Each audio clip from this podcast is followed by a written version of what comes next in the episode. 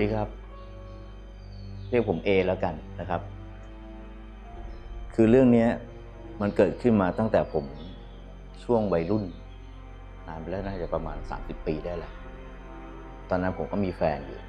ไปจีบผู้หญิงอยู่แล้วก็คือแม่ของเขาเนี่ยจะทำร้านก๋วยเตี๋ยวเขาก็เลยมีการถมที่ที่บริเวณริมถนนหน้าบ้านเขา โดยความอยากได้หน้าแล้วผมก็ไปช่วยเขานั่นแหละ เรื่องของเรื่องจะเตาะลูกสาวเขาอะนะ ทีนี้ เราก็ถมที่กันจนมืดจนดึกดื่นจนมืดสามทุ่มก็แล้วสี่ทุ่มก็แล้ว ทีนี้มันมีอาการเมาด้วย กินเหล้ากินเบียร์กันด้วยก็เลยสนุกกันใหญ่ ในระหว่างนั้นเนี่ย ผมก็มองไปที่พงหญ้า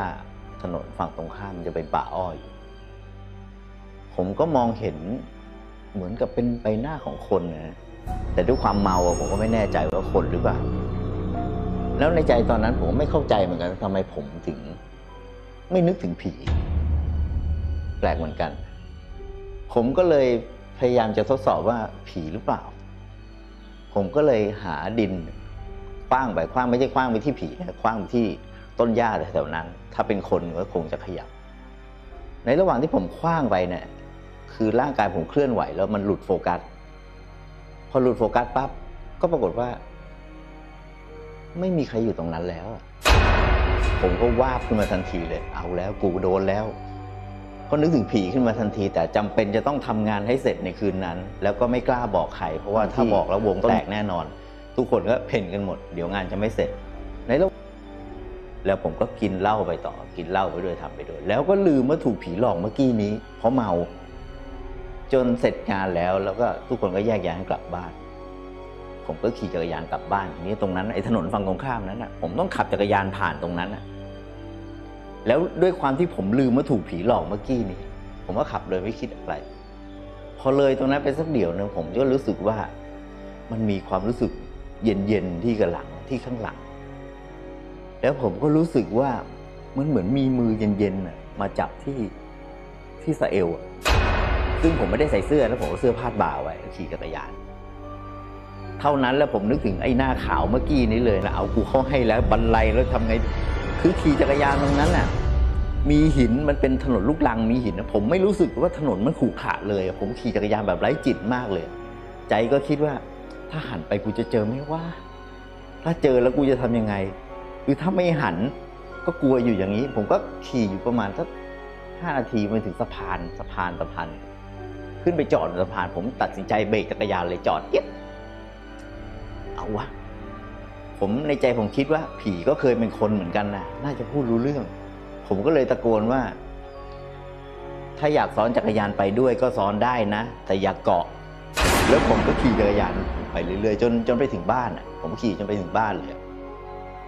พอผมเข้าไปที่บ้านเนี่ย พ่อผมเห็นเนี่ย พ่อผมทักผมทันทีเลยมึงไปโดนอะไรมาไปทำอะไรมา มีอะไรหรือเปล่า ผมสงสัยทำไมหรือพ่อคือพ่อบอกว่าหน้าผมเนี่ยไม่มีเลือดเลยอะหน้าปากเปิดผมเขียวหน้าซีด หลังจากนั้นไอ้เส้นทางตรงนั้นน่ะ คนเขาก็ลือกันที่ไอ้ที่ผมไปเล่าให้พ่อฟังเนี่ยเขาก็กลัวกันตลอดทางเลยตรงนั้นตลอดทางเลย แล้วมันก็เริ่มมีคนนู้นเจอไอ้นู่น คนนี้เจอไอ้นี่ ซึ่งผมก็ไม่แน่ใจว่าจริงหรือเปล่านะแต่ของผมเนี่ยเป็นจุดเริ่มต้นของถนนสายผีหลอกนั่นเลยแหละครับ เรื่องก็มีแค่นี้แหละครับ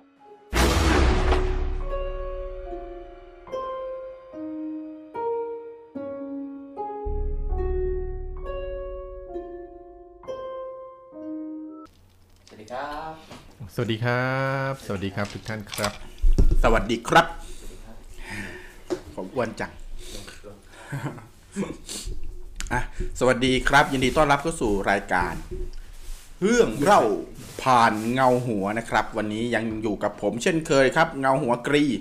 ครับเงาหัวพี่ทอยครับ เงาหัวแม็กครับผมครับผมยังอยู่กับเราทุกค่ำคืนวันศุกร์เวลาสามทุ่มครึ่งเป็นต้นไปจนถึงเที่ยงคืนโดยประมาณนะครับ ผมยังอยู่กับเหมือนเดิมเป๊ะปังนะครับ ผมแล้ววันนี้ก็เป็นวันพิเศษด้วยใช่ไหมใช่ครับ เป็นวันอะไรพี่ทอย ยินดีต้อนรับท่านเข้าสู่วันฮาโลวีนเอ้ยไม่ใช่อุ๊ยศุกร์ที่สิบสามศุกร์สิบสามครับสิบสิบศุกร์สิบสามต้องฆ่า เมื่อกี้เป็นยังไงพี่ทอย เรื่องเล่าของพี่เอ อืมเรื่องเล่าของพี่อะนะครับ อันนี้คือถ้าใครไม่เจอกับตัวเขาไม่รู้หรอกครับ ผม ถ้าเจอแค่หัวกลายเป็นเงาหัวเลยครับ ถ้าเจอแค่อืมครับ ผม ก็เป็นเรื่องเล่าของพี่คนหนึงนะครับ มาฝากเอาไว้ในช่องช anel ของวันแชร์นะครับ ที่ YouTube สามารถเข้าไปติดตามกันได้นะครับ ใน For Fun Channel นะครับผมส่วนเอ่อเรานะครับเป็นพันธมิตรของเรานะครับ เราดึงมาเพื่อที่จะให้ทุกคนได้ได้ชมความหลอนนะครับ จากเรื่องเล่าจากบุคคลภายนอกนะครับ เพื่อที่จะให้ทุกคนนะครับ ได้มีส่วนร่วมในการเล่าเรื่องกับเราด้วยนะครับผมอ่ารายการเรื่องเล่าผ่านเงาหัวนะครับ เป็นรายการที่เราเป็นเชิงพูดคุยกันมากกว่านะครับ เอาเรื่องเล่าล้อมวงก็เรียกว่าล้อมวงเล่าเรื่องผีนะพี่ทอยครันะบผมแล้วก็มีเรื่องต่างๆมาฝากกันมากมายนะครับ วันนี้พี่ทอยก็มีเรื่องมาฝากด้วยนะครับ จากนั้นเนี่ยครับวันนี้นะครับ เราพูดกันในหัวข้อที่ชื่อว่า บ้าน รวมบ้านผีหลอนนะครับ อันนี้เป็นหัวข้อที่ได้รับการโหวตนะครับ ได้รับการโหวตจากพวกเรานะครับ ให้ชนะนะครับเป็นหัวข้อ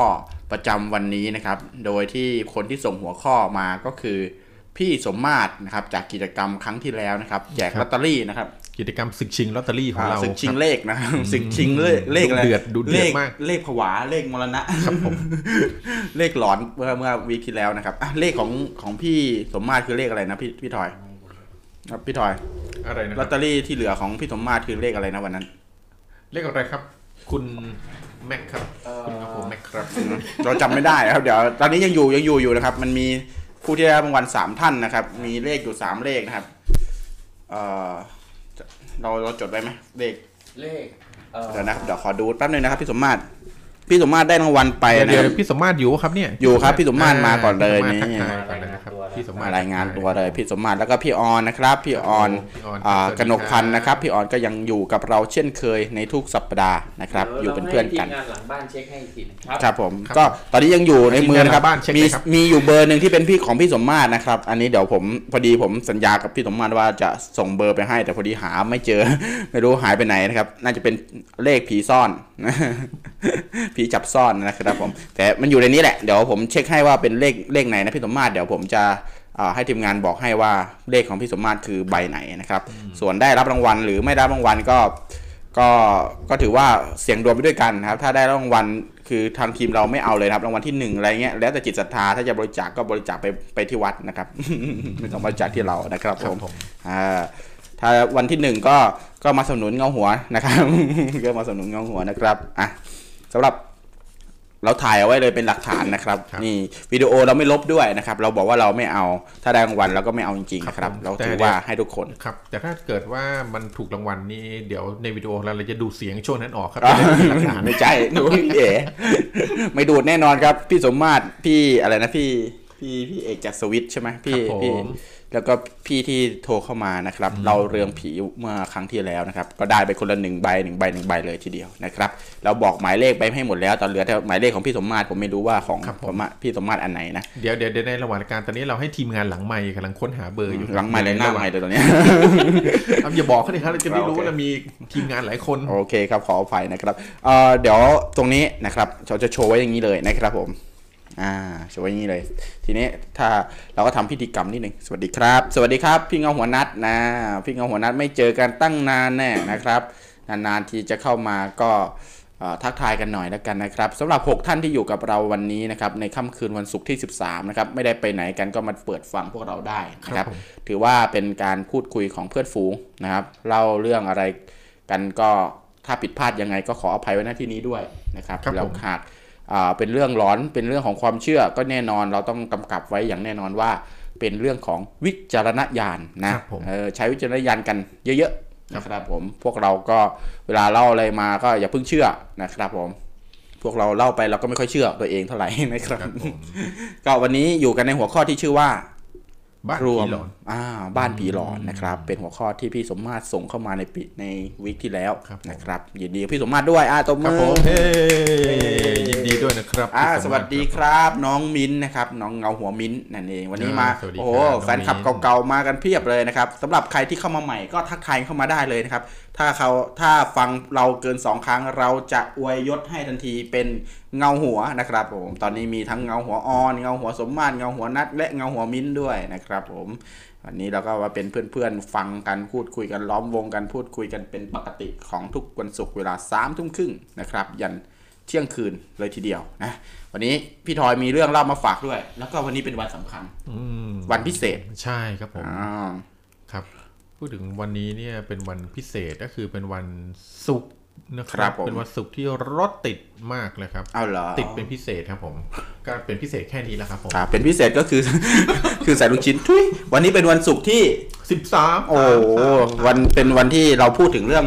เอ่อเลขสยองกันเมื่อเมื่อวิคที่แล้วด้วยนะครับก็คือเลขของวันศุกร์ที่13นี่เอง เลขที่13นะครับ อืมอื มมันเป็นยังไงครับ มันสำคัญยังไงครับพี่ทอยครับมันจะมีท่านเลขสามเนี่ยมีท่านผู้ฟังที่เข้ามาใหม่นะครับ ก็เอออาทิตย์ที่แล้วเราได้พูดถึงเรื่องของอาถรรพ์ของของตัวเลขนะครับ อาถรรพ์ของตัวเลขไปนะครับ แล้วในหนึ่งในตัวเลขที่สุดแสนจะอาถรรพ์นะครับ มีขึ้นชื่อว่าเลเวลความอาถรรพ์นี่อยู่ในระดับต้นๆเนี่ย ก็จะมีเลข 999 666 เลข 13 อะไรเงี้ยนะฮะนี่คือที่มาของเลข 13อืม ครับ เดี๋ยวผมจะเล่าให้ฟังนิดหนึ่งว่าหลาย ๆ ท่านจะสงสัยว่า เอ๊ะทำไมเลข 13 วันศุกร์ที่ 13ทำไมมาถึงมารวมกันแล้วถึงเป็นวันอาถรรพ์หรืออะไรพวกนี้ได้นะครับ ครับผม คือที่มาที่ไปเนี่ย มันมีที่มาอยู่ที่ว่าเมื่อเออ คำว่าศุกร์13เนี่ยกลายเป็นเลขอัปเขาเรียกว่าเลขอัปมงคลอ่าอัปมงคลครับอาวะมงคลอัอาปวะมมงงคคลลเนี่ยอาวะเรียกว่าไม่ดีใช่ไหมอ่าอาวะอาวะมงคลใช้กับวันอ่าอ่าวันนะอาวะวันมงคลอาวะมงคล เป็นแต่มันก็มันก็ถือเรื่องเป็นทั้งอัปมงคลและประเพณีอัปมงคลอ่าใช่ไหมฮะฮะเพราะว่าในมันเป็นอัปมงคล เพราะว่ามันเป็นเรื่องที่แบบว่าไม่ดีเกิดอืขึ้นมก็ใช่คืใช่ศุกร์สิบสามเนี่ยในทางฝั่งยุโรปเนี่ยครับเขาเชื่อกันว่า เป็นวันที่อืมทุกท่านน่าจะรู้จักอ่าพระเยซูนะฮะอืมพระเยซูเนี่ยได้ถูกสังหารเนี่ยนะครับถูกเอ่อเขาเรียกว่าถูกเอ่อองค์พระชนม์ไหมหรือถูกสังหารนะอืมอืมอืมอืมโผคาดอ่าอืมถูกฆ่าในวันศุกร์นะครับ ในวันศุกร์แล้วก็ตอนนั้นเนี่ยพระเยซูเนี่ยโดนจับไปเพราะว่าทางทาง ทางการนะฮะครับทางการคิดว่าพระเยซูเนี่ยเป็นผู้นำความแตกแยกมาสู่กลุ่มประชาชน โดยการสอนศาสนาสอนอะไรพวกเนี้ยครับแล้วทางทางทางการเมืองกันพวกเนี้ยก็คิดว่าโอ้นี่พระเยซูนี่เป็นคนที่สอนแล้วแบบมีเริ่มมีสานุสิทธิ์เยอะขึ้นนะครับคราวนี้สะสมกำลังครับเริ่มสะสมเขาก็เลยคิดว่าพระเยซูจะสั่งสมสั่งสมกำลังอย่างที่คุณเอาหัวกรีว่านะครับ เพื่อ จะทำการอะไรสักอย่างหนึ่งก็เลยอะตัดไฟแต่ต้นลม หาเรื่องใส่ความและฆ่าเลยดีกว่าอืมนะครับวันที่พระเยซูถูกประหารเนี่ยเป็นวันศุกร์เพราะตามธรรมเนียมของชาวยิวเนี่ยเขาจะสังหารนักโทษทุกวันศุกร์อืมนะครับ แล้ววันศุกร์เนี่ยตอนรุ่งตอนรุ่งสางของวันศุกร์เนี่ยนะครับ ก่อนที่พระเยซูจะตายเนี่ยได้มีงานเลี้ยงครั้งสุดท้ายกับบรรดาสานุสิทธ์นะครับ ภาพเนี้ยโดนวาดเอาไว้โดยศิลปินชื่อดัง ชื่อภาพว่า The Last Supper อ๋อนะครับที่เราเคยเห็นที่แบบเป็นอ่าเป็นคนนั่งเรียงเรียงๆกันเป็นหน้าภาพแบบอ่าพาโนรามาเลยใช่ไหมถูกต้องครับผมอืมภาพนั้นคือมีชื่อเป็นภาพที่มีชื่อเสียงนะครับ The ครั Last บ Supper ซึ่งแปลว่าเออออาหารมื้อสุดท้ายอาหารมื้อสุนะครัดบท้ายในอาหารมื้อสุดท้ายนั่นเนี่ย พระเยซูมีสิทธิ์ทั้งหมดนะครับสิบสองคน รวมพระเยซูอีกหนึ่งคนรวมเป็นสิบสามนะครับครับผมสิทธิ์คนที่ทรยศเนี่ยคือสิทธิ์คนที่สิบสามอ๋อนะครับ เพราะฉะนั้นในฝั่งยุโรปก็คือนับว่าเลขสิบสามเนี่ยเป็นเลขที่ไม่ดีตั้งแต่ะครับนั้นเลยใช่ไหมอ่าตั้งแต่นั้นเป็นต้นมาคือถ้ามี13คือเลขที่ไม่ดี แล้วดันเหตุการณ์เกิดขึ้นวันศุกร์ด้วยโอ้ก็เลยกลายเป็นวันศุกร์ที่13เป็นสิ่งที่ไม่ดีอืด้วยมวันศุกร์ที่ 13 แล้วมีเกร็ดเล็กน้อยก็คือก่อนที่คือก่อนพระเยซูจะ จะสิ้นใจบนกางเขนเนี่ยคือวันนั้นก่อนจะโดนตัดสินประหารชีวิตบนกางเขนเนี่ยครับชาวยิวเนี่ยมีธรรมเนียมว่าจะให้เลือกให้เลือกนะครับ ว่าจะปล่อยนักโทษประหารเนี่ยให้เลือกปล่อยได้หนึ่งคนในในวันในวันนั้นนะครับอืมซึ่งอ่าเจ้าเมืองเนี่ยท่านเจ้าเมืองก็บอกอะจะให้ปล่อยใคร ระหว่างให้ชาวเมืองเลือกว่าจะให้ปล่อยใครระหว่างพระเยซู ผู้ซึ่งโดนใส่ร้ายว่าจะทำการกบฏนะครับ กับ ปล่อยมหาโจรคนหนึ่งที่ปล้นฆ่าข่มขืนจนแบบโดนจับมาคือปล้นฆ่าอย่างโชคโชน ชื่อมหาโจรบาลาบัสนะครับ แต่ปรากฏว่าประชาชนเนี่ยเลือกที่จะปล่อยบาลาบัส ซึ่งเป็นโจรปล้นฆ่าข่มขืนที่มีหลักฐานแบบรัดว่าเป็นฆาตกรรัดตัวเยอะมากอืมถูกต้องครับเขาทางยุโรปก็เลยรวมกันว่าคือวันนี้วันศุกร์เนี่ย เป็นวันที่เป็นวันศุกร์เนี่ยวันศุกร์สิบสามเป็นวันที่ปล่อยปลดปล่อยความชั่วร้ายออกมาอืมอ๋อนะครับเป็นวันที่ความชั่วร้ายเนี่ยจะถูกปลดปล่อยออกมานะครับ ในรูปแบบต่างๆ เนี่ยเป็นวันที่แบบผีจะออกมาจากนรกเพื่อมาหลอกอะไรพวกเนี้ยครับเขาเลยนั่นเลยเป็นที่มาของคำว่าศุกร์สิบสามทำไมมันถึงเป็นวันที่แบบอ่าว่ามงคลก็คือมีวันอัปมงคลมีเหตุการณ์ที่เกี่ยวเนื่องกันนะครับเป็นตัวตั้งใช่ต้นว่าเออเป็นวันที่ไม่ดีแหละนะครับถูกครับมาจากเอ่อ ความเชื่อแล้วก็ครับเป็นเรื่องของทางอ่าพระเยซูอืมนะครับพระเยซูและนอกจากนั้นเนี่ยมันยังมีตำนานอื่นด้วยครับมีตำนานอื่นด้วยเหรออ่าตำนานที่มาศุกร์ของ 13 ใช่ครับ13ตำนานศุกร์สิบสามเนี่ยพอบอกศุกร์สิบสามเนี่ยทุกคนก็จะนึกถึงตำนานของพระเยซูกับลูกศิษย์สิบสองคนใช่ไหมฮะครับผมแต่มีอีกตำนานหนึ่งคือเป็นตำนานของชาว Norse นะอ๋อครับโอเคตำนานของชาว Norse เนี่ยในสแกนดิเนเวียเนี่ยนะครับ เขาบอกว่าเขามีเรื่องเล่านะครับ ชื่อว่านอร์สมิสนะครับ ซึ่งเป็นเรื่องของเทพเจ้าอะไรพวกเนี้ยเขาบอกว่าสุขสิบสามเนี่ยมันเกี่ยวข้องกับเทพเจ้า 12 คนนะครับเทพเจ้า 12 คนเนี่ยมาร่วมจัดงานเลี้ยงกันในห้องในห้องของเทพแห่งมหาสมุทรนะครับครับแล้วก็ปรากฏว่าเทพที่ไม่ได้ถูกเชิญมาคือเทพโลกินะครับไม่ได้เชิญมาร่วมงานด้วยนะครับกำลังสู้กับทออยู่ดิครับ เทพโลกิทอก็อยู่ในสิบสองคนด้วยนะเอาเหรออ๋ออ เทพโลกิก็เลยโมโหนะครับ บุกมาที่ห้องประชุมแล้วก็ครับพังประตูเข้ามา แล้วก็มาอารวาสในฐานะแก่คนที่ 13 นะครับอืมแล้วก็รวมถึงยังยังอ่าคือการบุกเข้ามาของเทพโลกิครั้งนั้นคือทำให้เขาเรียกว่าอะไรก็ตามที่เป็นเลข 13 เนี่ย จะกลายเป็นศูนย์รวมแห่งความไม่ดีอืมถึงกับมีตำนานที่เชื่อกันว่า ถ้ามีคนนั่งกินข้าวอยู่ 13 คนนะนะครับ แล้วมีคนแรกที่ลุกขึ้นไปเนี่ย คนที่ลุกขึ้นไปก่อน ใครเพื่อนเลยเนี่ยนะครับ จะทำให้มีเรื่องไม่ดีเกิดขึ้นอ๋อนะครับ เกิดขึ้นในกลุ่มเพื่อนทั้งหมด 13 คนเนี่ยอาจจะมีใครได้รับบาดเจ็บหรือเสียชีวิตอะไรเขาเชื่อไปถึงนั่นเลยนะโอครับเคครับแล้วก็คำจริง ๆ แล้วสุขสิบสามเนี่ยจริง ๆ คนที่คนยุโรปกลัวเนี่ยมันเป็นโรคเลยนะฮะนักเป็นคือนักคือแพทย์เนี่ยได้วิได้วินิจฉัยมาแล้วว่ามันคือโรคโลกกลัวโลสุกสิบสามใช่โรคเนี้ยนะครับ มีชื่อว่าพาราซิเก Paraskevidekatriaphobia นะครับหรือเรียกสั้นๆว่าพาราเซตามอลครับมาไม่ใช่ครับผมนั่นมันแก้ปวดฮะอ่าโอเคก็เป็นโรคเนี้ยเป็นอาการโรคกลัวหมายเลข13โอ้โหนะครับมันจัดเป็นโรคคือเป็นโรคความกังวลอะไรถูกปะมาณครับนี้ปะอะไรก็ตามที่พอเป็นเลขโรคจิตหนึ่ง13นี่ทุกคนคนที่แบบมีอาการนี้จะกลัวไปหมดนะครับ ถึงขั้นที่ถึงขั้นที่เขาเคยมีการเออบอกเขาไปเลยว่าโรคเอ่อคนที่กลัวสุข13เนี่ย มีบางครั้งเนี่ยเออ ถึงขั้นขนาดทำให้สหรัฐอเมริกาเนี่ยสูญเสียรายได้ทางเศรษฐกิจนะครับไปถึงสูญเสียสูญเสียอ่าทางเศรษฐกิจเกิดความสูญเสียเนี่ยร่วม 800 ถึง 900 ล้านเหรียญสหรัฐเลยทีเดียว ในวันศุกร์ที่ 13ทำไมครับเพ ราะประชาชนกลัวครับกลัวก็เลยไม่ออกมาจากบ้านใช่มาจับจ่ายใช้สอยอะไรอย่างเงี้ยใช่ไหมอ๋อกลัวว่าสุกสิบสามออกไปนอกบ้านแล้วจะมีอุบัติเหตุเกิดขึ้นมีอันตรายเกิดขึ้นโน่นนั่นนี่ก็เลยตัดสินใจอะไม่ทำอะไรอยู่บ้านดีกว่าโอ้โหอ่านะครับนี่ก็เป็นที่เอมาอของจับสุกจ่ายสิบสามแต่สมัยนี้คงจะยากหน่อยเพราะว่าอยู่บ้านก็อาจจะแบบออนไลน์ได้ออนไลน์ได้นะอืมช้อปปิ้งออนไลน์กันหครับผมก็ไม่นะครับผมก็นี่เป็นตำนานอีกเกตหนึ่งใช่ไหมมีใช่ครับเป็นไหตำนานสิอีกบสาเกมตเป็นเป็นตำนานอีกเกตหนึ่งของชาวสแกนดิเนเวีย ครับนะครับผมอันนี้แล้วก็อย่างที่บอกว่าอ่าอย่างที่บอกว่า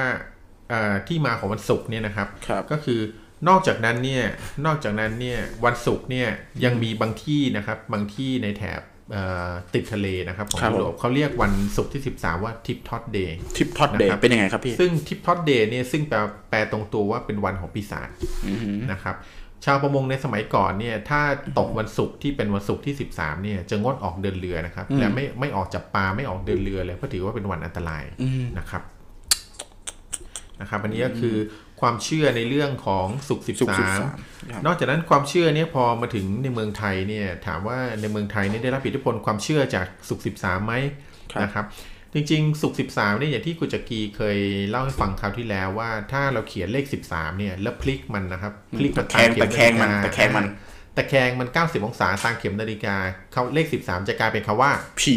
อ่านะนะคครับรับลองดูได้สระอีก็กลายเป็นสระเลขหนึ่งะเลขหนึ่งกลายเป็นเลขหนึ่งสระอีก็กลายเป็นสระอี เลขสามก็กลายเป็นผอพึ่งครับ ก็ผมเลยกลายเป็นผีไป เพราะฉะนั้นเนี่ยครับก็เลยกลายเป็นว่าเออมีผลกระทบกันในในเมืองไทยด้วยนะครับ แต่จริงๆแล้วเนี่ยจริง ๆแล้วเนี่ยในทางโหราศาสตร์ไทยนะครับ โดยอาจารย์หนูกันภัย ซึ่งเป็นอาจารย์ศักดิ์ที่มีชื่อที่ชื่เสีอยงนะครับเสียงในไทย ท่านได้บอกไว้ว่าจริง ๆ แล้วเนี่ยเลข 13เนี่ยในเมืองไทยไม่ได้ถือเป็นสิ่งชั่วร้ายนะ เลข 13 ในเมืองไทยเนี่ยถือว่าเป็นเลขมหาอุดฮะอืมครับ คือมหาอุดเนี่ยคำว่าเลคืขอมหา13ปวดเยฟันมากก็เลยไปก็เลยไปอุดฟันช่วยใช่ที่ไหนล่ะครับ ครับยังไงครับมหาอุดคือคำว่ามหาอุดที่อาจารย์หนูกันภัยบอกเลข 13 เป็นมหาอุดเพราะว่าจะอุดสิ่งชั่วร้ายต่างๆครับ ตามตำราเนี่ยเลข 13 เป็นเลขมงคลอือหือ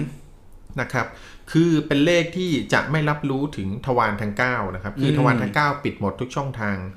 จะไม่ได้ยินไม่ได้เห็นนะครับ ไม่ได้สัมผัส ไม่ได้กลิ่นไม่ได้อะไรทุกอย่างเลยในสิ่งที่ไม่ดี นะครับลีกได้หนึ่งก็คือ อุดสิ่งที่ไม่ดีนะครับไม่ให้เข้ามาหาตัวเรานั่นเองนะครับ ก็เลยก็เลยเรียกว่าเลข 13เนี่ยเป็นเลขมหาอุดนะครับในคำแนะนำของอาจารย์หนูกันภัยนะครับ อืมอืมโอ้โหนี่คือแบบก็ตำนาบนอกเลเล่าขบอกเล่าคุยเรื่องที่มาคือของเกรด13มันมีหลายให้ฟังเกรดเนาะครับแล้วก็มันมีทั้งดีและไม่ดีด้วยนะครับ แล้วหลายคนก็มีเลข13ไว้เป็นเขาเรียกว่าเป็นเลขนำโชคก็มีนะครับครับอ่าบางอันก็แบบเป็นอันดาลัราคกี้บานังมคนเบอร์อ่าครับบางอันก็เป็นบอกลัคกี้ลัมเมอร์ใช่ไหมครับอ่ามีคนแบบมามาทักทายเรานะครับอ่าอ่า พี่ชัยวัฒน์นะครับ อาจารย์กี้ของเราเองครับอ่านานอาจารย์ๆมากี้ทีสวัสดีนะครับผมครับผมอาจารย์กี้สวัสดีครับเขาบอกว่ามาแซวด้วยใครอยู่หลังพี่ทอยอ๋อผมบอกได้เลยว่าเป็นเกื้อนนะครับผม แล้วคุณอ่าติงลี่นะครับคุณติงลี่เจ้าพ่อเซียงไฮ้นะครับ ผมครับผมเกิดวันศุกร์13 เดือน 3 ว้าวโอ้โหสุดยอดมากคนเกิดวันนี้นี่โชคดีมากนะครับถ้าบอกเกิดในลไทยถือว่าโชคดีนะครับครับผมเป็นวัเกินดในไทยมหาถือว่าอุดโชคดีนะครับเป็นวันมหาอุดครับผมอ่ายินดีด้วยยินดีนะกับคุณผมติงลี่ด้วยนะครับครับ กดหัวใจหน่อย แล้วก็คุณทวัฒน์นะครับ คุณทวัฒน์ทองหอนะครับ บอกว่าสวัสดีเนอร์สวัสดีเป็นครับ FC ผมครับสวัสดีนะครับ คุณทวัฒน์ทองหอรู้สึกจะมาสองสามครั้งแล้วใช่แล้วนะครับใช่อาจแล้วจะอวยยศมาสามครั้เงางแล้วหัวได้แล้วเนาะคุณเงาหัวคุณทวัฒน์หัวทองหล่อทวัฒน์นะครับโอเค แต่อย่าลืมนะครับ กดไลค์เราด้วยนะ คุณทวัฒน์ทองหล่อแล้วใครอ่าทองหล่อรบกวนหรือทองห่อทองทองห่อทองห่ออืมอ่าทองห่อครับนะครับผมอืมยังไงก็อ่าฝากไลค์ฝากแชร์นะครับอ่า เพจของเรื่องเล่าผ่านเงาหัวซะด้วยนะครับ เพื่อที่จะให้เราได้อ่าพูดคุยกันไปนานๆนะครับผมแล้วก็มีเพื่อนๆมากมายที่โผล่เข้ามาครับเป็ผมนเพื่อนกันเป็นเงาหัวร่วมกันครับทีนี้ผมเราจะมีเงาหัวเยอะมากครับเหมือนกับว่าเราเป็นเพื่อนกันที่อาทิตย์หนึ่งมาคุยกันทีหนึ่งใช่มาล้อมวงอัปเดตล้อมวงอ่าล้ล้ออมมววงงอัปเดตกันนะครับนะครับ วันนี้ก็อยู่กับอยู่กันในหัวข้อที่ชื่อว่าบ้านผีหลอนนะครับ วันนี้นะครับ หลังจากที่เราจริงๆอะเราเคยพูดเรื่องนี้ไปแล้วนะครัครับบผมเรื่องเกี่ยวกับสถานที่หลอนอ่านะใช่ครับผมแต่ว่าตอนนั้นสถานที่หลอนมันไม่ได้จำเพาะเจาะจงอยู่ที่แค่บ้านนะครับอืมพอดีว่าครั้งที่แล้วเรามีเกมให้เล่นแล้วพี่สมมาตรอ่ามาเล่นเกมกับเราเล่นครับกิจกรรมผมกับเรา โดยเสนอชื่อหัวข้อของวีคต่อไปก็คือวีคนี้นะครับครับว่าผมจะอ่าเป็นหัวข้ออะไรครับนะผมซึ่งมันก็ เป็นหัวข้อของวันนี้นั่นแหละก็คือบ้านผีหลอน เราจะรวมบ้านต่างๆนะครับ เกี่ยวกับความหลอน ความล้าง ความครับอืความน่ากลัว เกี่ยวกับความร้อนอ่าที่อยู่ในบ้านอ่าใช่ใช่ใช่ใช่มาบอกบางเล่าทีก็ให้ผมเป็นฟังความสยองนะครับครับผมอาจจะไม่เอ่อบางบางบ้านเนี่ยนะครับ ต้องบอกก่อนว่ามันอาจจะไม่มีผีเลย แต่มันสยอง อืมชิคนะนึกแบบอ่ามันเป็นเรื่องเล่าบางทีเป็นเรื่องบ้านฆาตกรรมฆาตกรอืมบ้านแบบลึกลับนะครับ พี่พี่ทอยนี่เป็นคนชอบ หนังเกี่ยวกับบ้านมากนะครับมีเรื่องหนึ่งที่พี่ทอยเขาชอบมาก พูดแล้วพูดอีกนะคครับรับผมบ้านเรื่องนั้นคืออะไรครับพี่เรื่องอ่า13 Ghosts ครับผมมันคือจะเดี๋ยวติดโกดโคตรเก่าพี่ทอยชอบอ๋อเหรอเล่าชอบเล่าเรื่องบ้านที่มันแบบมันเป็นหนังฝรั่งหนังฝรั่งชื่อเรื่องว่าอ่า Cabin in the Woods โอ้ใช่ใช่ใช่ใช่เออหนังเรื่องนี้ชอบมากครับไอเดียชอบแบบว่าชอบสนุกดีนะครับ ถ้าใครถ้าท่านใดยังไม่ได้ดูนี่ไปหาดูเลยครับครับคือพ่อทอ พระเอกทอของเราเล่นด้วยครับเอาแต่ว่าเหรอเล่นได้ไม่นานตายตอนครึ่งเรื่องเอาเหรอ spoil ซะเลยอย่า spoil อย่า spoil นะครับ Cabin in Wood นะครับครับเป็น Cabin in the Woods เป็นหนังสนุที่กเกี่มากยวกับอ่าคนที่ปล้นคนจนรวยช่วยคนจนนั่นมันโรบินฮูดครับผมไม่ ใช่ละเอาเห็นพูดพูดเหมือนกันเห็นโรบินเลยเหมือนกันเอาไม่ใช่ละครับนะครับอะก็ไปหาดูได้อันนั้นเป็นหนังเกี่ยวกับบ้านอืมที่ครับออกมันเป็นมีกลไกมีอะไรน่ากลัว ใช่ครับผมเออแล้วก็มันมีหนังสมัยก่อนเลยที่แบบเราเราดูกันครับใครเกิดแบบน่าจะสักสามปีที่สามสิบปีที่แล้วเนี่ครัยบผมจะเจอ หนังที่ขังผีไว้ 13 ตัว ครับ เคยดูไหมเคยดูไหม Thirteen Ghosts ครับ Thirteen Ghosts เอ๊ะนะใช่เหรอ ใช่ Thirteen Ghosts ไหมน่าจะนะ น่าจะนะอ่า13 Ghost จำได้จะ13คือเขาล่าผีมีคนหนึ่งที่ล่าผีอืมแล้วไปขังไว้ในบ้าน ซึ่งแบบอืมเป็นบ้านที่ทำกลไกเอาไว้ขังวิญญาณอืมพอหลังจากเขาเสียชีวิตไปเขาก็มอบมรดกนี้ให้กับลูกให้ลูกครับให้ให้ให้ให้ให้หลานให้หลานเอาเหรอลูกหลาน ก็เอาครอบครัวมาอยู่ก็ไม่รู้ว่านั่นเป็นห้องผีมีห้องใช่สิบสามห้องครับ อะไรอย่างเงี้ยนะโอ้โหสุดสย้านุยกมากอย่าเพิ่งไปสปอยเผื่อจะมีคนสนใจดู แต่มันอ่เก่ามากเลยนะเรื่องนี้นะครับเพราะเรื่องนี้เก่ามากนะครับถ้าใครเคยดูก็ติ้งต่องเข้ามาในคอมเมนต์ได้นะครับอ่าลองแลกเปลี่ยนความคิดเห็นกันได้นะฮะในคอมเมนต์ใครติดตามรับชมรับฟังอยู่วันนี้นะครับ วันนี้ก็หลอนๆไปนะฮะแค่เปิดรายการมาเนี่ยก็หลอนแล้วนะครับผม เดี๋ยววันนี้เอ่อ จะเปิดรับสายด้วยนะครับ ใครที่มีเรื่องเล่าเนี่ยก็สามารถโทรเข้ามาเล่าได้นะครับผมอยากจะมาแลกเปลี่ยนประสบการณ์ ถ้าเกิดอายเนาะก็สามารถพิมพ์ในคอมเมนต์ก็ได้ เดี๋ยวเราจะอ่านออกอากาศให้นะครับ อ่าวันนี้พี่ทอยไม่มีของรางวัลมาเหรอเอาวันนี้นะครับวันนี้ไม่มีมาครับเอาล่ะเดี๋ยวเดี๋ยวครั้งหน้าเดี๋ยวว่าข้างหน้าครับอ่านะครับครั้งหน้าครับว่ากันสำหรับท่านใดที่อยากเอ่อเข้ามาเล่านะครับมาร่วมสนุกมาเล่าประสบการณ์ของท่านแอดเลยครับผมแอดเลยใช่แอดเลยแอดเลยเข้ามาที่ Head Shadow นะครับผมแอดไลน์นะครับผมแอดไลน์ Official Head Shadow นะครับสะกดนะฮะ Head ชู E A D S H A D A W นะครับ O W ครับ O O O D O W D O W D O W ครับผมอะครับ D O ใช่ไหมมันไม่ใช่ D A อ๋อ D O เดี๋ยวไปอ่านผิด อะโอเค Head Shadow นะครับ แอดเข้ามานะฮะ พี่ออนบอกว่า หนังเรื่อง เอ่อ The Church's Ghost The สนุก Ghost มากสนุกมากแสดงว่าสนุกครับนะพี่ออนก็เป็นขหงคนยุคนั้นพอดีขนะหงครับเดี๋ยวเดี๋ยวเดี๋ยวเดี๋ยวเดี๋ยวตอนนี้เขาเขายังมีให้ดูหรอกเก็ถือว่ามีให้ดูอยู่ใช่ไหมงก็ได้ให้ติดครับตามหนังแบบเอ่อร้อนๆเหมือนกันนะฮะอืมก็ก็เธอติดตามเราก็คงจะเป็นสายแบบนักคือเขาเรียกสายเสพความร้อนเหมือนกันแหละอ่าคิดว่านะคครับรับพี่สมมาตรกับพี่ออนนี่คือชื่นเขาเรีชยมกว่าความน่ากลัวเขาเรียกว่าเป็น เอ่อเงาหัวกิติมศักดิ์ของเราไปแล้วนะครับ อยู่ครับกันตั้งแต่ผมเริ่มมาจนถึงตรงนี้เลยนะครับผมแล้วก็อยู่กันทุกสัปดาห์เลยอ่าให้กำลังใจแล้วก็เราจนทุกสัปดาห์เลยทุกๆท่านด้วยนะครับ ก็สามารถเป็นกำลังใจให้เราในทุกๆเอ่ออาทิตย์สัปดาห์ได้ครับทุกวันศุกร์ได้นะครับ เวลา 21นาฬิกา30นาทีจนถึง 22นาฬิกานะครับ ผมก็สวัสดีทุกท่านที่เข้ามาใหม่ด้วยนะครับ ใครที่เข้ามาแล้วกดไลค์กดหัวใจแล้วก็กดแชร์ให้ด้วยนะครับ สวัสดีคุณธนาวสุนะครับ โอ้โห วันนี้มารายงานตัวสวัสดีทุกท่านครับผม ขอบคุณมากสำหรับการทักทายนะฮะ ก็มาเจอกันเวลาเดิม พี่ทอยครับ ครับผม วันนี้ พี่ทอยมีอะไรมาฝาก มีอะไรมาฝากเกรินๆสักวันนิดนี้นึงเกิดมาเยอะแล้วมั้งเนี่ย วันนี้นะครับวันนี้เราจะคุยกันถึงเรื่องบ้านผีหลอนนะอ่าหลอนหลายๆท่านเนี่ยบอกกันจะได้พูดหพร้อมลายกันๆท่านเนี่ยหลายๆท่านคิดว่าโอ้ยบ้านผีหลอนเนี่ยมันต้องเป็นบ้านที่มีประวัติบ้านเก่าบ้านอะไรมันถึงจะหลอนใช่ไหมอืมต้องมีเหตุการณ์มีอะไรเกิดขึ้นแต่วันนี้แปลกมากมีเรื่องเล่าของมีเรื่องเล่าของท่านหนึ่งที่ผมไปเอามาจากในอินเทอร์เน็ตครับนะครับบ้านหลังนี้เนี่ยเขาบอกว่าบ้านหลังนี้เนี่ยไม่เคยมีประวัติอะไรเลย คือเป็นบ้านที่สร้างใหม่อืม และที่ดินที่ที่ดินที่ปลูกสร้างเนี่ยก็เป็นที่ดินที่แบบไม่ใช่สุสานไม่ใช่ที่ดินสุสานไม่ใช่ที่ดินอาถรรพ์หรืออะไรแบบนั้นเลยนะครับครับผมคือสร้างมาทุกอย่างเนี่ยค่อนข้างเชื่อค่อนข้างเชื่อมั่นได้ว่าเป็นที่ที่แบบดีอะครับ แต่ปรากฏว่าเข้าไปอยู่แล้วเนี่ย คือตัวเจ้าของเรื่องคนเนี้ยเขามีซิกเซนที่สามารถแบบเห็นวิญญาณเห็นอะไรพวกนี้ตั้งแต่เด็ก ๆ เลยนะครับเขาบอกบ้านหลังเนี้ยเขาอยู่มาตั้งแต่สองขวบนะครับ แล้วเป็นบ้านที่พ่อแม่ก็ตอนโตเขาถามพ่อแม่ พ่อแม่ว่าบ้านหลังนี้ไม่เคยมีประวัติอะไรเลย ปรากฏว่าน้องคนนี้เนี่ยที่เห็นผีได้เจอผีหลอกตลอดตั้งแต่เด็กยันโตเลย ครับ อืมอืมคุณแม็กครับ ครับ คุณแม็กยิ้มอะไรครับผมไม่พอดี ผมเพิ่งนึกได้ว่าผมพูดผิด ครับผม คือ 21นาฬิกา30 นาทีจนถึง 24 นาฬิกาถึงเที่ยงคืนอะถึงเที่ยงคืนแต่ผมไปพูดถึง 22 นาฬิกา22นาฬิกามันก็อันนี้เราจะจบรายการจะจบแล้วรายการนะครับผมครับผผมมก็เลยตลกตัวเองอยู่อ๋อเนี่ยนี่ถ้างั้นก็เดี๋ยววันนี้เดี๋ยวนี้เราจะเล่าเรื่องนี้ให้ฟังด้วยนะคครัรับบก็คือเรื่องก็ที่จะได้เป็นรู้ว่าบ้านครับผมที่บ้านบ้านที่ใหไม่ม่ได้ๆมีเนี่ประยวัติยังมีเลยผีเลยอืมอืมอืมอ่าเมื่อก่อนผมเคยเล่าเรื่องรัดดาแลนด์ไปแล้วเนอะจำได้ไหมครับผมเรื่องรัดดาแลนด์ที่ในอีพีที่พูดว่าอ่าผีกลายเป็นหนังครับนะครับ เรื่องเรื่องรัดดาแลนด์ก็เป็นเรื่องที่เป็นพูดถึงเรื่องบ้านที่หลอนในเมืองไทยเหมือนกัน ครับ แต่ลัดดาแลนด์นั่นมันมีอ๋อคนงานพม่าตายนี่ใช่ไหมโดนฆ่าใช่คือเรื่องเล่ามันเป็นอย่างนั้นเนาะตอนนั้นที่ผมบอกมาก็คือเรื่องเล่าของลัดดาแลนด์เนี่ยเป็นบ้านจัดสรรครับผมนะแต่จริงๆแล้วอ่าความเป็นจริงของลัดดาแลนด์เนี่ยไม่ใช่บ้านจัดสรรนะครับในอืม ใน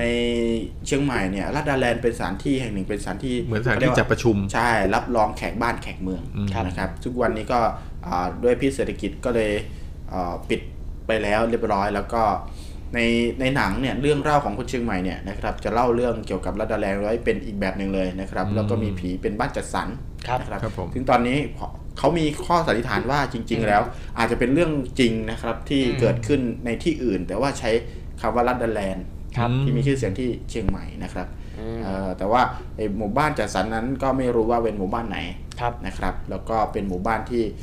มีต้นเขาเรียกว่าต้นมะขามต้นใหญ่อยู่ข้างหน้าหมู่บ้านแล้วครับมีคนเข้าเขาเรียกว่าเป็นต้นอาต้น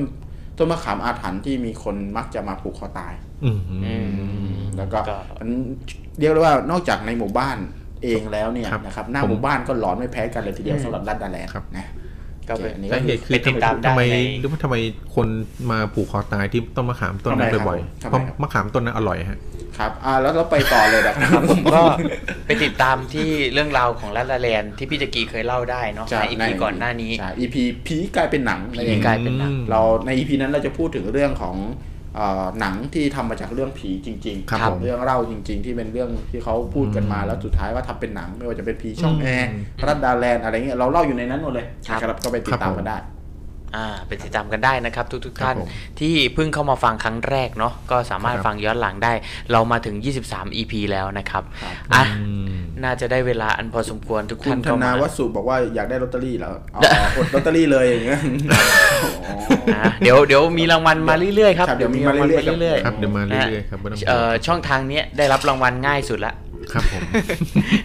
อารมณ์ดีก็อยากแจกนะพี่มิ้นพี่มิ้นบอกว่าอะกระแซวเรื่องผมผู้ผิดมานะฮะ แล้วก็บอกว่าเคยดูทั้งสองเรื่องเลยสนุกมากน่าจะเป็นหนังโรบินอินเดอะวูดกับเคบินเคบินเคไม่บินใช่อินโรเดอะบินวูดกับเจอทีนเธอทีมโกชอบเรื่องไหนมากกว่ากันครับอ่าอ่าถามมิ้นผมเหรอครับแล้วคุณมินครับอ่าคุณมินดูมาทั้งสองเรื่องแล้วชอบเรื่องไหนมากกว่ากันครับครับเดี๋ยวสภาก็คงตอบพอดีเลยนะคฮะรับครับผมผมอะสำหรับ วันนี้นะครับพี่ทอยมีเรื่องเล่าเกี่ยวกับบ้านหลอนมาอืมเยอะๆเลย แล้วเรื่องแรกที่พี่ทอยพูดถึงก็น่าสนใจมากเลยทีเดียวนะครับไม่ว่าจะเป็นเรื่องของของของนะครับของของของของบ้านบ้านที่ไม่ได้หลอนอะไรผีสิงแต่ก็หลอนครับของใครจะไปรู้ล่ะ ว่าบ้านที่แบบว่าซื้อมามาไม่มาบ้านที่แบบสร้างใหม่ทุกอย่างคือใหม่หมดอะไรใหม่หมดจะมีผีได้อืมจริงๆนะครับ เดี๋ยวผมจะเอาเรื่องนี้มาแบ่งปันให้ฟังนะครับครับอะ ถ้างั้นวันนี้แล้วก็เพื่อไม่ให้เป็นการเสียเวลานะครับครับแต่ว่าเข้าเรื่องเลย ก่อนที่จะเข้าเรื่องเนี่ยเราทุกท่านก็เคยได้ยินว่าในเมืองไทยของเราเนี่ยมีสถานที่หลอนๆนะครับ มีบ้านมีอะไรพวกนี้ที่หลอนๆเนี่ยหลายที่มากนะครับ วันนี้ผมได้จัดอันดับนะครับสิบอันดับบ้านผีสิงนะครับอื้อหือที่ดังที่สุดในประเทศไทยเอาไว้ครับผมนะครับผม อันที่หนึ่งคือนะครับ สุสานโสพินีจังหวัดกาญจนบุรีอ๋อนี่ดังอยู่อ่า นี่ดังนี่คือบ้านใช่ไหมเนี่ยอืม อ้เป็นบ้านเลยมันนะครับเป็นบ้านเหรอ คือเขาจัดคือจัดเป็นลักษณะในบ้านเลยใช่ไหม อ่าจัดภายในบ้านอ๋อ คือเป็นสถานที่ขายบริการของของหญิงสาวในยุคนั้นก็คือเป็นบ้านแล้วแบ่งเป็นห้องๆนะฮะ ครับผม นะครับก็เหมือนกับประมาณว่าถ้าผมพอเลือก ก็เขาจะลักษณะนี้คือพอเลือกเด็กจากข้างหน้าแล้วปุ๊บเนี่ยชอบน้องคนไหนปุ๊บเขาก็จะพาเข้าไปหลังบ้าน ซึ่งแบ่งเป็นห้องๆเอาไว้ เพื่อไปทำกิจธุระอะไรแบบเนี้ยครับผมไปฉี่ไปอ่ไปอะไราเงี้ยใช่ครับผมครับเสร็จแล้วก็กลับบ้านใช่อยู่ที่ไหนล่ะครับก็บอกว่าครั้งหนึ่งเนี่ยอ่าสถานที่นี้คือเป็นสถานที่ขายบริการนะครับ ที่ครัมีบลูกค้าชายนะครับ มากหน้าหลายตา ตั้งแต่เสียไปจนถึงกรรมกร อืมก็เมื่อลูกค้ามีมากเนี่ยบรรดาสาวบริการ จึงต้องรับแขกกันทั้งวันทั้งคืนเลย นะครับ แต่การที่เขามารับแขกนี่คือเราไปดูถูกเขาไม่ได้นะครับอืมเพราะว่าเขาก็รับคนไทยด้วยฮะไม่ใช่แขกฝรั่งมาเออไม่ใช่ครับข้ออภัยคืองานแบบนี้ผมต้องเรียนบอกเลยครับว่าไม่ใช่ผู้หญิงทุกคนอยากทำนะครับ บางคนเนี่ยทำเพราะความจำเป็นทำเพราะความจำใจ บางคนทำเพราะพ่อแม่ขายมานะครับ ขายมาขัดดอกมาอะไรอย่างเงี้ยโดยที่ตัวเองไม่รู้เลยว่าต้องมาเจอชะตากรรมยังไง พ่อแม่ขายมาเสร็จแล้วเนี่ย จะหนีก็ไม่ได้ เจอแมงดาซ้อมบ้างอะไรแบบนี้บ้างนะครับบางคนก็ไม่เต็มใจทำงานก็ถูกทารุณกักขังหน่วงเหนียวนะครับ ว่ากันว่าบางคนเนี่ยถูกแมงดาซ้อมจนเสียชีวิตเลยจริง ๆ นะครับ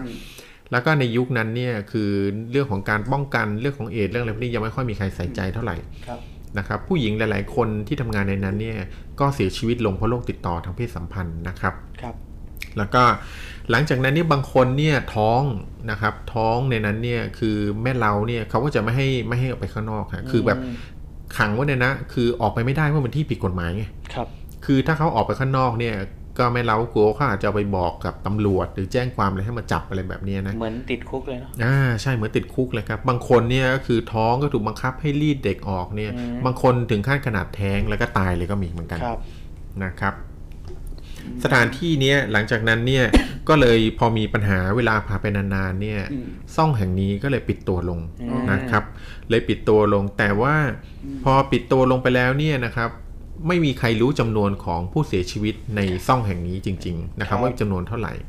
แต่หลังจากปิดตัวลงแล้วเนี่ยก็มีหลาย ๆ คนครับ ยังเห็น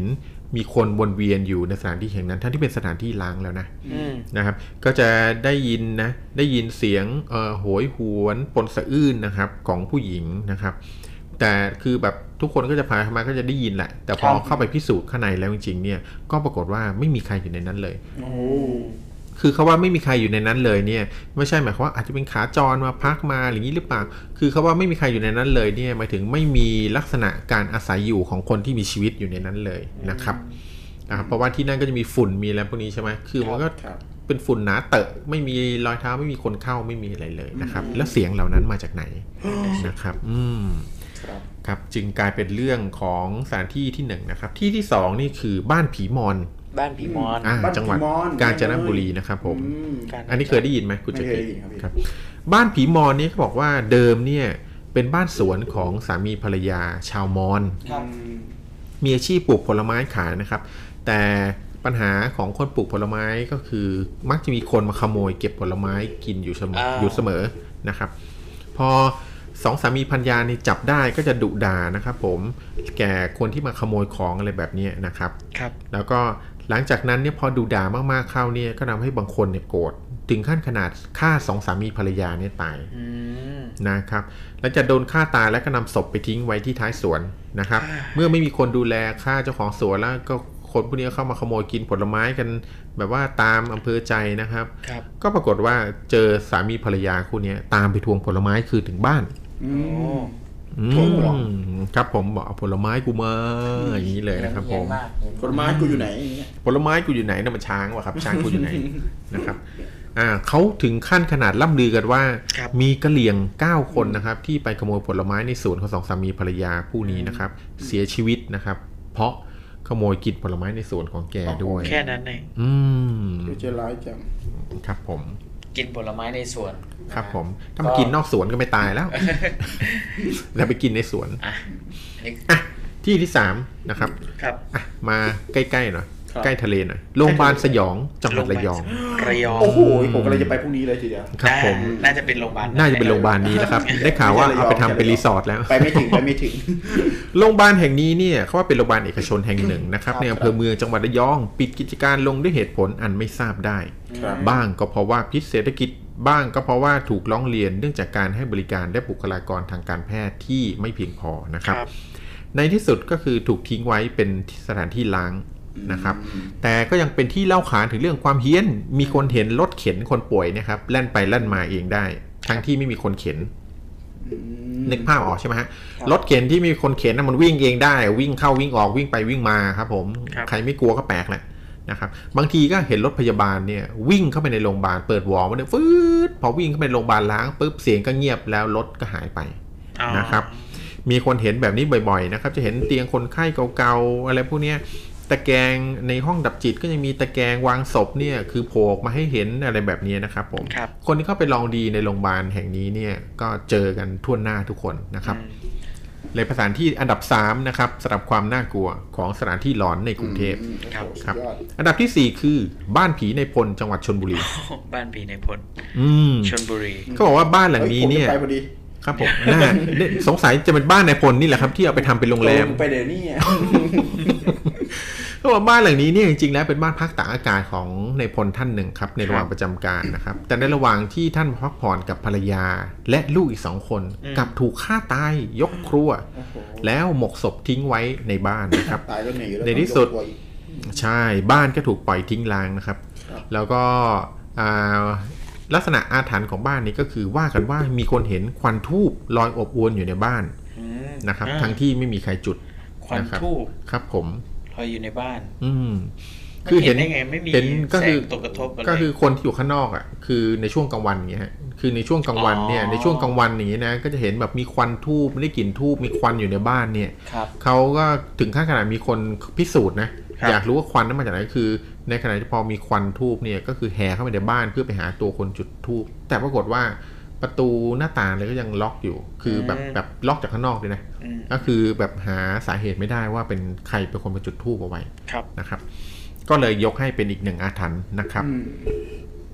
บ้านอันที่5คือ บ้านผียายสวง จังหวัดอยุธยา บ้านปีเยสวงดีสวงอืมอืมเขาเล่าลือกันว่ายายสวงเนี่ยเป็นหญิงชรานะครับ ที่อาศัยอยู่ตัวคนเดียวและแกชอบกินหมากมากครับเลยนะครับ ผม แกเสียชีวิตอยู่ภายในบ้านนะครับ โดยที่ปัจจุบันเนี้ในข้อมูลที่ผมได้มาก็คือโลงศพของคุณยายเนี่ยยังตั้งอยู่ในบ้านจนถึงทุกวันนี้เลยโอ้ยอืมน่ากลัวผู้คนละแวกนั้นบอกว่าถึงตัวจะไม่อยู่แล้วเนี่ย แต่ก็ยังได้ยินเสียงคนตำหมากดังออกมาจากบ้านทุกคืนครับอืมอืมนะครับบรรยากาศมันจะเป็นยังไงเนาะอยู่ตรงนั้นครับคือก็เดินผ่านไปผ่านมาก็มีคนต๊อกตำหมากต๊อกต๊อกต๊อกอต๊อกย่างเงี้ยครับอืไม่แน่มันถ้ามองในแง่แบบนี้อาจจะมีนกมานกหัวขวานเหรอ ไม่รู้ในเมืองไทยมีนกหัวขวานแต่มีน้อยนะครับ บอกเลย ครับอ๋ออืม ใช่ครับผมอะต่อไปไปครับ บ้านหลังที่หกกันรังที่หกเป็นยังไงครับพี่หน้องบ้านผีท่านขุนจังหวัดอยุธยา ต้นคุณอืม น่ากลัวสุนะดครับๆครับผม บ้านผีท่านขุนเนี่ยอีกชื่อหนึ่งคือบ้านผีเขียวนะครับ เป็นบ้านของบ้านผีเขียว ขุนพิทักษ์บริหารนะครับ อยู่ในจังหวัดพระนครศรีอยุธยานะครับ ว่ากันว่าที่บ้านนี้เนี่ยเคยมีการทรมานทาสกักขังล่ามทาสนำมาไว้ใช้เป็นบริวารด้วยนะครับ ท่านขุนเนี่ยเสียชีวิตในสมัยรัชกาลที่ 5 นะครับ หลังจากนั้นเรือนหลังนี้ก็ถูกทิ้งเรื่องทิ้งให้ล้างเนี่ยเรื่อยมา โดยไม่ครับทราบสาเหตุนะครับ เล่าขานกันว่าความน่ากลัวคือเห็นท่านขุนในชุดไทยเดินไปเดินมาอยู่ในบ้านหลังดังกล่าวอืมอืมอืมผู้ที่ไปพิสูจน์ผีที่บ้านท่านขุนนะครับ ก็เจอดีกันหลายรายนะครับ ดังเช่นที่เคยเป็นข่าวดัง เคยมีข่าวว่ามีคนบุกเข้าไปนะเป็นวัยรุ่นน่ะครับวัยรุ่นหญิงที่ไปลองของ กลับมานอนป่วยสมคือแบบ แบบโดนผีหลอกอะ่ะ จนแบบอ่ากินอะไรไม่ได้จนแบบพายผอมเพราะไปลบหลู่ท่านขุนเข้านั่นเองครับนะครับผมอืมก็เป็นผีท่านขุนครับผมนะที่จังหวัดอยุธยาใช่ครับ เรามาได้ค่อนทางแล้วนะครับ บ้านหลังที่ 7 คือบ้านผีโหดจังหวัดนครปฐมนคโหรดปด้วยฐเหรอมต้องโหดด้วยเหรอโหดมากครับเข้าใจเขาบอกว่าบ้านผีโหดหลังนี้เนี่ยคือแบบโหดมากนะครับ เพราะว่าเหตุเกิดจากการคือแบบ บ้านหลังนี้เขาบอกบ้านหลังนี้เนี่ย ถ้าไม่ใช่มีเหตุฆาตกรรมในบ้าน ถือว่าเป็นบ้านน่าอยู่มากนะเพราะเป็นบ้านที่แบบหลังใหญ่เป็นบ้านที่แบบโออาอะไรอย่างนี้เลยนะครับผม แต่ถูกทิ้งร้างเพราะเกิดเหตุวิวาทฆ่ากันตาย ผู้เป็นพ่อตายิงลูกเขยนะครับอืมแล้วนำศพไปโยนทิ้งนะครับ ในบ่อหลังบ้านโหดมากอ่าปัจจุบันเนี่ยยังมีคราบเลือดแห้งกรังติดอยู่ที่บ้านหลังนี้เลยอืมนะครับ ผู้คนที่ผ่านไปมาเล่าว่าบางครั้งได้ยินเสียงกระจกแตกทั้งทั้งที่ไม่มีคนอยู่ในบ้าแล้วนกระจกแตนะกครับจริงผมไหมก็หลาย ๆ ครั้งเขาก็เห็นว่ากระจกแตกครับ แต่ผมก็แปลกใจที่ว่าบ้านล้างกระจกมันแตกแล้วแตกอีกนี่ยังไงครับเนี่ยเออนั่นสิอืมมันน่าจะไม่มีกระจกแล้วมั้งตอนนั้นอืมเออน่าจะไม่มีกระจกก็แหละอะนี่นะครับ มาถึงบ้านหลังที่8แล้วบ้านผีตายโหงหนองจอก อันนี้ใกล้มากโอ้โหนะคตายรับโหงเลยอ่าเขาบอกเป็นบ้านที่ถูกทิ้งร้างนะครับ ทั้งที่ยังก่อสร้างไม่เสร็จ เหตุเพราะคนงานเกิดการวิวาทพลังมือฆ่ากันตายนะครับ พอมีคนตายคนงานอื่นๆ ก็ไม่กล้าทำงานต่อ เขาว่ากันว่า ตกดึกทีไรเนี่ยก็จะได้ยินเสียงคนงานเนี่ยทะเลาะกันครับนะครับ อยู่ในบ้านล้างหลังนี้นะครับอืมซึ่งแบบคนงานมาทิ้งคือมันล้างไปแล้ว แล้วคนงานที่ไหนจะมาทะเลาะกันอืมใช่ใช่นะครับเพราะความหลอนแค่นี้ยังไม่จบ เมื่อพบว่ามีหญิงสาวเข้ามาผูกคอตายที่นี่อีกอืมนะครับ โดยไม่มีใครทราบเหตุจูงใจว่าทำไมเธอจึงเลือกจบชีวิตในบ้านล้างหลังนี้หนำซ้ำยังเคยมีคนพบร่างชายนิรนามตายในสภาพศีรษะบุบโอ้โหสีนะครับสันเหมือนโดนทุบอ่าคงโดนฆ่ามาจากข้างนอกแล้วมาทิ้งไว้ในบ้านล้างเพราะคิดว่าเป็นบ้านล้างตำรวจคงแบบไม่มีใครเข้ามาหาเจออะไรเงี้ยอ๋อเขาบอกศพเนี่ยถูกทิ้งอยู่ตรงใต้บันได คาดว่าคนร้ายน่าจะแอบมาศพมาเพื่ออำพรางคดีนะครับครับ การตายอย่างเลวร้ายทุกรูปแบบ จึงทำให้บ้านหลังนี้ถูกขนานนามว่าบ้านผีตายโหง คือรวมอะอืมรวมทุกประเภทการตายครับรวมทุกผมประเภทผีอืมเลยอะเขาว่าผีตายโหงเนี่ยหมายถึงคนที่ตายโดยที่ไม่ได้ตายด้วยด้วยเหตุธรรมดา อ่า ไม่ได้ตายด้วยโรคไม่ได้ตายเป็นเพราะตายด้วยตายอุบัติเอเหงตุใช่ไหมครับ ตายเพราะอุบัติเหตุครับตายเพราะโดนฆ่าก็ครับถือว่าเป็นผีตายโหงหมดอืมนะครับผมโอเคอะ บ้านหลังที่เก้านะครับผมหลังที่เก้าชื่อว่าบ้านอันนี้โอชื่อเศร้ามากนะครับ ชื่อบ้านตรอมใจ บ้านตรอมใจอยู่หนองโโจอกบ้านแต่ละบ้านเนี่ยชื่อแต่ละชื่อได้อืมโอ้โห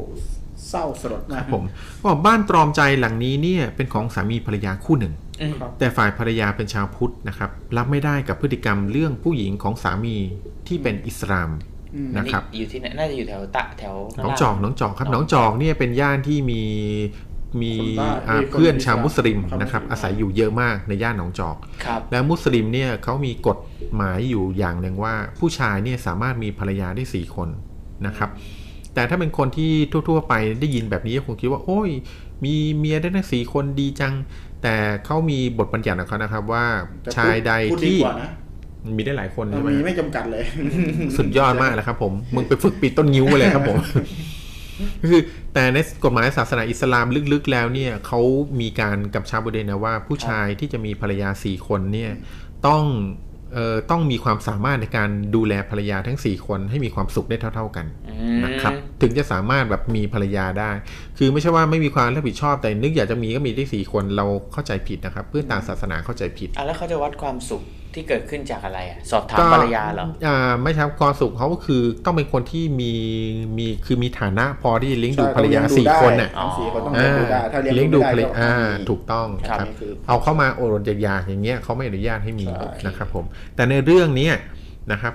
ฝ่ายหญิงเป็นพุทธก็เลยรู้สึกรับไม่ได้กับกับอืมกฎอันนี้นะครับ ก็เลยตอมใจตายทะเลาะกับทะเลาะกับเอ่อมีปากเสียงทะเลาะกับฝ่ายสามีเนี่ย นะครับ ฝ่ายชายก็รู้สึกแบบเอ้ย เข้ากันไม่ได้ก็เลยหนีออกจากบ้านไปครับ ผู้หญิงเนี่ยเนื่องจากทะเลาะกับสามีแต่ก็ยังรักสามีอยู่นะครับ ก็เลยรอสามีกลับบ้านก็ไม่กลับสักทีจนกระทั่งตอมใจล้มป่วยและเสียชีวิตในที่สุด บ้านหลังนี้ก็เลยถูกทิ้งร้างตั้งแต่นั้นเป็นต้นมานะครับครับ ชาวบ้านแถวนั้นให้ข้อมูลว่ายามกลางคืนเนี่ยมักได้ยินเสียงผู้หญิงร้องไห้ข้ามครวญอยู่เสมอออ๋อยามที่เฝ้านี่นะใช่ไหมครับพี่ครับผมเออมันเอ้าไม่ไม่ได้ยามอย่างนั้นครับผมอ๋อยามข้างรปภนี่ยามครับรปภยามกลางคืนก็มียามกะกลางวันด้วยช่วงครับกลางคืนอืมอืมครับหมายถึงช่วงกลางคืนครับผมอืมอืมรีบไปต่อดีกว่าครับผมครับไปต่อเผื่อผมอาจจะฆ่าใครบางคน เอ้าบ้านหลังที่สิบมาถึงบ้านหลังสุดท้ายแล้วนะครับผมครับ นะครับบ้านเสาตกน้ำมันจังหวัดราชบุรี ราชบุนะครีอืมเขาบอกบ้านเรือนไทยหลังนี้มีความแปลกอยู่ตรงที่มีเสาตกน้ำมันที่น้ำมันไหลตั้งแต่ด้านบนลงมาถึงข้างล่าง โดยไม่ทราบเออ มันไม่ไหลข้างล่างขึ้นข้างบนนะใช่อืมเขาอธิบายอืมครับผมอืมเขาบอกไม่ทราบสาเหตุแน่ชัดว่าทำไมถึงถูกปล่อยล่างนะครับ ถูกปล่อยจนมีเถาตำลึงเลื้อยพันเต็มไปหมดครับชาวบ้านจึงไปเก็บตำลึงนะครับ เออฮาดีเว้ยอันนี้ แต่หลายรายก็กระเจิงกลับมา บอกว่าเห็นหญิงชุดไทยยืนชี้หน้าบอกว่าบ้างก็ว่าเธอนั่งอยู่บนหลังคาบ้านแล้วก็ ชอบนั่งกับแกว่งขาเล่นน่ะอืมแล้วก็แบบชอบอะไรปรากฏตัวให้คนเห็นบ่อยเสาตกน้ำมันๆเนาะอืมครับผม ส่วนตัวพี่กีเคยเห็นเสาตกน้ำมันไหมพี่ผมว่าไม่เคยนะ บอกไว้ก่อนผมเดี๋ยวกลัวเดี๋ยวถามกลับผมจริง ๆ ผมที่บ้านเคยหมู่บ้านมีเสาตกน้ำมัน อ่าอยู่เยอะนะครับ ซึ่งเขาก็ไปขูดหาเลขหาหวยกันอืมครับผมแต่เพราะว่ามันรู้สึกเป็นสิ่งที่ศักดิ์สิทธิ์นะครับอืมไอ้ตรงเตาไอ้เสาตกน้ำมันเนี่ยจริงๆแล้วมันมีเรื่องเล่าเยอะแยะเลยประจำถิ่นด้วยครับบางทีเสาตกน้ำมันก็ไอ้ไม้ที่เอามาทำเนี่ยก็ก็ก็เป็นแหล่งพลังงานนะอืมใช่ไหมก็เป็นเรื่องเล่าสุดเขาเรียกว่าเอ่อเอาง่ายๆสาวตกน้ำมันเนี่ยไม่ค่อยเคยเห็นแต่เคยเห็นหนุ่มๆอะตกปลาเออ โอเคมีมีเยอะมีเยอะเดี๋ยวไว้แบบถ้ามีพีเกี่ยวกับเรื่องนี้น่าจะเอามาเล่าเลยนะครับเรื่องสาวตกน้ำมันเนี่ยพี่ทอยมีหลักวิทยาศาสตร์ไหมแล้วเสาตกน้ำมันนี่แหละครับใช่ครับ ก็บอกเสาพวกนี้นะครับ เป็นมันทำมาจากคือส่วนมากเสาที่ตกน้ำมันเนี่ยมักจะเป็นเสาที่ทำมาจากต้นตะเคียนเสาที่ทำเอ่ออ๋อเสาที่ทำมาจากต้นสาวตะจเคียนริงๆแล้วบางทีน้ำมันไม่ค่อยเห็นจะจะตกอย่างอื่น ครับผมอืมเออ เออเอาตกมาอยู่บนเสาแล้วตกลงมาที่พื้นเนี่ยครับโอเคแค่สาวขาสาวสาวอะไรแบบนี้นะครับผมๆครับผมนั่นเสาตกเขาบมัอกนค่ะเขาบอกว่าสาคือต้นไม้ประเภทต้นไม้ใหญ่เนี่ยนะครับครับต้นคือต้นตะเคียนเนี่ยนอกจากจะเป็นต้นไม้ใหญ่แล้วเนี่ยยังเป็นต้นที่มีลำต้นแน่นนะครับ เป็นไม้ที่เรียกว่าเป็นไม้ที่มีอายุยืนนะครับ ไม้ที่มีอายุยืนคือสามารถแบบอยู่ได้นานโดยที่แบบแบบไม่เสียหายตามการเวลาแล้วก็สำคัญคือปลวกไม่กินอะไรแบบเนี้ยครับปลวกอ่าอืม แล้วก็ตามตามหลักแล้วเนี่ยพวกไม้ที่เป็นไม้ต้นใหญ่ๆเนี่ย ข้างในเนี่ยพอมันมันแน่นเข้ามันจะมีน้ำมันอืมจริงๆน้ำมันมันเกิดขึ้นตามธรรมชาตินะครับเหมือนเวลาเราไปกรีดยางอย่างเงี้ยครับจากยางยางเวลากรีดยางก็มียางมาจากต้นยางใช่ไหมนั่นก็เป็นครับน้ำมัน ถือว่าเป็นน้ำมันชนิดหนึ่งอย่างเงี้ยฮะเพราะฉะนั้นต้นไม้บางประเภทเนี่ยก็จะมีน้ำมันอยู่ในตัว แต่ต้นตะเคียนเนี่ยมันไม่ใช่น้ำมันที่กรีดออกมา แล้วได้เป็นน้ำยางอะไรแบบนั้นอ่าอืมก็ประมาณนั้นประมาณครับผมนั้นก็สำหรับหลัก วิทยาศาสตร์นะฮะ แต่ว่าเสาตกน้ำมันเนี่ยก็ขึ้นชื่อลือชาในเรื่องของความหลอนเฮี้ยนเฮี้ยนนะครับ อืมอะเพราะก็ถือว่าเสาต้นไหนมีตกน้ำมันเนี่ยแสดงว่าต้นนั้นมีวิญญาณสิงสู่อยู่ครับนะครับ มันจะมีวิญญาณนางไม้ วิญญาณนางตะเคียนอะไรแบบนี้นะครับผม อันนี้ก็เป็นเอ่อเรื่องเอ่อเป็นเขาเรียกว่าอะไรสิบเอ็ดเรื่องเหรอสิบเอ็ดบ้าน เป็นสิบบ้านสิบบ้านสิบล้างบ้านร้อนสิบบ้านหลอนในที่พี่ทั่วทอยประเทศครับผมเชื่อว่าใครหลาย ๆ คนน่ะอาจจะเคยได้ยินหนึ่งในสักเรื่องสักสิบเรื่องเนี้ยนะฮะที่มีความหลอนเนี่ย ผมก็มีเคยไม่ว่าจะเป็นอะไรนะซ่องสุม ซ่องโสเปซ่องนีโสเปนีก็เคยไปเที่ยวมาแล้ว ก็ไม่ เคยได้ยินได้ฟังดีกว่าเคยได้ยินได้ฟังอ่าแต่ตอนผมขที่ตอนที่แม็กไปครับนั้นยังไม่ขังนะฮะยังไม่เฮี้ยนเท่าไหร่ครับผมอะเดี๋ยวเดี๋ยวเดี๋ยวเดี๋ยวแหมผมไม่ไปหรอกโอ้ครับผมอืมก็ไปกับพี่อะเนี่ยครับ ก็เอาเอาอย่างนี้แล้วกันนะครับ บ้านล้างที่ขึ้นชื่อเนี่ยบ้านผีสิงที่ขึ้นชื่อเนี่ยที่พี่ทอยพูดมาเนี่ยเรียกได้ว่าเป็นระดับท็อปๆของเมืองไทยเลยใช่ไหมครับผมอ๋อมันยังมีเยอะกว่านี้อีกนะ จริงครัๆบอันนี้ผมเขาจัดอันดับมาที่เขาไปจัดมาพิแค่สูจน์มาแล้วสิบทั่วประเทศนะครับมันร้อนจริง เรียกว่าสถานที่ล้างดีกว่าเนาะเพราะว่ามันก็จะมีโรงพยาบาลด้วยอืมใช่ไหมครับรวมโรงพยาบาลด้วยๆแต่วันนี้เรารวมบ้านพี่ไปหาโรงพยาบาลมาทำไมอะเอ้าบ้านของโรงพยบ้านของนางพยาบาลครับผมบ้านของนางพยาบาลถูแผลกต้องไปครับผมแผลไปนะครับผมสวัสดีแผลเอ่อสวัสดีพี่แซมด้วยนะครับ พี่เงาหัวแซมนะครับผม แล้วก็สวัสดีพี่วีรวุฒินะครับผมอ่าวีรวุฒิทักทายเข้ามานะครับ ครับผม สวัสดีครับเอ่อแล้วก็สวัสดีพี่ริชชี่ริชชี่ด้วยนะครับอ่าเข้ามาครับผมหลายสวัสคดีรั้งแล้วนะครับครับผมพี่ครับผมดิชี่ก็เอาเงาหัวไปเลยนะครับเงาขอบหัคุณวสำหรับการดิชี่ทักทายเข้ามาแล้วนะคก็รับคุณเดอะเดอะกายเดอะกายใช่ไหมเดอะกายนะฮะเดอะพิมกายพ์จาก YouTube นะครับ พิมพ์มาถามพี่ทอยว่าในพรานเนี่ย ถ้าเป็นผู้หญิงเขาจะเรียกว่านางพรานไหมครับ นี่ชอบเลยนี่นี่ชอบเลยนี่มุกแบบนี้ชอบคนนี้คนนี้แบบนี้เลยเคยเคยดูไหมเน่งเน่งนี่แหละนี่แหละคนนี้แหละโอ้โหเปิดมาแบบนี้เหน่งเมงจ่ายเหน่งเมงจ่ายโอ้โหเปิดมานายนายพรานกับมันนางพรานค่ะมันอยู่ที่ว่าพรานเท่านั้นเนี่ยแต่งงานหรือยังอ๋ออ๋อถ้าแต่งงานแล้วก็เป็นนางได้ครับ แต่ถ้ายังถ้าเป็นพรานผู้หญิงยังไม่ได้แต่งงานเป็นก็นายพรานนางสาวอ๋อ ก็เป็นนางสาวพรานนี่งสวพรอ๋อเป็นไงเป็นไงเน่งเมงจ่ายมากเลยครับนี่อ่าครับคุณเดอะกายขอบคุณมากนะครับ คุณแขเดอะนกายสี่ข้างถลอกไปข้างหนึงนะครับยังอยู่ไหมเนี่ยยังยังดูเราอยู่ไหมเนี่ยคุณเดอะกายนะครับผม ก็ถ้าดูอยู่ที่ก็คงจะพิปิมดพ์ไปแล้วล่ะเข้ามาอ่าก็เป็นจากช่องทาง YouTube นะฮะครับก็ท่านผู้ฟังทุกท่านก็สามารถฟังผ่าน YouTube ได้เหมือนกันนะครับ ที่ครับช่องทางของเงาหัวนะครับ พิมพ์เลยบน YouTube ก็จะเห็นเอ่อเรานี่แหละ ไลฟ์สดกันอยู่ณตอนนี้นะครับ ฝากไว้ด้วยก็แล้วกันนะครับผม โอเค ครับ พี่ถอยรู้ไหมว่า ที่บ้านผีสิงเนี่ยมีประโยชน์มากอืมที่อินโดนีเซียในช่วงโควิดเนี่ยนะอ่าเคยได้ยินข่าวไหมเออเป็นที่ยังไงบ้างครับที่อินโดนีเซียเองเนี่ยนะครับอ่าเขาใช้บ้านผีสิงเป็นที่กักกักตัวคนที่กกักตัวคนที่ เป็นแบบโควิดโคที่แบบดูรอดูอาการคนโควิดนะครับอืมจริงโอ้โหนี่ใครก็จะไปอยู่นะครับคือพอดีว่ามันเป็นเคอร์ฟิวของเขานะครับ คนอินเดียเนี่ยเมืองเมืองหนึ่งในในในอินโดนีเซียขอขออภัยนะครับ ที่อินโดนีเซียนะครับ เป็นเมืองเมืองหนึ่งที่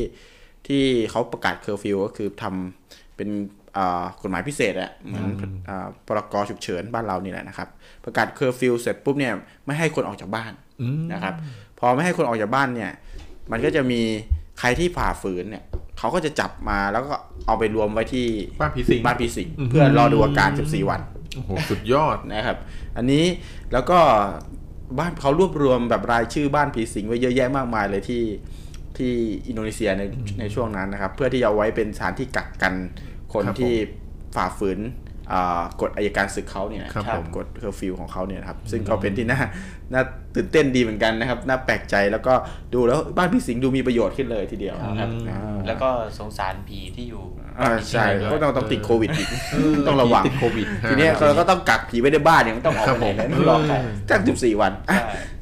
ก็ว่ากันได้ก็ว่ากันไปนะครับผมแต่แล้ว ก็เป็นเหตุการณ์จริงใช่ใช่ไหมอันนี้เป็นเหตุการณ์จริงคือมันต่อยอดมาจากเหตุการณ์หนึ่งของอินคือโดเป็นีนเซียที่เขาคืที่อเขาเป็นเหตุการณ์จริงใช่ไหมที่ผีติดโควิดไม่ใช่เป็นเหตุการณ์จริงที่เป็นเอ่อของเมืองเมืองหนึ่งในอินโดนีเซียนะครับ จริง ๆ มันเป็นเหตุการณ์ที่ต่อยอดมาจากเหตุการณ์หนึ่งที่เป็นมาตรการในการเอ่อดูแลคนที่เป็นโรคเอ่อเขาเรียกว่าในสถานการณ์โควิดในช่วงหนึ่งนะครับ มันมีช่วงช่วงหนึ่งที่ที่เจ้าหน้าที่รัฐนะครับครับแต่งตัวเป็นผีอ่าเอ่อ ไปยืนตามซอยซอกซอยหลังจากเคอร์ฟิวแล้วนะครับเพื่อที่จะหลอกให้ให้คนที่แบบฝ่าฝืนกฎเนี่ยนะครับไม่กล้าออกมาจากบ้าน แต่ถามจริงไอ้พวกที่ฝ่าฝืนออกมานี่มันโง่ขนาดแยกไม่ออกเลยเหรอก็ไม่แน่เหมือนกันอ๋นะอพี่ก็ไม่รู้เหมือนกันนะอันนี้เป็นมาตรการแรกนะครับพอหลังจากนั้นปุ๊บก็ใช้มาตรการที่สองก็คือ เป็นการกักกันคนที่ฝ่าฝืนเอาไว้ที่บ้านผีสิง อันนี้คือแบบก็เป็นครับที่น่าแต่แบบพอตกไม่ใจไม่พอมาคิดมุมกลับนะถึงขั้นขนาดเอาคนมาหลอกเป็นผีมาหลอกคนที่ออกมาช่วงเคอร์ฟิวเนี่ยอืมนั่นหมายความว่าคือแบบผีไม่งต้องเยอะมากจริงๆป่ะเนี่ย มันมันเป็นไปได้ว่าความเชื่อของชาวอินโดนีเซียนี่ก็ยังยังอ่าผูกติดกับเรื่องของผีอยู่นะครับ แล้วก็มีความกลัวในเรื่องของอืมสิ่งที่มองไม่เห็นอยู่เยอะดังนั้นมันเป็นไปได้ว่ามันเหมือนกับว่าถ้าเขาจะลงโทษอะไรสักอย่างเขาก็ต้องลงโทษสิ่งที่ที่คนนั้นกลัวใช่ไหมครับเออเขาก็อาจจะคิดว่าเมืองนั้นมีคนมีความเชื่ออยู่เยอะอืมนะครับ ก็เลยเก็บเอาประเด็นนี้มาใช้ในการแบบ ครับผมคอนโทรลได้นะน่าจะมีโอกาสแบบแบบนั้นอืมเพราะว่าคนอินโดนีเซียนี่ก็ครับมีความเชื่อเรื่องพวกนี้เยอะอยู่นะ ใช่ครับใช่อินโดนีเซียนี่ใช่ทางมาลายูหรือเปล่าเนี่ยอ่าแน่นอนครับ เป็นเมืองใช่ใช่ไหมใช่ใช่ใช่เมืองอินเนาเลยครับ อินโดนีเซียนะครับเอ่อสำหรับบ้านผีสิงนะครับ บ้านผีสิงจริง ๆ แล้วอะครับ มันจะมีบ้านคำว่ารู้จักบ้านผีสิงใช่ไหมพี่ครับผมบ้านผีสิงในในงานวัดเนี่ยเราพี่เคยไปเล่นนะ ครับเออไม่ค่อยไม่ค่อยไปฮะจริงๆมันก็จำลองมาจากบ้านผีสิงที่แบบว่าเป็นบ้านผีสิงจริงๆนะครับแต่ว่าเอ่อในการละเล่นแล้วก็พวกงานวัดต่างๆ เนี่ยเขาก็จำลองบ้านผีสิงนั้นมา เพื่อให้ทุกคนได้เข้าไปเล่นกันนะคครัรับบผมนะแต่เชื่อไหมว่ามันมีบ้านผีสิงบ้านผีสิงที่หนึ่งที่ที่น่ากลัวมากครับนะครับ เป็นเขาเรียกว่าเป็นบ้านผีสิงที่โหดที่สุดในโลกอือหือไม่ใช่บ้านผีสิงจริง ๆ นะ เป็นบ้านผีสิงที่อยู่ในงานวัดเลย เออเหรอฮะนะครับแต่เป็นบ้านผีสิงที่คนเข้าไปเนี่ยจะต้องใช้ใบรับรองแพทย์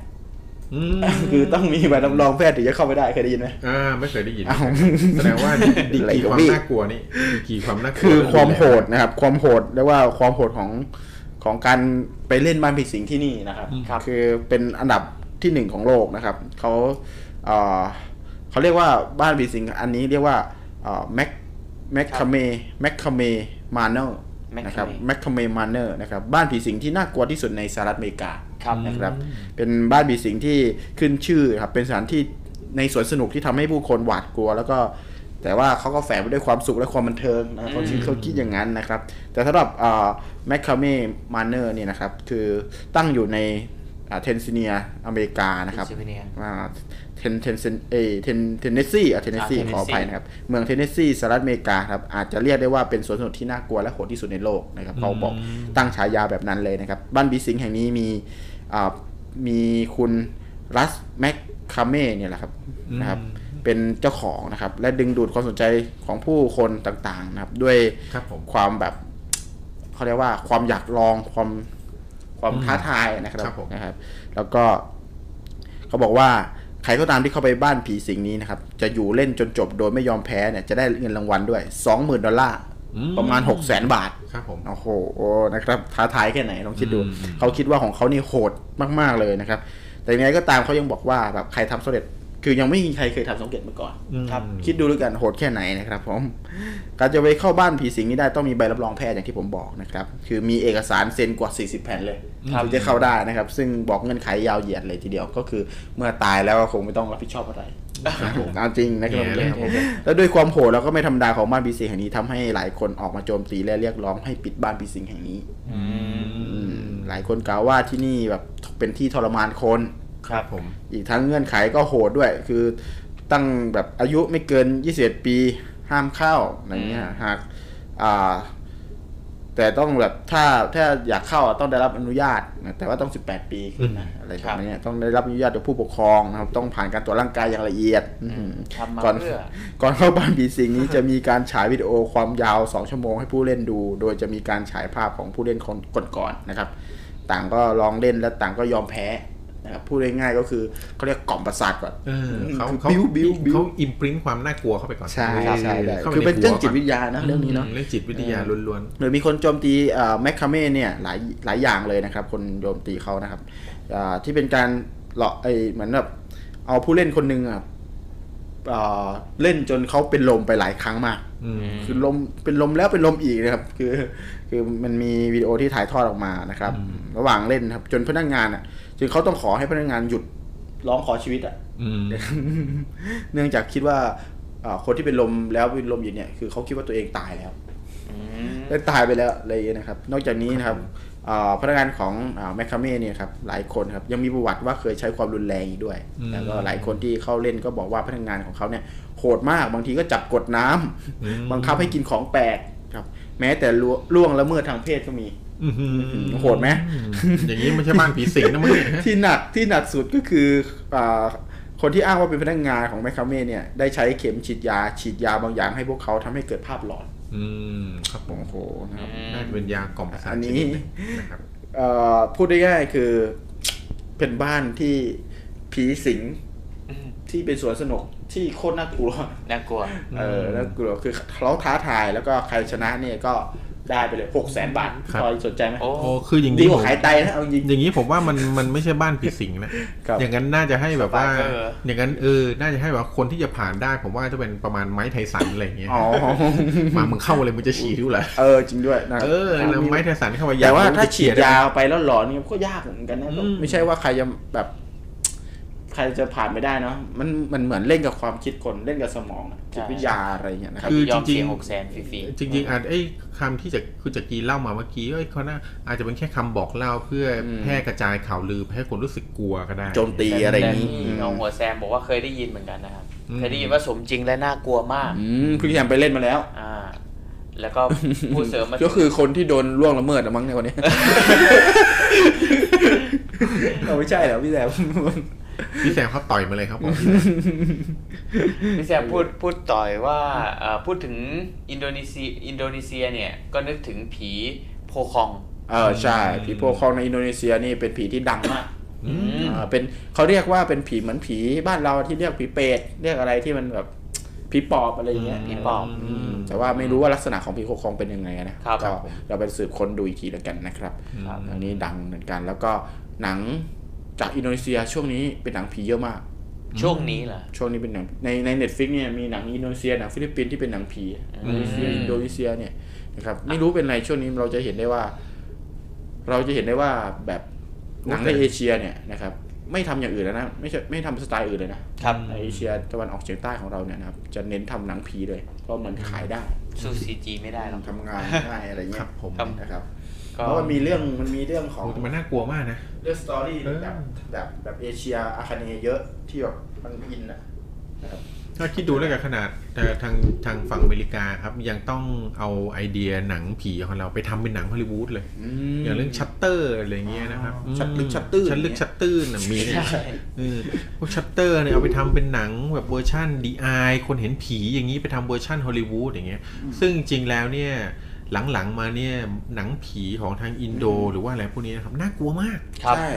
เออมีเรื่องหนึ่งผมเคยดูผ่านๆนะครับ ผมครับเป็นเรื่องของเรือที่คือเป็นเรือนะครับที่มาจอดล้างคือมาจอดท่อสมออยู่ ก็คือมาล้างล้างให้สะอาดแล้วค่อยไปอย่างเงี้ยเหรอไม่ใช่ล้างแบบนะครับ คือเป็นเรือที่แบบจอดท่อสมออยู่ห่างจากเกาะฮะครับ แล้วปรากฏว่า แล้วปรากฏว่ามีการขนนะคือสรุปว่าเรื่องไปแต่คือปรากฏว่าบนเรือนั้นน่ะมีแต่ศพคน อืมอืมอืม แล้วก็สุดท้ายคือตอนสุดท้ายหนูดูคือศพคนที่ตายไปแล้วทั้งหมดนะครับ คืออยู่ดีๆก็แบบว่าด้วยเหตุผลและบางอย่างก็คือทุกคนอะที่ตายไปแล้วอะเดินออกมาจากเรือ เดินมาปุ๊บแล้วก็เดินมาจากในน้ำอย่างเงี้ยแล้วก็เดินขึ้นฝั่งมาแล้วทุกคนก็เดินมาเข้ามาในบ้านหลังเนี้ยแล้วก็มานอนตายทับถมอยู่ในบ้านหลัโอ้งโหเนี้ยทำให้นางเอกที่อยู่ในบ้านกลัวมากโอ้โหผมจำเนื้อเรื่องไม่ได้เป็นเพราะอะไรแต่คือในความรู้สึกแบบโอ้โหโคตรน่ากลัวครับอืมอืมนี่คือเป็นเรื่องที่เออเรา ไปหาดูได้อืมครับ หนังอินโดหนังอะไรช่วงนี้ก็เยอะเหมือนกันนะครับเอ่อคุณจะกีไปดูที่ไหนมาเน็ตฟิกใช่ไหมใช่ใช่อืมมีเยอะเหมือนกันมีฟังไม่ค่อยรู้เรื่อง เงาหัวแซมถามว่ามีเรื่องเล่าของเอ่อตัวผีโคซองเหรอโคซองไหมครับ โคผองโพของปองโพโพโพฟองเป็นผีไม่ขนมโคซองเลยถ้าผีครัวซองต้องไปร้านขนมปังเออครับผมน่าน่าจะไม่มีข้อมูลเนาะตรงครับนี้ครับเพราะว่าเพราะว่าผีโพกองนี่มันเหมือนเป็นผีแบบอ๋อของอินโดนีเซียนะครับ อันนี้ผมยังไม่ผมเห็นเขาผ่านๆแล้วคนส่วนใหญ่ก็บอกว่า ผีโพกองเป็นผีของอินโดที่ที่รับคนนิยม จะเรียกว่าแล้วคนนิยมหรือเปล่าก็คือพูดถึงกันเยอะนะครับ เป็นกระแสเป็นอะไรอย่างนี้นะครับถึงครับขั้นเรียกว่าเป็นผีไอดอลกันได้เลยทีเดียวพอไอดีใครที่ค่ำคืนนี้มีเรื่องเล่า นะฮะเกี่ยวกับเอ่อบ้านผีหลอนเนี่ยนะครับ ก็โทรกันเข้ามาเล่าได้นะครับ ที่ ID Line แอดไว้ด้วยนะครับ Line Official H H Shadow นะครับผมนะครับผมสามารถโทรเข้ามาเล่าได้สำหรับคืนนี้เอ่อสวัสดีสำหรับพี่นิติสอ่าแล้ว น้องน้องบอสมั้งเนี่ยน้องมอสาน้องมอสน้องมอสของเราเนี่ยนะครับผมนะครับน้องหัวมอสของเราอ่าน้องมอสจะเล่าเรื่องเหรอครับน้องมอสจะเล่าเรื่อง add ไลน์ official ยังเดี๋ยวอ่า add ไลน์ official เข้ามาได้เลยไลน์เก่านี่ที่น้องมอสเคย add เข้ามาอันนั้นปิดไปเรียบร้อยแล้วนะครับตอนนี้เราเปิดเป็นไลน์ official อันเดียวนะครับผมครับน้องมอส add ไว้เลยครับผมอ่าก็ถ้ามีเรื่องเล่าก็ add เข้ามาได้นะครับสำหรับค่ำคืนนี้ค่ำคืนแห่งความหลอนวันที่วันที่ 13 เดือน 11 นะครับอ่าสุกสิบ สามศุกร์เรื่องเล่า13สยองจากบ้านผีหลอนนั่นเองนะครับครับอ่าจริง ๆ บ้านผีหลอนนี่ยังมีข้อมูลอีกเยอะเลยที่พี่ทอยเตรียมมาใช่ไหมอืมเต่อเลยไหมครับพี่ต่อเลยก็ได้นะครับ เดี๋ยวเสร็จครับผมนั่นนี่เราเมื่อเปิกี้ดสายเลยครับผมครับเมื่อกี้เนี่ยผมได้เล่าถึงเรื่อง 13เอ่อ10 บ้านผีหลอนทั่วประเทศไทยไปแล้วนะครับครับ ผมยังสโคปเล็กเข้ามาใกล้ตัวหน่อยเจ็ดบ้านเจ็ดสถานที่นะครับ สุดหลอนในกรุงเทพ และบริเวณข้างๆที่ไม่ไกลจากกรุงเทพ แต่ก่อนที่จะไปถึงตรงนั้นเนี่ย ผมขอเล่านี้ให้ฟังก่อนเล่าเรื่องที่ผมไปอ่านมา คือน้องคนหนึ่งที่บอกว่าทำไมบ้านใหม่ ๆ ก็ยังเจอผีเลย ครับ อืม อืม น้องคนนี้นะครับ ที่มาของเรื่องนี้มาจากพันทิปนะครับ น้องคนนี้ผมสมมุติว่านะครับ สมมุติชื่อว่าให้ชื่อน้องเอแล้วกันอืมน้องเอบอกว่าน้องเอเนี่ย ตั้งแต่ตั้งแต่เล็ก ๆ เนี่ย น้องเอมีประสบการณ์ในการสัมผัสวิญญาณนะครับ ที่เขาเรียกว่าสัมผัสที่หกเนี่ยอืมเห็นผีเห็นอะไรพวกนี้บ่อยมากอืมนะครับ แต่ถึงน้องเอจะเห็นผีบ่อยตั้งแต่เด็กเนี่ย แต่ก็ไม่ได้ทำให้น้องเอชินเลยนะครับโอ้คือเวลาเจอผีเจออะไรก็ยังรู้สึกกลัวตัวสั่นแบบทุกครั้งที่ได้เจอตั้งแต่เล็กจนโตเลย แต่วิธีที่น้องเอใช้เวลาน้องเอเจอผีเนี่ย ก็คือน้องเอบอกงี้ อาการก่อนที่น้องเอจะเจอผีเนี่ยนะครับ จะมีอาการคล้ายๆไมเกรนนะครับ คือจะปวดหัวมากอืมคือปวดหัวมากจะแบบหัวจะระเบิดเลยนะครับนั่นในระหว่างที่ปวดหัวเนี่ยจนถึงขั้นที่แบบจุดหนึ่งที่ปวดหัวมากเนี่ย น้องเอเนี่ยก็จะเริ่มเห็นสิ่งเหนือธรรมชาตินะครับครับเห็นพวกวิญญาณนะครับ อืมนะครับ เห็นพวกวิญญาณเห็นอะไรแบบเนี้ยครับน้องเอคือแล้ววิญญาณพวกนั้นชอบมาป้วนเปี้ยนอยู่ใกล้ ๆ ตัวน้องเอด้วย ครับ หมายถึงเวลาที่เห็นวิญญาณเนี่ยก็จะเห็นวิญญาณเข้ามาใกล้ๆ เพราะฉะนั้นน้องเอเนี่ยกลัวนะครับ ใช้วิธีแก้ปัญหาโดยการที่ทำเป็นไม่สนใจ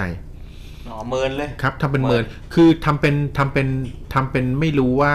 เห็นผีครับครับเพื่อจะทำให้ผีเนี่ยไม่สังเกตว่าตนเองเห็นครับ อืมน้องเอใช้วิธีนี้ตลอดแล้วก็ได้ผลมาตลอด สักพักหนึ่งพอพอเอ่อทำเป็นเมินไม่เห็นผีเนี่ยหัวที่ปวดนั้นก็จะเริ่มหายไปนะครับ พอหัวเริ่มหายปวดหัวปุ๊บเนี่ย ผีก็จะหายไปละอืมอืมเพราะฉะนั้นครับบางทีน้องเอกจะได้ยินเสียงจ๊อกแจ๊บจ๊อกแจ๊บจ๊อกแจ๊บเนี่ยครับเหมือนมีผีปอบกินอะไรอยู่ข้างบ้านอะไรแบบนี้นะครับผมซึ่งน่ากลัวมากอืมครับคราวนี้เรื่องเล่าของน้องเอนะครับที่ฝากไว้ในพันทิปเนี่ยคือน้องเอกว่าพอตอนน้องเออายุสองขวบเนี่ยน้องเอได้ย้ายจากบ้านเก่านะครับ เข้ามาอยู่ที่บ้านที่คุณพ่อเนี่ยเพิ่งจะสร้างใหม่นะครับ ที่แห่งนี้เนี่ยคือตอนโตแล้วเนี่ยจากหลังจากรู้ความเนี่ยก็เลยถามคุณพ่อนะปรากฏว่าที่แห่งนี้เนี่ยคือที่ดินนี่ก็เป็นที่ดินที่แบบแบบไม่ใช่ที่ดินแบบเป็นสุสานเลยแบบนี้ด้วยนะครับ แล้วบ้านที่มาสร้างเนี่ยก็ไม่ได้ใช้บ้านไม้ด้วย คือถ้าเอาบ้านไม้มาสร้างอาจจะพออนุมานได้ว่าผีติดมากับไม้ถูกไหมครับอย่างเช่นแบบเอาไม้จากโรงศพมาทำเป็นบ้านอย่างเงี้ยอาจจะมีวิญญาณคนตายติดมา แต่นี่บ้านทั้งบ้านเนี่ยก็สร้างด้วยปูนอืม ลักษณะบ้านบนที่ดินผืนนี้เนี่ยเป็นบ้านเล็ก ๆ นะครับ สูงสองชั้นนะครับ ชั้นล่างเนี่ยก็ไม่มีห้องนั่งเล่นหรอก ก็คือแบบพอเดินเข้ามาในบ้านปุ๊บก็จะเจอแบบเป็นห้องรับแขกนะครับแล้วก็เลยห้องรับแขกเดินไปไม่กี่ก้าวเนี่ยก็คือห้องน้ำและห้องครัวละครับนะครับ ข้างๆก็มีบันไดที่ขึ้นไปชั้นสองนะครับ น้องเอบอกว่า ครั้งแรกที่น้องเอได้เจอผีในบ้านหลังนี้เนี่ย ตอนน้องเออายุสี่ขวบสี่ขวบอืมจากสองขวบมาอยู่นะ สี่ขวบเนี่ยน้องเอได้เจอผีก็คือ ลักษณะผีที่น้องเอได้เจอนะครับ วันนั้นน้องเอว่าเริ่มปวดหัวแล้วครับปวดหัว ตึกตึกพอปวดหัวอาการแบบนี้ปั๊บเนี่ยน้องเอรู้เลยว่ากูต้องเจออะไรแน่เจนออนแน่อืมเจอแน่ๆครับผมปรากฏว่าน้องเอเจอจริงๆ พอหายปวดหัว พอปวดหัวมากๆปุ๊บเนี่ย ก็แบบฝืนลืมตาขึ้น ปรากฏว่า น้องเอเจอผู้หญิงในชุดสีขาวนะครับ ปรากฏตัวคือแบบปรากฏตัวให้เห็นอยู่ตรงหน้าเนี่ย นะครับ น้องเอเนี่ยพอเหลือบตาขึ้นมาพอเห็นเป็นผู้หญิงในชุดสีขาวปั๊บเนี่ยนะครับ สิ่งที่สังเกตคือผู้หญิงคนนี้มาแต่ตัวไม่มีหัวๆมาแต่ตัวไม่มีหัว คือเป็นผู้หญิงที่โผล่ออกมานะครับ มาแต่ตัวแต่หัวไม่มีนะครับ แล้วก็จะมายืนนิ่งอยู่ตรงหน้าน้องเอน้องเอด้วยความตกใจกลัวนะครับ แต่ก็ใช้กลเม็ดเดิม คือใช้วิธี แกล้งทำเป็นไม่เห็นผีแล้วผีจะไม่เห็นเรา อ่า อืม เหมือนทฤษฎีจีนเลยเออการหายใจ อืมเออน้องเอคือก็แกล้งทำเป็นไม่เห็นผีครับ แกล้งทำเป็นไม่เห็นก็เขาว่าทำกันบ้านอยู่ ก็แกล้งปวดหัวเนี่ยก็แกล้งฝืนทำเป็นทำกันบ้านทั้งที่ปวดหัวเนี่ยแล้วสักพักหนึ่งเนี่ย ผีก็หายไปนะครับน้องเอก็หายปวดหัว น้องเอกว่าช่วงอายุสี่ขวบเนี่ยคือเจอผีผู้หญิงชุดขาวเนี่ยครับ ที่ไม่มีศีรษะเนี่ย ปรากฏตัวบ่อยมากอืม ปรากฏบ่อยมากจนจนน้องเอรู้สึกว่ากลายเป็นกิจวัตรประจำวันเลยครับครับก็เหมือนกับว่าต่างคนต่างอยู่แหละอยากปรากฏตัวก็ปรากฏไป ชินนะอ่าชินละ อยากทำอะไรก็ทำไป บางทีน้องเอนั่งทำกับบ้านอยู่เนี่ย เสียงแบบชักโครกในห้องน้ำก็ดังเองอย่างเงี้ยอืมอะไรน้องเอก็อะปล่อยไป แต่หลังๆเนี่ยน้องเอว่า แต่วิญญาณสาวตนนี้ครับ เป็นวิญญาณสาวที่มาดีอ่เป็นวิญญาณสาวที่ดีอะแต่สิงอยู่ในบ้านไม่รู้สาเหตุว่ามาจากไหนเหมือนกันครับ หลังๆเนี่ย คือเขามาอยู่เขามาปรากฏตัวมาแต่ก็ไม่เคยมารบกวนน้องเอไม่เคยมาหลอกไม่เคยอะไรครั้งสุดท้ายที่เขาปรากฏมาให้น้องเอเห็นเนี่ยนะครับ ปรากฏมาในรูปหญิงสาวเนี่ย แต่คราวนี้มีศีรษะด้วยอ่านะครับน้องเอกว่าอ่า ครั้งสุดท้ายที่ปรากฏให้เห็นคือ ปรากฏไม่เห็นเป็นหญิงสาวที่มีศีรษะ แล้วก็เป็นผู้หญิงที่หน้าตาค่อนข้างดีทีเดียว ครั้งสุดท้ายที่ปรากฏมาให้น้องเอเห็นนะเขารู้ว่าน้องเอเห็นนะเขาก็มองหน้าน้องเอแล้วยิ้มให้เนาะคือในรอยยิ้มเนี่ยคือเป็นรอยยิ้มที่แบบสวยอะไม่ใช่น่ากลัวครับ นะครับและหลังจากนั้นน้องเอก็ไม่เคยเห็นวิญญาณของผีสาวตัวนี้อีกเลยอืมก็แปลกดีอืมยังไม่หมดนะครับ เหมือนเป็นบ้านรวมผีเลยครับ ทั้งที่สร้างอยู่ในไม่ได้สร้างอยู่ในที่อาถรรพ์น้องเอว่าพอโตขึ้นหน่อยเนี่ย น้องเอก็ได้พบกับเอ่ออีกครั้งหนึ่งที่น้องเอเล่าให้ฟังคือประสบการณ์ในการเจอผีที่บ้านหลังนี้ก็คือ พอตอนที่โตขึ้นมาอีกหน่อย วันหนึ่งน้องเอกำลังกำลังนั่งดูทีวีอยู่ข้างล่างครับปรากฏว่าวันนั้นอยู่ดีๆก็ปวดหัวมันหัวจะระเบิดอีกอืม น้องเอก็อาการแบบนี้ใช่เลย ต้องเจออะไรอีกแล้วแน่ๆทันใดนั้นน้องเอเหลือบไปเห็นปั๊บเห็นขาครับ เห็นขาเห็นขาคู่หนึ่งที่เป็นขาที่ลักษณะเป็นขาซีดๆเป็นขาผู้ชายซีดๆอะครับกำลังเดินลงกระไดมาจากข้างบนอืมนึกภาพออกใช่ไหมนึกภาพเห็นเวลาเห็นตะขาเดินลงกระไดมาปึ๊ครับบปึ๊บอย่างเงี้ย น้องเอก็แบบฝืนนะครับทำเป็นทำเป็นแบบไม่มองไม่สนใจ ปรากฏว่าขาที่เดินลงมา พอเดินลงมาถึงข้างล่างให้น้องเอเห็นนะครับ มีแค่ขาเว้ย คือมีแค่ส่วนขากับส่วนเอวอย่างเงี้ยแล้วมีแค่ขาแต่ตัวข้างบนไม่มี แล้วเขาก็เดินมาปุ๊บแล้วก็เดินแบบเดินผ่านหน้าน้องเอน้องเอแกล้งทำไมไม่สนใจแกล้งทำไมไม่เห็นเขาบอกว่าขาคู่นี้น้องเอโผล่เห็นโผล่มาให้เห็นบ่อยมากครับอืมอืมก็ผีบ้านนี้ก็แปลกนึงไม่สมประกอบสักตัว หัวไม่มีมาทีเออสปมายทีละสปอยชิ้นครับ คราวนี้น้องเอก็แบบแต่ผีตัวเนี้ยคือมาแล้วแบบว่ามาให้เห็นขามาแล้วแบบไม่กี่ครั้งก็หายไป ก็ไม่เห็นอีก แต่ มีผีอีกตัวหนึ่งที่โผล่ออกมาแล้วตัวนี้เนี่ยเป็นผีที่น้องเอบอกว่าน่ากลัวที่สุดในจำนวนผีที่น้องเอเห็นมาในบ้านหลังนี้ครับนะครับ น้องเอบอกว่าหลังจากนั้นไม่นานเนี่ยน้องเอเห็นน้องเอเกิดอาการปวดหัวนะครับตอนนั้นอยู่ในห้องนอนครับ น้องเอเกิดอาการปวดหัว ปวดหัวมากจนแบบพอเวลาปวดหัวนี่ก็จะเริ่มรู้สึกเหมือนกับว่า เวลาปวดหัวเนี่ยเขาจะควบคุมตัวเองไม่ค่อยได้อะครับอืมนะครับเขา พอตอนเขาปวดหัวครั้งนั้นเขาเห็นผู้หญิงในชุดขาวอีกคนหนึ่งไว้ยอืมทีแรกน้องเอคิดว่าเป็นผีผู้หญิงที่หัวขาดที่ไม่มีหัวที่เคยเจอกันเมื่อตอนเด็กนะคครัรับบปรากฏว่าพอตอนปวดหัวเนี่ยเขาก็คิดว่าผีผู้หญิงคนนั้นคือเป็นมิตรกันเป็นมิตรกันนี่นาไม่น่าจะมาหลอกเลย น้องเอก็เลยไม่ได้ฝืนแกล้งทำไมไม่เห็น น้องเอก็เงยหน้าขึ้นไปเพื่อจะมองหน้าเขาเพื่อจะแบบยิ้มให้ทักๆแต่ปรากฏว่าหน้าที่เห็นเนี่ยเป็นหน้าของผีอีกตัวหนึ่งอืม เป็นชุดขาวเหมือนกันนะครับ แต่ผีตัวเนี้ยเขาน้องเอกว่ามาร้ายแน่นอน มึงมาร้ายแน่นอนตัวนี้ คือแบบมาในสภาพที่แบบหน้าเละเทะแบบเละแบบเละอะอืมคือแบบแล้วผีตัวเนี้ยพอน้องเอมองหน้าปุ๊บตกใจมองตาต่อตาประสานกันปิ้งเหมือนตาตัวตาครับมาประสบ ใช่ครับผีเลยรู้ว่าน้องเอเห็นเขาพอเห็นเขาเนี่ยกับตรงเข้ามาเลยก็เดินแบบเข้ามาแบบร้องกรีดร้องไปด้วยอย่างเงี้ยโหยหวนอ๋อเดินเข้ามาจะพยายามทำอะไรสักอย่างน้องเอบอกว่า ในประสบการณ์นั้นน้องเอเล่าว่า เชื่อเถอะค่ะ ว่าบทสวดนี่ไม่ได้ช่วยอะไรเลยอืมลืมหน้องมดอืมน้องเอเนี่ยพยายามสวดพยายามแบบว่าเอาบทสวดที่ตัวเองจำได้นี่สวดสวดสวดยังไงก็ไม่ไปเขายังเดินเข้ามาตรงเข้ามาหาตรงตรงเข้ามาเรื่อยจนสุดท้ายเนี่ยคือแบบน้องเอก็นอนปวดหัวอยู่เนี่ยเขาว่าผีเนี่ยก็ได้ขึ้นมาค่อมบนล่างขึ้นมาค่อมบนตัวเนี่ยหน้าแบบแทบชนกันเลยโอ้โหแบบน้องเอตอนนั้นบอกว่าคือแบบน้องเอว่าตกใจแบบตัวแข็งทั้งตัวหลับตาก็ไม่ได้ ครับแล้วต้องเห็นภาพนะจนสุดท้ายคือน้องเอแบบแบบก็รู้สึกว่าผีตัวนั้นก็ได้แบบพอมองแล้วก็พุ่งเข้ามาหาน้องเอนะครับ แล้วก็ทะลุผ่านล่างไปฟืบพอทะลุผ่านล่างไปปุ๊บเนี่ยน้องเอก็ได้สติกลับคืนมาแล้วก็เริ่มเคลื่อนไหวตัวเริ่มอะไรได้ตามปกติครับน้องเอบอกว่าครั้งนั้นเนี่ยเป็นครั้งที่น่ากลัวที่สุดในชีวิตอืมนะครับเขาก็รู้สึกว่าคือเจอแบบร้องไห้เลยครับ อืมเจอครั้งเดียวเหรออืม เจอเขาเดียนร้องไห้เลยคือในความสามารถของน้องเอนี่คือ พ่อแม่เขารู้นะว่าน้องเอมีซิกเซนมองเห็นวิญญาณมองเห็นอะไรแบบนี้แต่ที่ผ่านมาน้องเอไม่เคยมีปัญหากับผีตัวไหนเลย พ่อแม่ก็เลยไม่ได้แบบว่าหาทางแก้ให้ครับครับแต่เมื่อน้องเอมีปัญหากับผีตัวนี้เนี่ย สุดท้ายเนี่ยคือบอกให้พ่อฟัง พ่อก็เลยไปเชิญอาจารย์นะครับ ที่มีชื่อเสียงในด้านการปราบผีเนี่ยครับมาปราบเมื่อประมาณเอาเอาเหมือนกับใช้วิธีปราบโดยการเอาผีตัวนี้จับผีตัวนี้ในบ้านเนี่ยเอาไปปล่อยไว้ข้างนอกอืม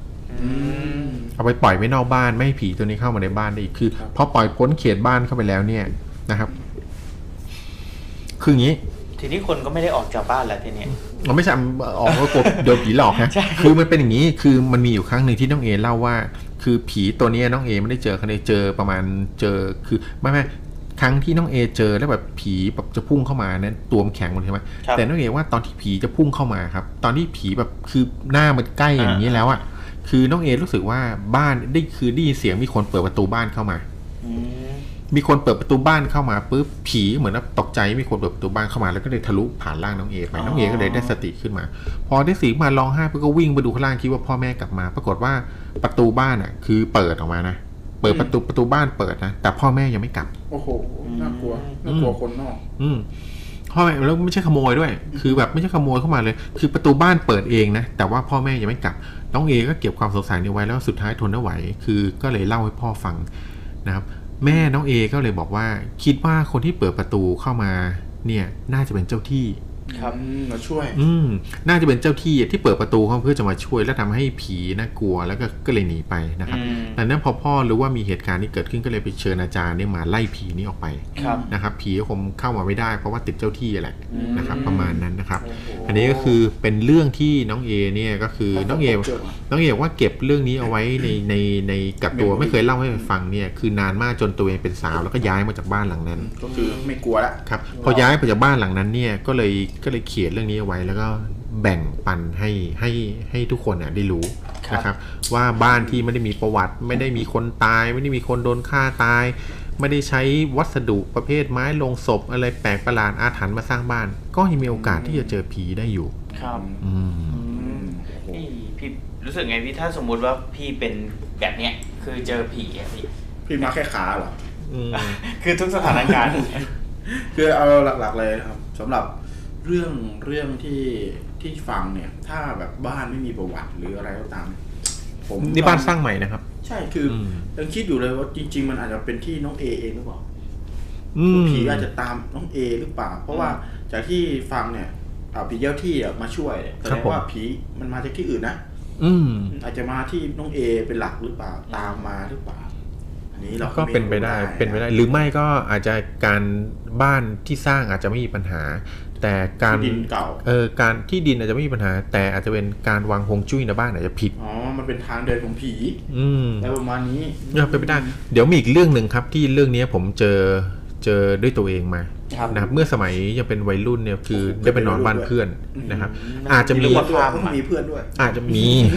อาจจะมีอาจจะ ที่บ้านอาจจะมีสาเหตุนี้ก็ได้ ครับเล่าเลยไหมหรือจะเล่าเลยเล่าเลยเล่าเลยเล่าเลยนะครับยาวมายาวมาคือเมื่อตอนพี่เดี๋ยวค่อยเล่าพี่เบิ้มเฟี้ยวฟ้าวมาแล้วพี่เงาหัวเบิ้มสวัสดีครัโอ้บสวัสดีครับอ่าพี่เบิ้มสวัสดีครับพี่เบิ้มนะครับแล้วก็พี่สแตมนักกิจบอกว่าหนังของอินโดนีเซียตัวนี้สนุกมากเขาบอกว่าดังนะแล้วเราไปหาติดตามมันอืมขอบคุณพี่ครับรับรองไม่ผิดหวังครับน้องหัวแซมด้วยนะครับหอะนังต่อีโดอเลยใหม่ๆสำหน่ารับกลัวมากพี่น้องน้องหัวพี่ทอย เมื่อสมัยนั้นเนี่ยตอนที่คือผมยังเรียนอยู่ตอนเรียนมหาลัยเนี่ยนะครับ ผมครับเรียนเคยเรียนมกรุงเทพอยู่พักหนึ่งหุ้ยนะครับ แล้วก็เคยเรียนแล้วก็มีด้วยอยู่คือไม่ได้ไม่ได้ขยันเลยคือไปเรียนแบบเสเพมากครับบอกเลยสุดท้ายเรียนไม่จบต้องซิ่วไปเรียนที่อื่นนะครับ แต่ในวันนั้นเนี่ยแต่คือหลังจากที่ซิ่วไปแล้วเนี่ยกับเพื่อนที่เรียนมอกรุงเทพไปแล้วเนี่ยก็สนิทกันมากอืม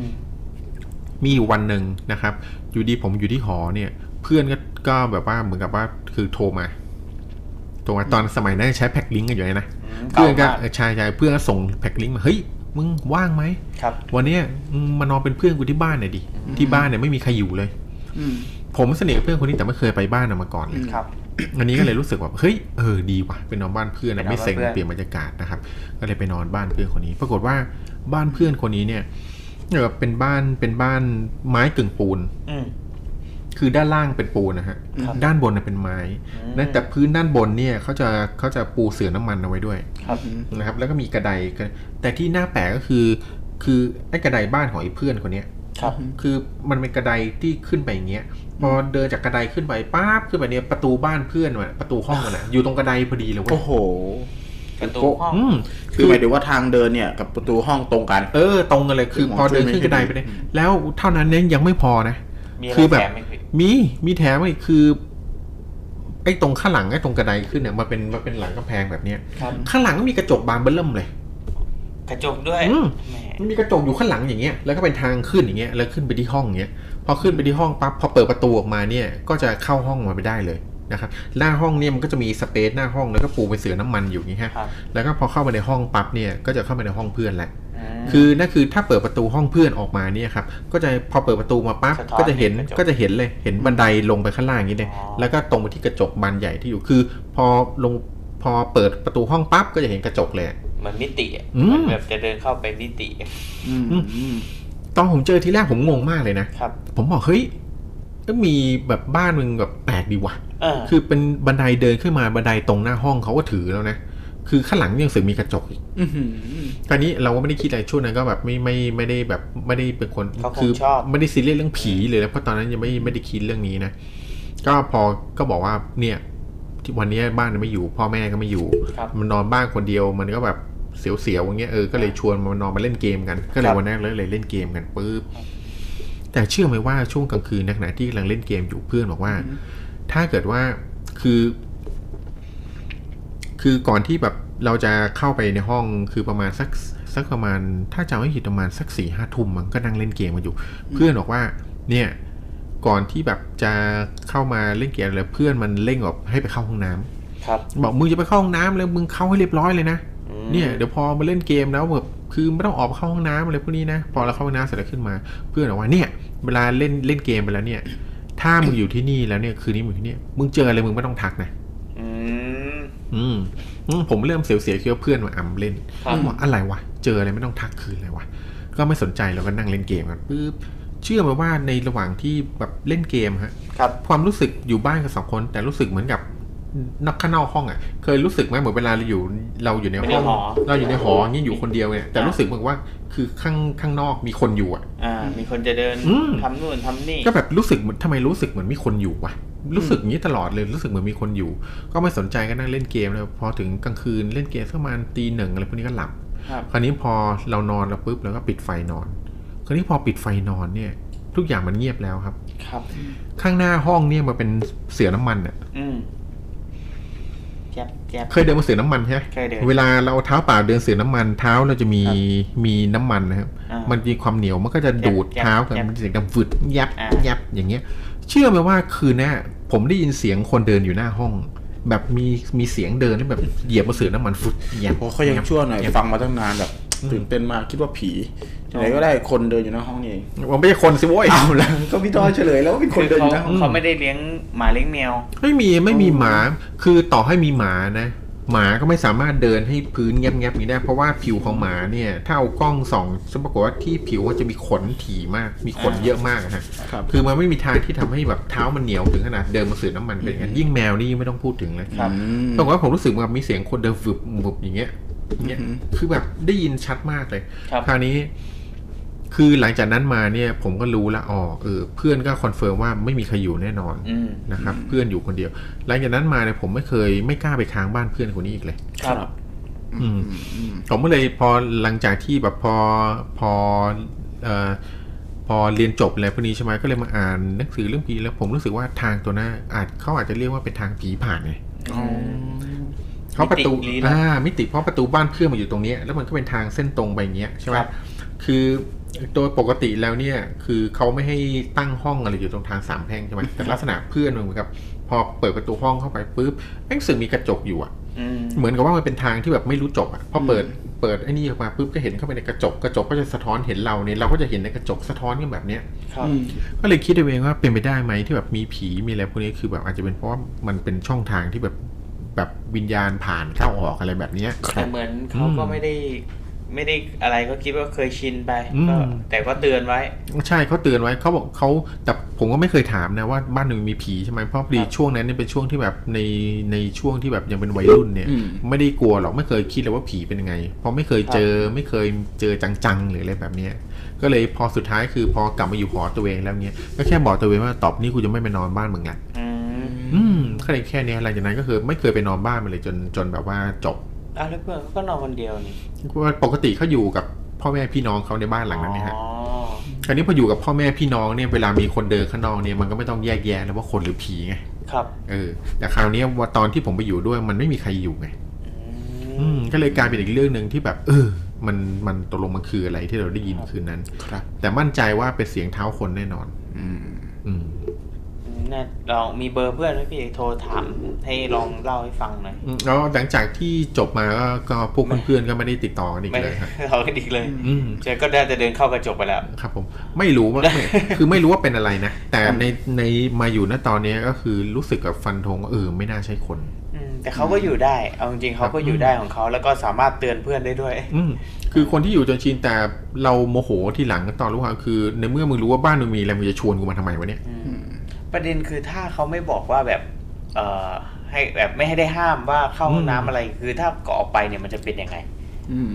ก็อาจจะเราอาจจะได้เจออะไรเงี้ย แต่มันคงกลัวว่าพอเราได้เจอปั๊บเราคงหนีกลับบ้านไปเลยอะไรประมาณอย่างเงี้ยอ่าก็เป็นเรื่องก็หลอนนะ ผมว่าครับผมถ้าถ้าแบบอินอินไปตามเนื้อเรื่องเนี่ยก็คือแบบผมทุกคนผ่านวัยเด็กมาเนาะ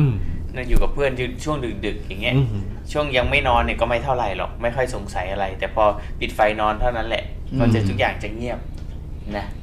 อืมอ่าก็เป็นครับเรื่องราวของพี่ทอยเนาะที่นึกถึงช่วงบรรยากาศตอนใช่ครับผมวัยรุ่นแล้วคือคือบ้านมันบ้านมันก็เป็นบ้านที่แบบดูน่ากลัวด้วยครับ คือนึกถึงบ้านที่แบบว่า นึกถึงบ้านที่แบบว่าเคยนึกถึงบ้านที่แบบห้องน้ำอยู่ข้างนอกบ้านปะอ่าอ่าอ่าอ่าลักษครับณะอย่างนั้นอะ ใช่คือใช่ต่อให้มันไม่บอกผมก็ยังไม่กล้าที่แบบออกมาเข้าห้องน้ำข้างนอกเลยมสวัสดีคุณเต้ยด้วยนะครับ ผมคุณเตยนะฮะอ่านานๆทักมาทายแอดทุกท่านนะครับทักคทายรับทีมงานสวัสดีครับทุกท่านเลยผมนะครับผมสวัสดีอะครับเป็นยังไงกับเรื่องพี่ทอยนะครับที่อือหือเอ่อย้อนอดีต60ปีที่แล้วยังนะครับผมไม่ไม่ถึงหกสิบครับอ๋ผอมไม่ถึงนะฮะครับผมก็นะก็เป็นความหลอน เดี๋ยวจะมีมาอีก ครับผม ตรงนี้เราเปิดสายแล้วนะเราครับเปิดสายอ่ใครสนใจก็ สามารถแอดเข้ามาที่ครับ Head Shadow ใน Line Official ได้เลยนะคแอรับดเข้ามาได้แล้วก็เดี๋ยวเราเลยจะนะครับโทรติดต่อเข้าไปแล้วก็มาเล่าเรื่องท่านขู่ครับสนุกสนุกๆด้วยกัน ครับก็คือท่านใดอยากจะโทรมาก็ไม่ต้องโทรมาเพราะเราเปิดสายไปแล้วนะครับผมเฮ้ยดึกแล้วมีสายใครแห่ใครที่แอดเข้ามาแล้วก็พิมพ์บอกก็ได้นะครับผมว่าแอดแล้วบอกนะกันคสัรักบหน่อยนะครับว่าพร้อมแล้วเราจะโทรติดต่อไปแน่นอนนะครันะบฮะค่ำคืนนี้ยังอีกเหลืออีกหนึ่งชั่วโมงที่เราจะอยู่ด้วยกันนะครับสำหรับครับค่ำคืนนี้ก็ สนุกสนานกันไปกับเรื่องหลอนๆแล้วก็เอ่ออก็ตามสไตล์ของเราครับเงาหัวทั้งสามคน เมื่อกี้ผมลองเสิร์ชดูครับ ลองเสิร์ชหาเรื่องเกี่ยวกับบ้านดูนะคครัรับบมีเรื่องหนึ่งที่อาจจะไม่ได้หลอนมากจะดูแต่ดูเศร้าๆนิดนึงนะครับอ่ามันเป็นที่เป็นเรื่องจริงไหมพี่เป็นเรื่องจริงครับที่เกิดที่ญี่ปุ่นนะครับญี่มันปุ่มีนหมู่บ้านแห่งหนึ่งที่ชื่อว่าหมู่บ้านนาโกโระนะครับนาโกโระนาโกโระนะครับ หมู่บ้านนี้นะครับเป็นหมู่บ้านที่อ่าค่ค่อนข้างที่อ่า เป็นหมู่บ้านเล็กๆนะครับในจังหวัดซึ่งมีอ่าเทรนด์หนึ่งที่คนในหมู่บ้านนะครับทั้งทั้งหมู่บ้านนะครับ เกิดการล้มหายตายจากไปนะครับอ่าแล้วก็มีคนรุ่นใหม่ก็เริ่มออกไปหางานในเมืองนะครับก็มีแต่คนอายุเยอะๆนะครับ แล้วก็สแล้วก็ค่อยๆทยอยตายกันครับนะอืมครับแต่สิ่งที่ทำให้หมู่บ้านนี้ไม่เหมือนหมู่บ้านอื่นก็คือ มีคุณยายท่านหนึ่งนะครับ ซึ่งเหลืออยู่เป็นคนหนึ่งในน้อยคนที่เหลือในหมู่บ้านนะครับ ผมอ่า เขาบอกว่าเป็นคุณยายวัยเกษียณนะครับได้ตัดสินใจนะครับ คือก่อนต้องต้องบอกก่อนนะพอคนล้มหายตายจากไปนะครับ คุณยายต่างๆ ก็ย้ายออกจากหมู่บ้านหลังนี้ครับคนแก่ต่างๆ ก็ออกจากบ้านหลังนี้นะครับครับหมู่บ้านหลังนี้ก็เลยกลายเป็นหมู่บ้านร้างนะครับ หมู่บ้านร้างนะครับผมก็คนรุ่นใหม่ก็ไม่อยู่คนรุ่นเก่าก็ย้ายออกไป ก็กลายเป็นหมู่บ้านร้างเป็นธรรมดา แต่ทีนี้มีคุณยายท่านหนึ่งนะครับ ชื่อว่าคุณยายอ่าเดี๋ยวสักครู่นะครับ คุณยายซึคุมินะครับ คุณยายซึคุมิอายโนะนะครับเป็นคุณยายวัยเกษียณครับซึ่งได้ตัดสินใจกลับมาที่หมู่บ้านนาโกโรนาโกโรนะครับเมื่อ 10 กว่าปีที่แล้วนะครับที่ที่ที่เขาได้ตัดสินใจกลับไปนะครับครับ เพราะว่ารู้สึกว่าเขาบอกว่ามันจะเป็นบ้านเกิดของเขา เขาอยากจะกลับไปเพื่อที่จะไปอยู่ในบ้านเกิดของเขานะครับ แต่ว่ามันก็กลายเป็นหมู่บ้านล้างไปแล้วอืมนะครับ พอหลังจากนั้นนะครับอ่า เมื่อ 10 กว่าปีที่แล้วที่คุณยายเขาตัดสินใจกลับไปนะครับเขาได้พบว่าหมู่บ้านอะ ไม่มีใครแล้ว อืมก็คือเป็นหมู่บ้านล้างอย่างที่บอกมานะครับ คุณยายเสียใจมากอืมครับ ไม่เหลือใครอยู่แล้วอย่างเงี้ยครับ ก็เลยคือคุณยายก็เลยตัดสินใจนะครับ ตัดสินใจที่คุณยายจะทำอ่าคือสิ่งที่คุณยายทำนะครับ ก็คือคุณยายก็ได้ทำตุ๊กตาขนาดเท่าคนขึ้นมานะครับ เพื่อแทนคนที่เคยอยู่ในที่นั้นทั้งหมดที่เขารู้จักมาทั้งหมดนะครับ จำนวน 350 ตัว เป็นตุ๊กตาตัวเท่าคน แล้วก็เขาทำเป็นตุ๊กตาแบบ แบบเป็นเหมือนอดีตที่เขาอยู่ว่าหมู่บ้านหลังนั้นมีใครอยู่บ้าง ตรงนี้เคยทำอะไร ตรงนั้นเคยเป็นบ้านของใคร ครับผมครับ คุณยายท่านนี้ก็เลยทำตุ๊กตาขึ้นมานะครับ ขึ้นแล้วตุ๊กตานั้นเนี่ยก็ถูกแทนด้วยคนนู้นคนนี้คนนั้นที่เป็นความทรงจำเก่าๆของคุณยายนะครับครับแล้วคุณยายก็เอาไปวางไว้ตามบ้านหนังต่างๆแม้แต่โรงเรียนเองคุณยายก็เอาตุ๊กตาเด็กครับ ที่ผมคุณยายรู้จักนะครับ ไปตั้งเอาไว้อืมนะครับแล้วก็มีครูมีคุณครูที่คุณยายรู้จักก็ไปก็ทำตุ๊กตานั่นไว้นะครับ เป็นหมู่บ้านที่เรียกว่าเป็นหมู่บ้านตุ๊กตานะครับ ที่ญี่ปุ่นเลยนะครับ ซึ่งตอนแรกคุณยายก็ได้ทำตุ๊กตาของครอบครัวของแกเช่นกันนะครับ ก็คือมีคุณพ่อคุณแม่นะครับอืมของคุณยายคนนี้นะครับ แล้วก็ทำต่อๆกันมา ซึ่งทำให้ณตอนนี้นะครับ ไม่ใช่แค่ครอบครัวของคุณของคุณยายเท่านั้นที่มีที่เป็นตุ๊กตานะครับ ตอนนี้ครอบครัวของทุกคนในหมู่บ้านนะครับอืม คุณยายก็ทำหมดเลยนะครับเออแล้วก็ทำเด็กๆด้วยทำตุ๊กตาเด็กๆอย่างที่บอกนะครับ แล้วก็ทำตุ๊กตาคุณลุงนั่งตกปลาซึ่งเป็นกิจวัตรของคนในหมู่บ้านนั่นแหละนะครับ ซึ่งครับอ่าได้ยินมาว่านะครับหมู่บ้านนี้เปิดเป็นสถานที่ท่องเที่ยวแล้วเรียบร้อยนะครับแล้วแต่ว่าอืมคุณยายไม่เหงานะใช่เราจะใครจะแพลนไปเที่ยวญี่ปุ่นก็เชิญนะครับ แต่จริง ๆ แล้วก่อนหน้านี้พอหลังจากที่คุณยายทำตุ๊กตาเสร็จเนี่ยครับอืมก็หลายคนก็ค่อนข้างที่จะ อ่าร้อนปนเศร้านิดอืมๆเพราะเป็นความทรงจำของคุณยายที่ที่อยากให้ทุกอย่างกลับมาเหมือนเดิมนะครับมีความเศร้าอยู่นิดๆทุกวันนี้กลายเป็นสถานที่ท่องเที่ยวไม่ได้ร้อนไปแล้วอืมครับ แต่ก่อนหน้านั้นที่เขายังไม่ทำเป็นสถานที่ท่องเที่ยวเนี่ยใครผ่านไปผ่านมาหรือใครมีโอกาสได้ไปเนี่ย ก็จะจะแยกไม่ออกว่าคุณยายอยู่ตรงไหนวะมีสามร้อยกว่าตัวในตัวไหนเป็นตัวที่สามร้อยห้าสิบหกนี่สมมตินะครับ ซึ่งก็ ก็เป็นเรื่องที่พูดถึงบ้านไหมบ้านบ้านตุ๊กตาแล้วกันบ้านครับผมเหมือนจะบ้านผีสิงแต่ว่าโอ้โหมันก็ไม่ได้เชิงสีผีสิงเท่าไหร่นะเป็นตุ๊กตา แต่ถ้าถ้าเขาแบบจำลองเป็นคนในหมู่บ้านในความทรงจำอะผมว่าน่าก็จะน่าจะหลอนอยู่เหมือนกันครับว่าใครเป็นใครทีเดียวเชียวใช่นะครับผมอ่าก็เป็นเรื่องจากประเทศญี่ปุ่นครับนะผมฮะเป็นหก็มู่บ้านหลอนหมู่บ้านกับปนเศร้า ครับผมหมู่บ้านนากาโระนาโกโระนะครับเป็นหมู่บ้านตุ๊กตาอาศัยแทนคน ครับ ลองไปเซิร์ชดูได้เพิ่มเติมเนาะครับอ่าปีพี่เงาหัวชัยวัฒน์ใช่ไหมครับอ่าครับอาจารย์กี้เองนะครับอาจารย์น้องหมออาจารย์กี้พี่ทอยาจารย์โอ้แจ็คกี้ครับอาจารย์กี้สสดีบอกว่าครับผมเคยไปถ่ายรูปให้เพื่อนคนหนึ่งที่บ้านนะครับก่อนก่อนวันแต่งงานคืนนั้นนะไปนอนในใต้บันไดนะครับก็ครับเอ่อผมเช้ามาเพื่อนบอกว่าเมื่อคืนลืมบอก แต่รู้ว่า พี่เขาเนี่ยเป็นคนชอบสวดมนต์อืมก็เลยบอกว่าห้องนั้นอะ ไม่มีใครนอนมานานแล้วอืมอ่าเพราะว่าใครไปนอนเนี่ยจะนอนไม่ได้โดนดึงขาทั้งคืนเลยอืมนะครับครับประมาณนี้นะฮะ ก็ได้เล่าเอ่อประสบการณ์แล้วอาจารย์กี้โดนไหมครับ ก็อาจารย์กี้นั่นแหละครับ ไปโดนไม่โดนดึงขาไม่โดนไม่โดนไม่ไม่โดโดนนดึงขาเพราะว่าแต่มาไปนอนที่นั่น ใช่ไปนอนที่นั่นอ๋อคือด้วยความที่เป็นคนสวดมนต์ก่อนนอนน่ะนะอ่าแสดงว่าวิญก็เลยญาไม่ณเป็นไรแสดงว่าวิญญาณรู้ว่าอาจารย์กี้เป็นนักฟุตบอลเก่าครัทำบไมครับครับเขาเลยไม่กล้ามาดึงครับอ๋อกลัวกลัวโดนลูกชูดจริงแล้วเขาอาจจะไปดึงไปดึงผิดขาก็ได้อาจจะดึงขากลางขึ้นมาแล้วอาจารย์กี้ไม่รู้สึกอะไรดึงขาตั้งกล้องขาตั้งกล้องเอาดึงขาตั้งกล้องที่อยู่อาตรงกลางจารย์กี้เป็นช่างภาพเออใช่ใช่ครับผมก็ยังไงก็ลองไปเช็คขาตั้งกล้องดูอืมไม่ใช่แล้วอะสวัสดีพี่ชัยพี่ชัยด้วยสวิตเซอร์แลนด์นะครับพี่ชัยอ๋อสวัสดีครับพี่ชัยอ๋อครับพี่ชัยก็สวัสดีครับอย่าลืมนะครับนี่คืออ่า ลอตเตอรี่ของพี่ชัยนะครับผมพี่ชัยอย่าลืมไปตรวจด้วยนะครับแล้วเดี๋ยวเราตรวจให้เราเราตรวจให้ได้ได้รางวัลเราก็ส่งไปให้ถึงอ่าสวิตเลยนะครับครับผมอ่าเดี๋ยวเออมีญาติอยู่ที่นี่มารับก็ได้เออมีญาติอยู่ที่นี่ก็ส่งไปถึงสวิตโอนให้นะครับใบหนึ่งนี่เท่าไหร่ครับเนี่ยล้อตัวก่อนเถอะล้อตัวก่อนเถอะรตรวจรตรวจเออไม่ครับอ่าโอเคครับ แล้วพี่เบิ้มบอกว่า ผมเคยไปอยู่ตอนนี้เป็นที่เที่ยวและที่ไหนเนาะที่อ๋อไอหนามู่การะบ้านหรือเปล่าอากาโระหรือเปล่าเอ้ยอะไรนะ หมู่บ้านญี่ปุ่นใช่ไหมพี่เบิ้มอ๋อพี่เบิ้มเคยอ๋อไปพี่หรอเบิ้มครับน่าจะเคยไปถ่ายรูปวันไหมนาโกโระนะครับหมู่บ้านตุ๊กตาอ่าอาศัยแทนคนนั่นเองนะคครัรับบผมอ๋ออ๋ออ่าพี่เบิ้มนี่พี่เบิ้มนี่แกเป็นช่างภาพช่างถ่ายวิดีโอฟรีแลนซ์ครับคแกรับก็ไปถ่ายภาพถ่ายวิดีโอเนี่ยเรื่อยไปนะครับครับเดี๋ยวไปเก็บค่าโฆษณากับพี่เบิ้มด้วยนะคครัรับบผม ก็นี่แหละฮะใครที่อยากจะเล่าเรื่องนัก สามารถนักกูอืมอ่าเล่าแบบนี้ได้นะครับ ผมสามารถพิมพ์มาเล่ากันได้พิมพ์มาเล่าแบบนี้ได้ม่ต้องโทมานะครับผมครับสำหรับใครที่ไม่ถนัดเรื่องการเล่าด้วยเสียงเนาะแต่ใจเราเนี่ยอยากให้โทรมาเล่าด้วยกันนะครับ จะได้พูดคุยกันสนุกมาก ๆนะครับครับผมอ่า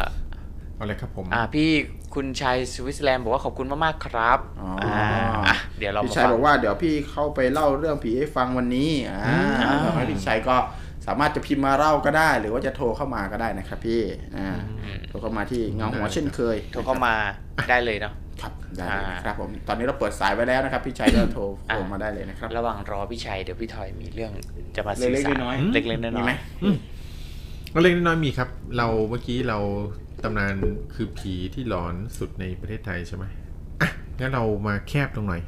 สิบตำนานบ้านผีสิงในกรุงเทพในกรุงเทพอืมใกล้อันดับตัวเลยสิบ อันดับสิบคิดว่าทุกทุกคนที่เป็นนักศึกษามหาวิทยาลัยในช่วงอายุแบบ40 40กว่าเท่าผมเนี่ยนะครับ น่าจะเคยได้ยินชื่อบ้านในซอยวัชรพล อืมอืมอ๋อนี่อะพี่เบิ้มเบิ้มเบิ้มเฟี้ยวฟ้าวอยู่วัชรพลเลยครับผมบ้านในซอยวัชรพลมีชื่อเสียงโด่งดังมากนักศึกษาเนี่ยชอบไปแบบว่าไปล่าท้าผีกันทุกคืนตีหนึ่งตีสองเนี่ยครับวิ่งไปล่าท้าผีไปขับรถจอดหน้าบ้านซอยวัชรพลเนี่ยครับ ก็บ้านนี้ผมก็เคยไปเขาบอกเป็นบ้านยุโรปนะครับหลังใหญ่นะครับ สาเหตุของการเสียชีวิตนะครับเอ่อเป็นบ้านเนี่ยเจ้าของบ้านเนี่ยพาครอบครัวไปเที่ยวต่างจังหวัดแล้วประสบอุบัติเหตุตายทั้งบ้านนะครับลักษณะการหลอกของบ้านหลังนี้ก็คือจะเห็นไฟเนี่ยเปิดปิดอยู่ เหมือนลักษณะเหมือนมีคนยังอยู่ในบ้านอยู่นะครับครับอืมอะจบแล้วเหรอพี่ยังอืมอันดับ 9 คือโรงงานล้างในอุตสาหกรรมบางปู ฝั่งเดียวกับเมืองโบราณนะครับอันนี้ยู่สุดบ้านหรือเปล่าเนี่ย อันนี้เป็นบ้านครับ บ้านที่เป็นโรงเป็นบ้านของเท่าแก่ฮะอ๋อบ้านที่ทำโรงงานเออครับผมโอเโอเคอยู่ในสุดซอยสองเขาบอกบ้านหลังนี้ไอ้โรงงานนี้เป็นโรงงานทำรองเท้า กิจการดำเนินไปได้ด้วยดี เกิดอุบัติเหตุร้ายแรงคือเครื่องปั๊มลมระเบิดจนคนงานหลายคนเสียชีวิตอันนี้นะกดนะครับ นับจากนั้นเนี่ยน่าจากที่คนงาน นับจากนั้นคนงานก็ถูก ผีนะครับถูกผีหลอกวิญญาณหลอน จนต้องลาออกไปเรื่อยๆ กิจการประสบกับภาวะขาดแคลนนะครับคนงานนะครับ จนเท่าแก่อยู่ไม่ได้ ต้องฆ่าตัวตายในโรงงานล่ำลือกันว่าปัจจุบันเนี่ยยังมีเศษรองเท้ากระจัดกระจายอยู่และเครื่องปั๊มลมมรณะนะครับ บางวันวันดีคืนดีก็ทำงานขึ้นมาเอง โดยไม่ทราบสาเหตุครับผม อันดับ 8 ครับ วัดปราสาทจังหวัดนนทบุรีนี่ นะครับนี่ที่อยู่ของว่าที่เป็นบ้านของพระนะฮะเออขอบคุณความแถนี้ครับ เป็นวัดเก่าแก่โบราณสร้างขึ้นในสมัยอยุธพี่สมยามาตรนะคงครับเสียใจครับพี่เคยพี่สขุดมมาพตบรจะได้เสียใจนะพี่เคยขุดพบกำแพงรอบอุโบสถอายุ 300 ปีนะครับ ผมก็กำแพงเนี่ยชำรุดสุดโทรมนะครับ เจ้าของว่ากันว่าเจ้าของสถานที่คือพระนางอุสาวดีเทวี ชาวบ้านเรียกว่าแม่นะครับ และเจ้าแม่ในเวลากลางคืนหากไปบริเวณคุ้ม คือไปบริเวณวัดเนี่ยจะมีลักษณะวังเวงน่ากลัว ผู้ใดไปแสดงความหยาบคายนะครับ ก็มักจะเจอประสบการณ์คนหูลุกบ่อยๆครับอันดับ 7 ในซอยมหาวิทยาลัยเกษมบัณฑิตนะครับถนนพัฒนาการก็เป็นโรงงานอีกแหละ เป็นโรงงานล้างนะครับ เป็นโรงงานทำปากกานะครับเขาบอกโรงงานหลังนี้เนี่ยเป็นโรงงานล้างในระหว่างที่ดำเนินดำเนินการอยู่ มีคนเสียชีวิตจากอุบัติเหตุหลายคน ผู้ลงทุนขาดทุนย่อยยับต้องเลิกกิจการนะครับ แล้วก็กลายเป็นโรงงานร้างหากเดินเข้ามาในโรงงานร้างจะสัมผัสได้ถึงบรรยากาศเยือกเย็นผิดปกติ เล่ากันว่านะครับ หากไปเคาะแทงน้ำซึ่งตั้งอยู่ 3 ใบใบละ 3 ครั้งเนี่ยนะครับ จะปรากฏเจ้าของที่นี่ออกมาให้เห็นอืมอืมง่ายขนาดนั้นเลยเออนี่เหมือนแฮร์รี่พอตเตอร์เลยนะอืมอะลำดับ 6 คือรังสิตคลอง 13 จากถนนใหญ่เข้าไป 2 กิโล มีบ้านพักถูกไฟไหม้เกือบหมดอยู่หนึ่งหลังนะครับ ปัจจุบันเหลืออยู่เป็นซากนะครับ ครับอ่าปัจจุบันเหลือเป็นซากบ้าน ข้อมูลบอกว่ามีผู้หญิงตายในกองไฟอืมบ้านหลังนี้อยู่ในสวนมะขามหวาน ถูกทิ้งให้ลกล้าง คนในละแวกใกล้เคียงยืนยันว่าตอนกลางคืนได้ยินเสียงผู้หญิงร้องโหยหวนมาจากบ้านอืมขนลุกครับ พร้อมกันนั้นก็เห็นผีวิญญาณผีผู้หญิงในซากบ้านด้วยนะครับ มักจะเห็นเป็นเงาผู้หญิงเดินไปเดินมาในบ้านนะครับ อันดับ5เป็นบ้านอยู่ในซอยลอดอนันต์ถนนสุขาพิบาลหนึ่งอืม เป็นบ้านล้างทรงไทยอยู่ริมบึงห่างไกลจากบ้านอื่นในละแวกนั้นนะครับ บ้านรกครึมด้วยต้นไม้ คุณยายเจ้าของบ้านเสียชีวิตที่บ้านหลังนี้ และเชื่อว่าวิญญาณของคุณยายไม่ยอมไปผุดไปเกิดครับยังวนเวียนอยู่ในบ้านจนกระทั่งลูกหลานยังไม่กล้าอยู่เลยอืมนะครับแยกย้ายกันไปอยู่ที่อื่นหมด ปล่อยให้ชำรุดตามการเวลาบ้านหลังนี้เล่าลือกันว่าผีดุครับ คนที่อยู่ใกล้เคียงเนี่ยเคยเห็นผีคุณยายมายืนชี้นิ้วอยู่ที่หน้าบ้าน เมื่อมีเด็กๆ วิ่งเล่นอยู่ในบริเวณหน้าบ้านนะครับ เคยมีคนใจกล้าเข้าไปเสี่ยงดวงในบ้าน ได้ยินเสียงผู้หญิงแก่ๆนะครับขู่ตะคอกจนต้องเพ่นออกมาแทบไม่ทันโอ้โหอืมอันดับ 4 ในซอยสายหยุดอู่รถเมย์เก่าโอ้โหนะครับมีคุณคุณที่นี่เป็นสุสานรถเมล์หรือรถประจำทางที่ประสบอุบัติเหตุร้ายแรงจนใช้การไม่ได้ครับสร้างรถเมล์แต่ละคันมีประวัติคนตายนะครับ ที่ตายโหงคารถอืมสภาพสยดสยองมาแล้ว เป็นที่เล่าลือว่าอยู่ดีๆ บางบางคืนเนี่ยไฟในรถกลับเปิดสว่างขึ้นเองครับนะครับ หรือมีคนยืนโบกรถหน้าอู่แท็กซี่นะครับ จะเข้าไปจอดรับก็หายไป บางครั้งมีคนวิ่งตัดหน้าและหายไปดื้อๆเลยอืมอืมอันดับ 3 บ้าน 5 ศพ ซอยอินทรพิทักษ์หนึ่งวงเวียนใหญ่อืมบ้านหลังนี้นะครับ ประวัติคือเกิดเรื่องเศร้าสลดคือคนในบ้านตายพร้อมกัน 5 ศพ โดยมี 3 ศพผูกคอตายชั้น 2 ของตัวบ้าน อีก 2 ศพ นอนเสียชีวิตอยู่ที่ชั้นล่างนะครับ เป็นข่าวใหญ่ของเมื่อหลายปีที่ผ่านมานะครับ เป็นผีคือลักษณะการหลอกคือเป็นผีที่ได้ยินแต่เสียงนะครับ ความเพี้ยนที่เล่าลือมีกลุ่มวัยรุ่นไปลองของที่บ้าน หลังนี้โดยมีการเขย่าประตูรั้วหน้าบ้านและส่งเสียงท้าทายยูจูเนี่ยก็มีคนสาดน้ำจากชั้นบนนะครับ ลงมาจากชั้นสองเนี่ยสาดลงมาในกลุ่มพวกตนเองนี้ก็จดกระเจิงนะครับ ส่วนบ้านในละแวกนั้นเนี่ยได้ยินเสียงน้ำเหมือนกัน แต่พอเอามาดูที่พื้น พื้นกลับแห้งสนิทไม่มีรอยน้ำครับ อืมนะครับ อันดับ 2 ในซอยรามคำแหง32 นะครับ ลึกเข้าไปจะเจอบ้านทรงสเปน รูปร่างสวยงาม สง่าหน้าอยู่ แต่ในบ้านไม่มีคนอยู่กว่า 20 ปีละครับปล่อยให้ทิ้งสุดโทรมน่าใจหายนะครับ เจ้าของบ้านเนี่ยเป็นชาวต่างชาติ วันหนึ่งออกไปขับออกขับรถไปทำงานตามปกตินะครับ ที่บ้านมีสาวใช้อยู่คนเดียวครับ คนร้ายไม่ทราบจำนวนนะครับ ซึ่งแบบคงจะสังเกตการนานแล้วแหละ ก็เลยฉวยโอกาสเข้าไปปล้นฆ่าสาวใช้ตายนะครับ คือฆ่าสาวใช้ตายในบ้านหลังนั้น นับแต่นั้นมาก็จะได้ยินเสียงผู้หญิงร้องให้ช่วยดังโหยหวนหน้าสยดสยองอืมและหลาย ๆ คนยังเห็นผู้หญิงเข้าใจว่าน่าจะเป็นสาวใช้ที่ถูกฆ่าตายนะครับครับเดินวนเวียนอยู่ในบ้านนะครับอืมเจ้าของบ้านทนอยู่ไม่ไหวโดนผีสาวใช้หลอกนะครับ ก็เลยย้ายไปอยู่ที่อื่น หลังจากนั้นเนี่ยมีคนได้ยินเสียงผู้หญิงร้องให้ช่วยดังมาจากบ้านล้างบ่อย ๆ นะครับ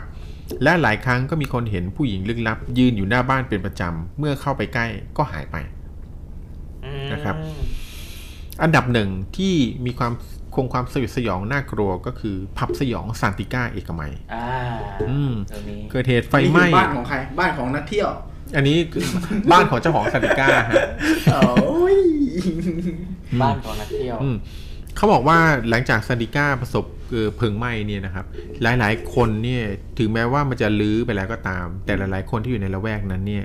บางคืนนะครับ คือหลับไปแล้วเนี่ยกลับได้ยินเสียงคนหมู่มากคือร้องโหยหวน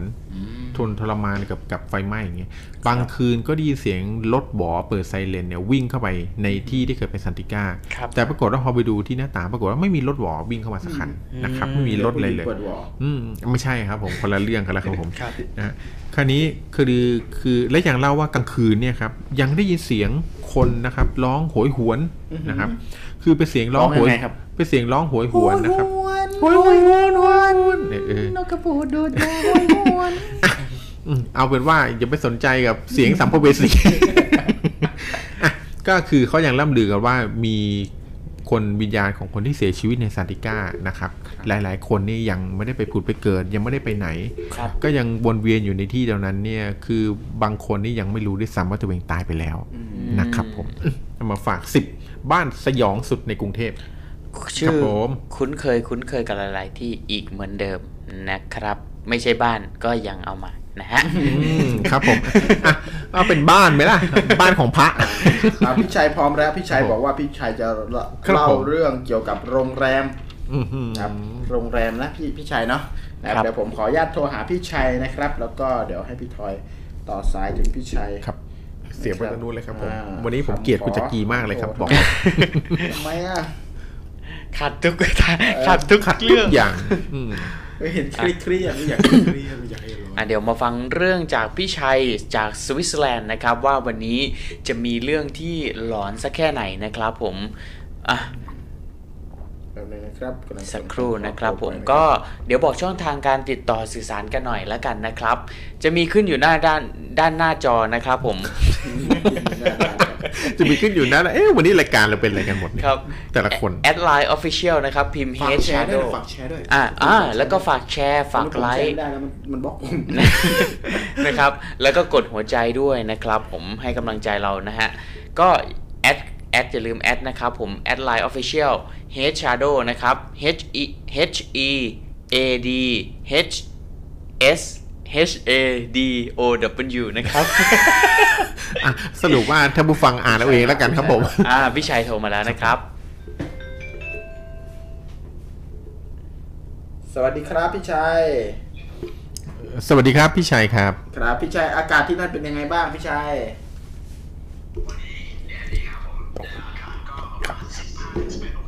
โอ้โอเคครับดีเลยครับ เดี๋ยววันนี้พี่ชัยมีเรื่องอะไรมาฝาก อ๋อครับจดหมายอะไรเต็มไปหมดโอ้ไม่เข้าใจเหมือนกันนะโควิดเยอะแยะจะกลับเมืองไทยตอนนี้ ถ้าไปกักตัวอีก 14 วันก็เดินเรื่องให้คนขับอ้าวแป๊บหนึงรับเลยเดี๋ยว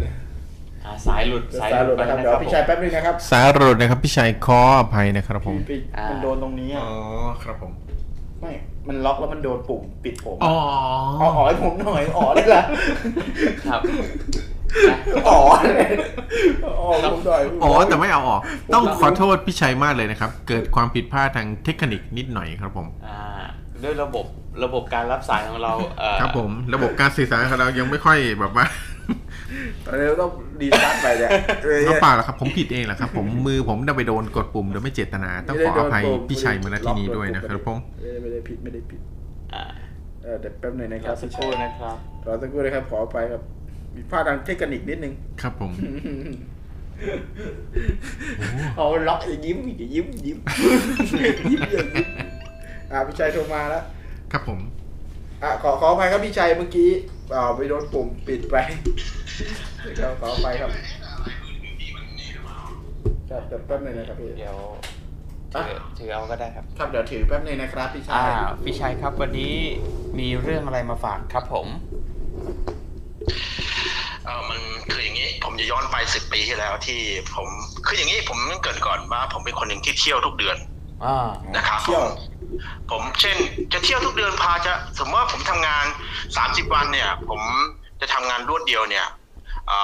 อประมาณ20วันหรือ24วันเนี่ยที่เหลือก็เที่ยวกับภรรยาทุโอ้กเดือนโหชีวิตในฝันจริงๆเลยพี่ชัย ทำอย่างนี้ อาจจะไปปารีสเงี้ยสองสามวันอย่างเงี้ยอาจจะไปปรากอาจจะไปที่เอ่ออิตาลีหรือไปต่างประเทศผมจะไปตลอดพาภรรยาไปเนี่ย ไปอ๋อตุรกีอย่างเงี้ยสี่ห้าวันอย่างเงี้ยโอ้ก็โหไปอย่างเงี้ยนี่ประสบการณ์เขาเพียบเลยครับ เนี่ยเรื่องนี้อ่าโอ้แฟนผมก็โดนเยอะที่โปรตุเกสก็เยอะที่โอ้แผ่นดินไหวจำได้ไหมสองปีที่แล้วแผ่นดินไหวที่อิตาลีอ๋อจะอ่าอ่าได้เคยคุ้นๆแล้วคอ่ารับนั่นก็อ่าอ่าอ่าอันนี้เราจะกลับมา 2010 นะครับ ผมไม่รู้ว่าสอเมืองไทยภาษาอะไรนะ 2010 นะครับตอนนั้น2010ก็ผมกับภรรยาผม ก็เมื่อสิบปีที่แล้วเนาะสิบสิบปีที่แล้วอ่าสิบปีที่แล้วสองพันห้าร้ อยคือสองพันห้าร้อยหกสิบห้าสิบสามอ่า ผมกับภรรยาผมเนี่ยก็จะกลับเมืองไทยนะครับ ทุกเดือนพุธพฤษภาคมกับเมื่อเดือนตุลาคม ครับผม ไปหนึ่งที่ก็ทีละเดือนทีละเดือนไปเที่ยวเมืองไทยนะครับผครัมบพี่ก็จะไปเมืองไทยฮะแล้วตอนนั้นก็เอ่อมีเพื่อนเข้าอยู่แถวแถวๆเอ่อบ้านบ้านเรามันอยู่แถวแถวๆบางนาอยู่แล้วใช่ไหมครับผมครับผมอืมบ้านของภรรยาครับจากนั้นก็เพื่อนเฮ้ย ใช้มานั่งดื่มอะไรด้วยกันมีมันมีร้านอาหารแถวบางปูอะไรต่างๆ เนี่ยอ๋อนะครับผมคือพี่ชัยพาภรรยามาอ่าที่ที่เมืองไทยใช่ไหมวันนั้นเมื่อสิบปีที่แล้วภรรยาภรรยาภรรยาคนไทยครับเขาอ๋อครับก็อ่าก็กลับไปเยี่ยมพ่อแม่เขาเราคิดว่าเฮ้ยเราเอาแต่งงานกับภรรยาแล้ว เราต้องดูแลพ่อแม่เขาแล้วต้องให้ให้เขามาอยู่กับพ่อแม่เขาด้วย ไม่ใช่เราจะเอาเปรียบเขาครับ ผมโผมคิดอย่างนี้ไง ครับดีครับอ่าพี่อ่า แล้วก็พอเพื่อนผมมาปุ๊บเอ้ย มามานั่งดื่มด้วยกันเพราะว่าเพื่อนมาเที่ยวหาผมก็มานอนที่บ้านผมใช่ไหมมานอนที่บ้านผมก็เช็คแขกอย่างดีใช่ไหมอือหือพอกลับไปเมืองไทยเขาบอกอ่าใช่เอ่อคุณชายมาเดี๋ยวมานั่งกินทานข้าวด้วยกันก็ไปที่บางปูผมไม่บอกสถานที่ว่าอยู่ตรงไหนนะเป็นร้านอาหารครัก็บทานข้าว จนเพลินสมัยก่อนมันมันดึกได้ใช่ไหมที่เมืองไทย ครับผมใช่ใช่เมื่อก่อนตีห้าก็ได้ไม่ติด อืมใช่ใช่แล้วแล้วตอนนั้นพี่ก็โอเค ไปทานข้าวจนถึงตีสองเขาจะกลับมาบ้านแล้วมัน เพื่อนมันก็ไม่ไหวมันเมาครับ มันเมาอือหือผมกับภรรยาผมบอกเฮ้ยเพื่อนถ้าไม่ไหวเนี่ยเดี๋ยว ผมไปทักซี่เอ้ยไม่เอาอุตส่าห์ไปนอนบ้านนั่งเจ็ดคืน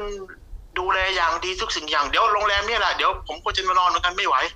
อืมโอเคไอ้เพื่อนอีกคนที่มาด้วยก็พาเราเนี่ยรถเนี่ยเขาเอารถเขาไปส่งแล้วรถของเพื่อนนั้นก็ทิ้งไว้ที่ร้านอาหารนั้นอืมนะครับผมก็บอก ร้านอาหารว่าเดี๋ยวพรุ่งนี้กลับมาเพราะว่าเพื่อนเขาเมาขับไม่ได้ถ้าขับไปอาจจะมีอุบัติเหตุหรืออันตรายต่างๆ ก็ได้ ครับ ก็เลยไปโรงแรมสามดาว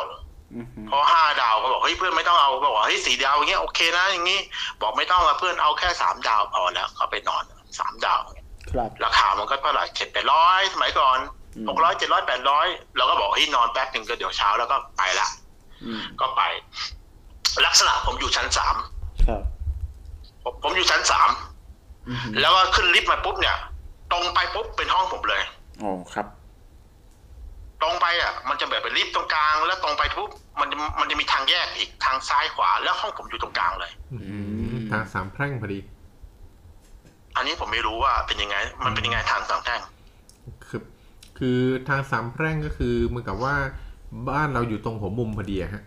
ห้องเราหรือบ้านเราเปิดประตูไปอยู่ตรงหัวมุมพอดีที่พอเปิดมาปุ๊บเราก็จะสามารถเดินไปซ้ายก็ได้ไปขวาก็ได้หรือไปข้างหน้าก็ได้อย่างเงี้ยครับบ้านพี่อยู่ตรงจุดตัดของของสามสามทางเของสามเส้นทางพอดี เขาบอกว่าทางสเอ่อทางอ้าวสามแพร่งเป็นที่ที่ผีผ่านนะครับอืมเป็นทางผีผ่านไม่นะเนี่ยผมก็พูดพูดอยู่เนี่ยผมอยู่ห้องทำงานผม มันก็อยู่ตรงกลางเหมือนกันนะผมก็ไม่เห็นมีอะไรเลยอืมก็ก็มันอาจจะอ่าอยู่ที่อ่าสถานที่ด้วยนะครับครับทำเลผมอะไรอย่างเงี้ยครับอืมฮะ แต่คนไทยจะเชื่อแล้วมากเอาโอเค ไม่เราไม่ซีเรียสตัวนั้นครับก็เข้าผมไปเพื่อนก็เช็คเรียบร้อยก็ก็บอกห้องมีห้องบ้างครับ อย่างงู้นอย่างนี้แล้วก็เข้าไป ก็เข้าไปข้างในเพื่อนก็นอนอีกห้องหนึ่งผมอยู่ตรงกลางจำได้เลข403อืมครับครับหรือ303ผมไม่รู้303ใช่303ผมจำได้ก็เข้าไปนอน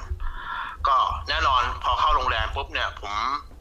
ผมจะเปิดไฟที่ห้องน้ำทิ้งไว้อืม แล้วก็ภรรยาก็เข้าไปเออกูไปอาบน้ำอาบท่าไปผมก็ดูทีวีเลยเรียบร้อยปุ๊บแล้วไอ้ตรงกลางเป็นเตียงนอนเนี่ยครับอืมข้างหน้าก็เป็นโต๊ะที่ไฟโคมไฟใช่ไหมข้างบนอาจเป็นรูปภาพใช่ไหมครับ ข้างหน้าก็เป็นทีวี standard แล้วก็มีตู้เย็นข้างล่าง ตรงนี้ก็เป็นแบบว่าอ่าข้างข้างเดี๋ยวก่อนนะทางซ้ายมือมันจะเป็นตู้ไม้สำหรับเก็บเสื้อผ้า อืม ครับผมอ่าอ่า ประมาณนี้เข้าใจเนาะครับเข้าใจแล้วผมก็เอาคิดเสื้อภาพผ้าเนี่ย เข้าไปข้างในเนี่ยรูดไปนะโอเค มันแบบรูดอืดอืดออกเนี้ยอืมอ่า ไม่ใช่เปิดนะแบบรูดเอานะครับ สมัยก่อนนะอืมโอเค จากนั้นผมก็ปอาบน้ำอาบท่ามันก็ดึกนะดึกแล้วเข้ามาตีสองกว่าเนี่ยพอผมภรรยาอาบน้ำอาบท่าเอานอน เดี๋ยวพรุ่งนี้ก็ต้อง เอ่อพาแม่ไปโรงพยาบาลอีกไปเช็คร่างกายเพราะตอนเช้าเราต้องพาแม่ไปหาหมอที่โรงพยาบาลก็เอานอนก่อนแต่เดี๋ยวพรุ่งนี้ก็เพื่อนเขานั่นก็สั่งแล้วก็คงกลับบ้านแล้ว มันก็ไม่ไกลหรอก ครับ บางนาจากนี้แป๊บเดียวอืม ชั่วโมงประมาณเนี้ยครับ อ่าจริง ๆ เราก็ไม่อยากรบกวนเพื่อนหรอกแต่เพื่อนมาบอกเฮ้ยนานมันเจอทีมมันสังสรรค์พรุ่งนี้ทานอาหารเช้าแล้วค่อยกลับไป ครับ โอเค ผมก็ไม่ได้เหมือนสไตล์ผมเหมือนเดิมอืมสไตล์ผมคืออะไร ไม่ค่อยกลัวอะไร ครับผม ใช่ไหมใช่ ถึงได้อยู่กับผีเป็นหลายปีเลยใช่ไหมพี่รอหกเดือนสิ รอหกเดือนโอ้โหแล้วแล้วจากนั้นปุ๊บ โอเค เมื่อเราเข้านอนปุ๊บเนี่ย ผมก็เปิด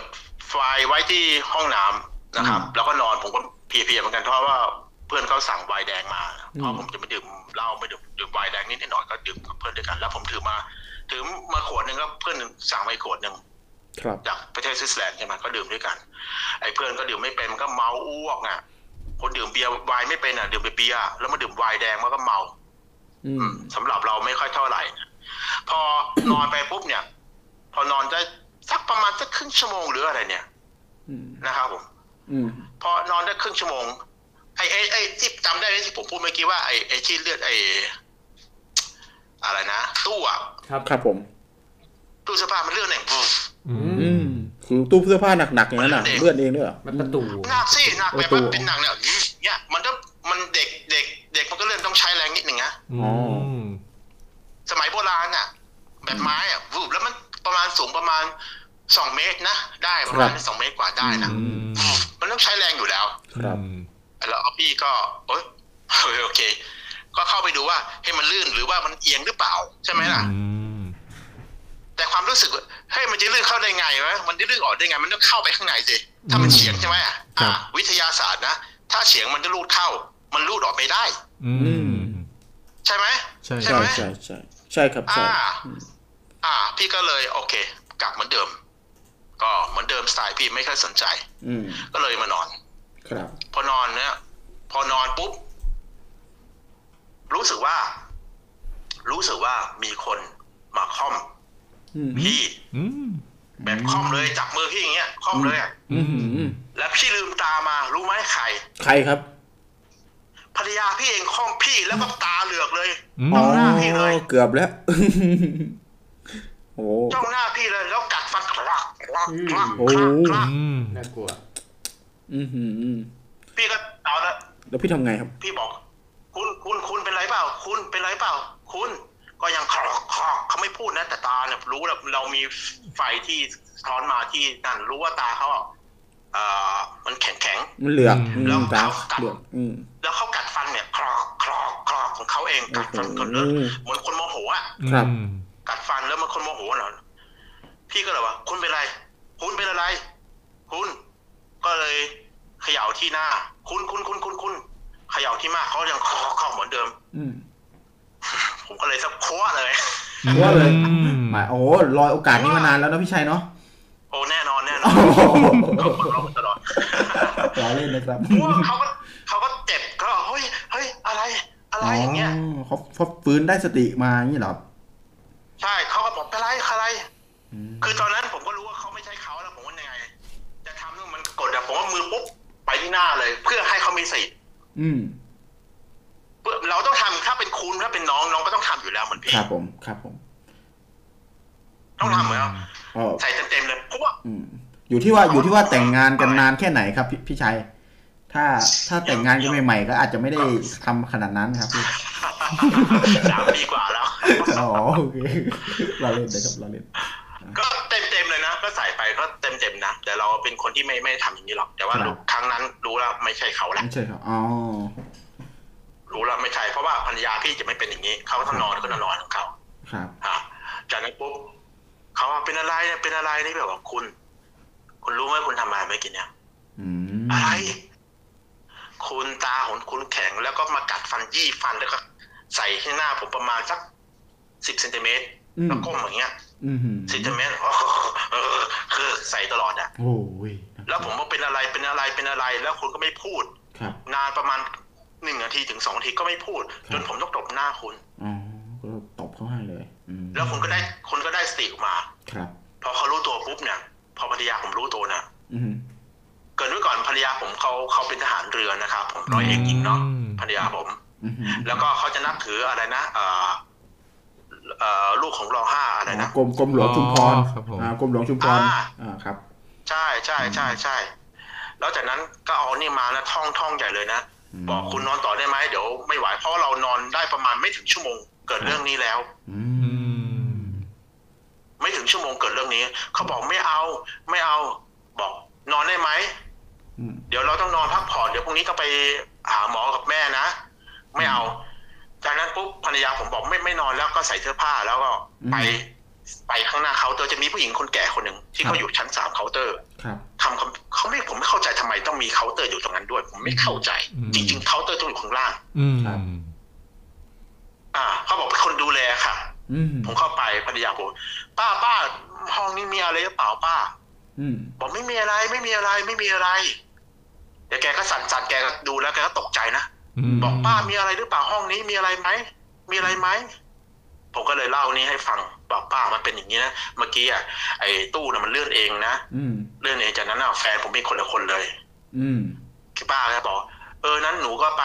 ไหว้ศาลพระภูมิก่อนได้ไหมอืมอ่าถ้าเรามาคิดอะ ถ้าไม่มีอะไรเขาจะให้เราไปไหว้ทำไมอะอืมก็ต้องมีอะไรสักอย่างแหละเนาะโอ้อ่าก็เลยไปไหว้ข้างล่างอืมศาลพระภูมิจากนั้นปุ๊บก็นายไม่ไปไหนอะเคาน์เตอร์ครับข้างล่างแล้วคุยเคาน์เตอร์อืมพี่ก็ไม่ได้ถามอะไรมากแล้วคุยเคาน์เตอร์ จนถึงประมาณตีห้ากว่าอืมนะแฟนผมก็นอนตรงนั้น ผมก็นั่งคุยกับเขาไม่เป็นไร เออคุยเรื่องนู้นแต่เราไม่อยากจะคุยเรื่องอะไรเรื่องไอ้ที่เกิดขึ้นหรืออะไรเนี่ย ก็นอนไม่ได้แต่เขาคงรู้แล้วแหละเขาก็ทำหน้าซีดเหมือนกัน อืมอืมแล้วภรรยาบอกว่าเอาของให้ ให้ให้หนูก่อนให้ให้พี่ก่อนได้ไหมบอกเดี๋ยวพรุ่งนี้ก่อนได้ไหมคะเขาจะปัดเบี่ยงตลอดแล้วขอพรุ่งนี้ก่อนได้ไหมคะหรืออะไรเนี่ย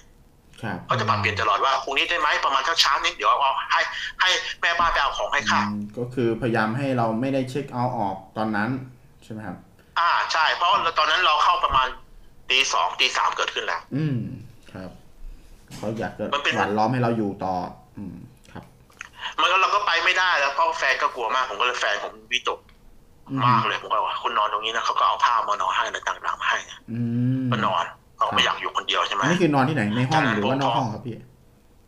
ข้างในห้องเขาจะมีห้องเคาน์เตอร์ข้างในอ๋อก็คือมันออฟฟิหาศห้องใหม่ให้เลยมันนอนนี่ข้างเหรในออืมก็เขาไม่อยากไปนอนเนี่ยอยากนอนใกล้ๆคนอะพันยาอ๋อบอกครับผมก็อืมก็ก็นอนพใช่อไหมตตีกลงห้าปุ๊บเนี่ยอืมตีห้าก็ไปเอาข้าวของมาปุ๊บแล้วก็ ก็แม่บ้านคนนั้นแหละก็ไปเอาข้าวของแต่แกดูดูๆแล้ว ที่เราผมสังเกตก็คือแกก็กล้ากล้ากลัวกลัวๆที่จะเอาของข้างในห้องนั้น ครับผม ก็คือรู้แหละกล้ากล้ากล้ากล้ากลัวบอกอ่าพอผมจะเข้าเอาป้าไปเอาสิเดี๋ยวผมรออยู่พันยาข้างหน้าเดี๋ยวคุณคุณผู้ชายเดี๋ยวเข้ามาด้วยนะคะอืมเราก็รู้ละอืม อ่าครับ คุณผู้ชายเดี๋ยวเข้าเดี๋ยวคุณเดี๋ยวคุณเอ่อลูกค้าเข้าไปด้วยนะนะคะ อืมเอ้าทำไมผมต้องเข้าเดี๋ยวเดี๋ยวเข้ามาด้วยกันนะคะอืมผมก็รู้ละมันไม่ใช่ละอืม มันไม่ใช่ละ ครับจากนั้นปุ๊บพอเพื่อนผมไปให้เคาะที่บ้านเคาะเพื่อนมันมันนอนมันเมามันไม่รู้เรื่องไงเคาะไปแล้วมันก็ไม่รู้เรื่องไงอ่าฮะมันเมาอะครับ เช้ามาเจอมันเมาอืมมึงเอาอะไรมาให้ที่โรงแรมอะไรมาให้นอนเฮ้ยอืมเพื่อนขอโทษเราไม่รู้เรื่องเลยมันมันนอนยังไงอืมเออนอนยังไงอย่างงู้นอย่างนี้ครับพอพอพอเขาขอโทษมากินข้าวเช้ากันก็ไปส่งที่บ้าน ก็รอให้แม่ฟังแม่ก็พาไปทำบุญพาแฟนไปทำบุญเพราะแฟนเป็นคนที่กลัวเรื่องนี้มาก ก็ไปทำบุญเนี่ยแฟนเป็นนักลักษณะแฟนผมอะก็คือจะชอบสวดมนต์มาก ครับผมอือฮึพุทโธจ๋าเลยครับขนาดผมอะท่องท่องไม่เป็นอืมแฟนผมก็ต้องจับผมมาท่องทุกวันอาทิตย์อ๋อออะไรพวกแผ่กุศลอะไรท่องอะไรอืมทุกวันอาทิตย์แผ่กุศลเราต้องท่องด้วยกันครับที่เราไม่เป็นอะครับจนเป็นอะท่องจนเป็นอะครับอืมอ๋อเรื่องราวก็มีประมาณเท่านี้โอ้โหมันไม่น่ากลัวเท่าไหร่โอ้โหนี่นี่น่ากลัวนะครับพี่ขึ้นคล่อมยังกัดไม่น่ากลัวนะครับพี่เนี่ยอืม หลอนมันครับ มันไม่ไม่น่ากลัวเท่าไหร่แต่สำหรับคนไทยอาจจะน่ากลัวแต่ว่าใช่ครับเฮ้ยพี่จะมีสติตลอดว่ามันเกิดขึ้นอ่าตอนที่จะตบน่ะคือ ไม่อยากจะตบเขาหรอกอืมแต่ว่าเราต้องให้เขามีสติไอ้ตรงน่ากลัวก็เพระน่ากลัวตรงเขที่แฟนรู้ว่าโดนตบนี่แหละครับ อืมน่ากลัว แล้วตอนหลังจากนั้นพี่พี่ชายเป็นอะไรไหมครับ ไม่ไม่เป็นอะไรครับอ๋อคือไม่ได้นอนห้องรับแขกก็เหมือนเดิมแต่แม่เขาก็ไปทำสังฆทานให้อ๋อแล้วก็ ไปพาแฟนไปแต่ผมก็เขาบ้าเขาทำสังฆทานก็น้ำมนต์ผมผมอะไรให้เออนะ ไม่มีอะไรแล้วนะทุกอย่างราบรื่นแล้วนะพี่ชายแล้วพี่ชายได้สอบถามกับทางโรงแรมไหมครับว่าห้องนั้นเกิดอะไรขึ้นครับ พี่เขาไม่ยอมตอบเลยอืมอืมอืมเขาไม่ยอมตอบเลยขนาดคนดูแลก็ไม่ยอมตอบเคาน์เตอร์แต่ผมสังเกตว่าหน้าซีดทั้งทั้งเคาน์เตอร์ทั้งเอ่ออมผู้ดูแลผู้หญิงคนนั้นอืมแต่จุดสังเกตก็คือผมพูดไปว่าทำไมผู้หญิงคนนี้ต้องมานั่งเคาน์เตอร์ ที่ชั้นสามด้วยครับอืมก็หมายถึงว่าอืมน่าจะน่าจะโดนกันเยอะ เขาก็เลยมาเฝ้าไว้เลยอะไรอย่างนี้เนาะอืมก็อาจเป็นไปได้ครับครับอาจเป็นไปได้ดีเลยครับครับอาจเป็นไปได้ครับอืมก็เอ่อโรงแรมนี้อยู่แถวไหน พอพอบอกทำเลได้ได้ไหมครับ อาจจะไม่ต้องระบุว่าเป็นโรงแรมอะไรนะครับพี่แถวแถวบางปูปูอะครับผมบางปูอืมเลยใช่ไหมบางปูอ๋อบางปูอะครับ แถวๆนั้นอะบางปูโอเคจะจะออกอยู่ในในไม่อยู่ในริมหาดเอาเข้าไปในเมืองนิดนึงเข้าครับมาผมอืมโอเคโอ้โหอ่าเยี่ยมมากเลยครับพี่พี่ชายขอบคุณสำหรับการแบ่งปันเรื่องราวในค่ำคืนนี้นะครับ แล้วก็เห็นว่าพี่ชัยเนี่ยโอ้มีถ้าเล่ามันมีเรื่องเยอะแยะที่ใช่เล่ามันจะมีโอ้เรื่องดีเรื่องเงี้ยอย่างนี้ คือ คนคนคนเขาเขาเรียกว่าอะไรนะ ครับ คนเขาเขาเรียกอะไรจิตสัมผัสจะมีอะไรนะมีจิตสัมผัสมีเซนส์ ยิ่งยิ่งมีคนไทยเขาทักผมคนหนึ่งว่า ยิ่งคนช่วยคนไทย ยิ่งจะเจอโอ้โหอันยิ่นี้งคุณช่วยอันนี้ดีหรือไม่คุณยิ่ดีงเจอ นี่ดีหรือไม่ดี ยิ่งช่วยยิ่งเจอ ยิ่งช่วยยิ่งเจอ ก็คือพี่ใช่ชัยนี่ต้องบอกต้องบอกผู้ชมอ่าผู้ฟังเราเงาหัวทุกท่านไว้ด้วยนะครับ ว่าพี่ชัยเนี่ยนะครับเป็นคนไทยที่อยู่ในสวิตเซอร์แลนด์ที่ช่วยเหลือคนไทยเองที่เป็นติดขัดในเรื่องของกฎหมายใช่ไหมพี่พี่ชัย เอกสารอะไรต่างๆนานาก็เช่นสามีเสียชีวิต แล้วก็เดินเรื่องเผาศพทำนู่นทำนี่อ๋อเงินแม่ก็ไม้คือให้อำนวยความสะดวกให้เขาโดนสมีตบตีโดนข้ามถนนก็ไปช่วย ครับโหนี่คืออนุโมทนากับพี่ชัยด้วยเลยครับ คือยินดีด้วยเลยนะครับ ที่สำหรับสำหรับคนไทยทุกคนนะครับที่เอ่อดีใจแทนทุนไทยที่อยู่ในสวิตทุกคนด้วยที่มีแบบพี่ชัยคอยช่วยเหลืออยู่นะครับ ก็อืมถือว่าเอ่อ คือเราได้รับเกียรติจากพี่ชัยที่มาเล่าเรื่องให้เราอ่านี่คือก็ค่ำคืนที่สองแล้วเนอะแล้วก็อย่างหวังว่าค่ำคืนต่อไปพี่ชัยก็ยังจะเอาเรื่องมาแบ่งปันกันอีกเรื่อยๆเลยเนาะพี่ชัยเนาะครับผมอ่าผมกลับมาจากบ้านพอดีก็เห็นน้องเขียนมาปุ๊บเอ๊ะเออใช่วันนี้วันศุกร์ที่หว่าเราลืมไปเออขอบคุณมากเลยครับเลพี่ยกลับมาเลยขอบเดี๋ยวคุณถ้ามากครับเดี๋ยวครั้งต่อไปเดี๋ยวผมสัญญาไว้ผมจะมีอย่างหนึ่งคือผมสัญญาพวกผมต้องทำไงโอ้ขอบคุณมากครับครับผมพี่ชัยขอบคุณมากแล้วครับพี่ชัยเดี๋ยวพี่ของพี่ชัยนี่ได้ลอตเตอรี่ไปใบหนึ่งนะเนี่ยเดี๋ยวผมลุ้นให้นะเอาเลยเลขที่ธนาคารภริยาอยู่ที่เมืองไทยโอ้ดีเลยอ๋อเยี่ยมเลยครับเยี่ยมสาธุขอให้ขอให้ถูกขอให้ถูก นะครับผมโอเคครับก็ครับขอบคุณมากโอครับครับขอบคุณมากครับพี่ชัยผมครับเดี๋ยวโอคกาสรับหน้าโอกาสหน้าเชิญนะคอีกทีรับพี่ผมจะพบกันใหม่ครับสวัสดีคครัรับบสวัสดีครับพี่ชัยอ่านั่นก็เป็นประสบการณ์ของพี่ชัยเนาะครับที่ผมในประเทศไทยลืมให้พี่ชัยตั้งชื่อเรื่องอ๋อพี่นะครับชัยบอกว่า โรงแรมผีอ๋อไทตั้งยชื่อเรื่องมาแล้ว อ่า พี่ชัยบอกเดี๋ยวนะผมอ่านก่อนนะครับ พี่ชัยบอกว่า โรงแรมเฮียนที่เมืองไทยอืมนะครับอืมผมตาม เติมให้โรงแรมเฮียนที่บางปูโอเคก็ก็เอาประมาณนี้นะครับ ก็เป็นเรื่องที่พี่ชัยนะครับ มีโอกาสได้กลับมาเอ่อเยี่ยมญาติของภรรยานะครับผมที่เมืองไทยแล้วก็ไปพบปะสังสรรค์กับเพื่อน แล้วก็อืมเพื่อนเมาก็เลยพาเพื่อนไปนอนโรงแรมครับผมนะครับ แล้วโรงแรมนั้น ก็เพื่อนนะเพื่อนพาไปนอนโรงแรมนะครับอืมเพื่อนแนะนำให้นะครับ ก็ไปนอนโรงแรมนั้น โดยที่พี่ชัยกับภรรยาก็นอนอยู่ห้องหนึ่งนะครับครับผมซึ่งห้องนั้นเองนี่แหละก็คือห้องที่เกิดเหตุอืมครับเป็นห้องที่เอ่อมีตู้ตั้งอยู่ในห้องนะครับ แล้วก็นอนนอนหลับอยู่ดีๆ เนี่ย ประตูของตู้ก็แบบสไลด์ขึ้นมาใช่ไหมอืมก็เสียงก็ดังขึ้นมานะครับครับเอาพี่หลังจากนั้นพอพี่ชัยนอนหลับสักพักหนึ่งนะครับ ก็รู้สึกว่าเฮ้ยเหมือนมีอะไรมาค่อมตัว ก็ลืมตาขึ้นมาก็เจอภรรยานะครับเหมือนโดนผีสิงนะครับกัดฟันแบบตาเหลือกอะไรประมาณนี้นะครับ คือน่ากลัวเลยครับผมเอ่อจนพี่ชัยต้องแบบเอ่อตัดสินใจตบหน้าโดยที่ไม่ตั้งใจนะครับอืมทั้งที่อาจจะตั้งใจ อาจจะหาโอกาสมานานแล้วอะไรนี้พูดเล่นนะครับพี่ชัยแซวๆนะครับหยอกๆนะครับ จากนั้นพี่ชัยก็อ่าอีกภรรยาพี่ชัยก็คือสตินะครับก็พากันออกมานอกอาห้องแล้วก็สุดท้ายคือไปเจอว่าไอ้ ชั้น 3 ที่พี่ชัยนอนอยู่น่ะก็มีเคาน์เตอร์อยู่ด้วยทั้งที่มันแปลกประหลาดประประเด็นก็คือโรงแรมเนี่ย ก็ปกติจะมีเคาน์เตอร์ที่ชั้นล่างอืมจะไม่มีเคาน์เตอร์ที่ชั้นต่างๆ ที่มีคนเฝ้าอะไรอย่างเงี้ยครับทางนั้นโดยที่รู้สึกว่าจะมีความแปลกประหลาดที่มีคุณป้าคนหนึ่งเนี่ย เฝ้าเคาน์เตอร์อยู่ชั้นสามอืมอ่าแล้วก็ให้ภรรยาของของพี่ชัยกับพี่ชัยเนี่ยไปนอนห้องที่อยู่หลังเคาน์เตอร์ แล้วก็ครับคุณป้าก็ไปเอาของพี่ชัยออกมาจากห้อง โดยที่พี่ชัยสังเกตดูว่าคุณป้าเนี่ยก็กล้าๆกลัวๆนะครับก็ดึงก็เอาของออกมาสรุปคืออ่าก็ผ่านไปด้วยดีก็คืออาภรรยาก็กับคุณแม่ภรรยาของพี่ชัยก็ครับผมพาไปทำบุญทำอะไรกันอย่างนี้นะครับครับผมเรื่องนี้ก็เป็นครับความหลอนเล็ก ๆ น้อยๆที่พี่ชัยเอามาฝากของค่ำคืนวันนี้นะครับครับแล้วพี่ชัยมีอีกหลายเรื่องเลยแล้วต่อไปอืมเราอาจจะเชิญพี่ชัยมาเล่าให้ทุกคนฟังอีกรอบนะครับ ครับผมขอบคุณพี่ชัยมากเลยครับครับผมสำหรับเรื่องเล่าคืนนี้ครับ เรื่องราวโรงแรมเฮี้ยน โรงแรมบางนี้ปูก็ที่มีเคาน์เตอร์ส่วนใหญ่จะเป็นโรงแรมที่มีค่อนข้างมีอายุอืมมีโรงแรมรุ่นเก่า ใช่ครับครับ ก็จะมีเคาน์เตอร์ในแต่ละหลายละชั้นอืมใช่ครับ แต่ปกติมันไม่ค่อยมีคนเฝ้า เพราะว่ามันมันต้องมันเขาเรียกว่ามันเปลืองใช่มันเปลืองเปลืองแต่ว่าที่นี่มันแปลกประหลาดตรงที่มันมีคนเฝ้าอยู่ด้วยอืมก็เลยอืมอาจจะแบบมีความมีความน่าสังเกตอยู่หน่อยใช่นะครับ แต่ว่าเราก็น่าเสียดายที่เราไม่รู้ว่าเรื่องราวของโรงแรมนั้นแบบสตอรี่มันเป็นยังไงนะครับอืม ก็ไม่เป็นไรนะ เอาเป็นว่าเรางงๆทุกท่านนะครับ ถ้ามีโอกาสได้ไปเจออะไรแบบนี้พยายามเค้นมาให้ได้นะมาเล่ากันครับผมนะครับแต่ต้องยอมรับว่าพี่ชัยนี่ค่อนข้างแบบเป็นคนที่ไม่กลัว ไม่กลัวนะฮะอ่าเจอกระจะขนาดนั้นคือ เป็นผมถ้าเจอนะ ถ้ามองอืมเมื่อกี้พยายามมองภาพแล้วนึกภาพตามถ้าแบบว่าไปกับเพื่อนหรือกับแฟนถ้ามีนะครับครับก็เจอมากัดฟันอ่าข้างหน้าขนาดนั้นอ่าอืม ครับกระก็เจิงตบกระเจิงหัวหมุน ตบทีหัวหมุนแรงเออวันนี้เราคุยกันเรื่องของบ้านผีหลอนนะครับก็แวะพี่ทอยยังครัมีบไหมผมพี่ทอยมีอยู่ไหมจริง ๆ บ้านผีหลอนเนี่ยพี่ชัยก็ไม่ได้ขุด concept มากพี่ชัยจริง ๆ แล้วอะเป็นคนไทยนะอืมเราก็รู้อยู่แล้วนะพี่ชัยอ่าพี่ชัยกับภรรยาเป็นคนไทยครับครับอยู่สวิตเซอร์แลนด์ตลอดเลยเนาะแล้วครับผมการกลับมาครั้งนี้ก็เหมือนกลับมาบ้านอืมเอ้เข้า concept อื ผมยังผมว่าแถยังมีเหตุผลตรงจริงๆก็คือบ้านผีหลอนก็คือบ้านบ้านหลอนน่ะอ่าบ้านก็คือบ้านที่อยู่ประเทศไทยมาบ้านของพี่ชัยนั่นเองคืออ่าเมืองไทยเป็นเมืองประเทศไทยเป็นบ้านของพี่ชัยครับนะครับดึงมาถึงจะได้นี่แถไปนะครับเอาพี่พี่ทอยยังมีเรื่องราวคงเหลืออะไรอยู่บ้าง ครับผมอะวันนี้เราก็ได้บอกเอ่อ บอกเล่าจากระดับเรื่องบ้านผีนะครับ เอาเป็นว่าสถานที่ด้วยนะครับอืมที่หลอนที่สุดทั้งในประเทศไทยแล้วก็ในกรุงเทพครับผมคราวนี้ผมมีเรื่องที่มานำเสนอต่อคือ เอางี้ แล้วหลายท่านจะคิดว่าเอ้า แล้วบ้านที่จะซื้อมือสองเนี่ย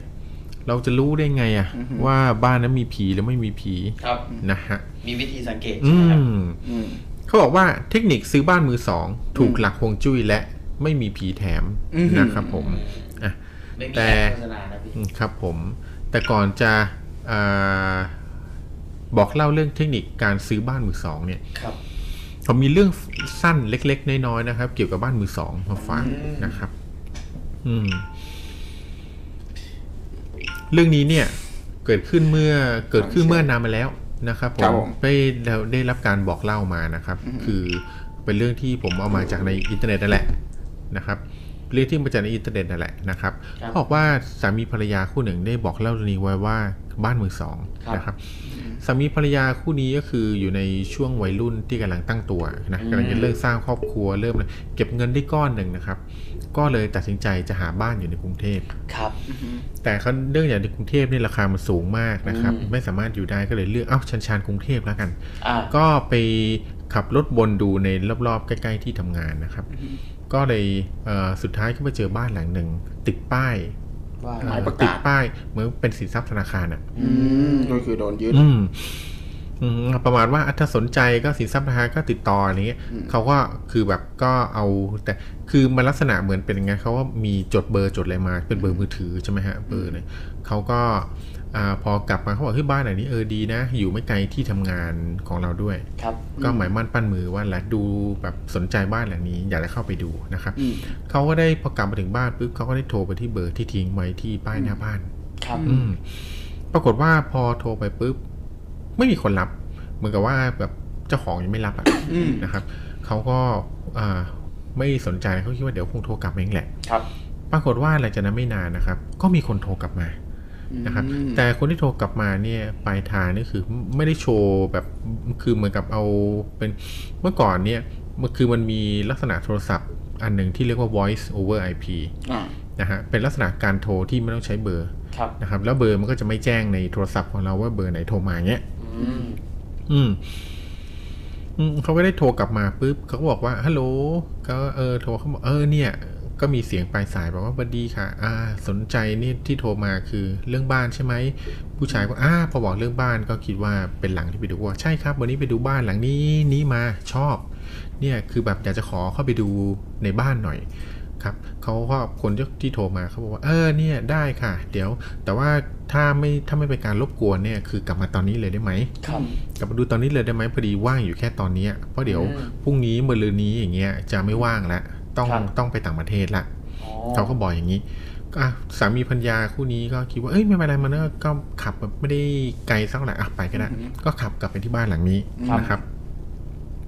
อืม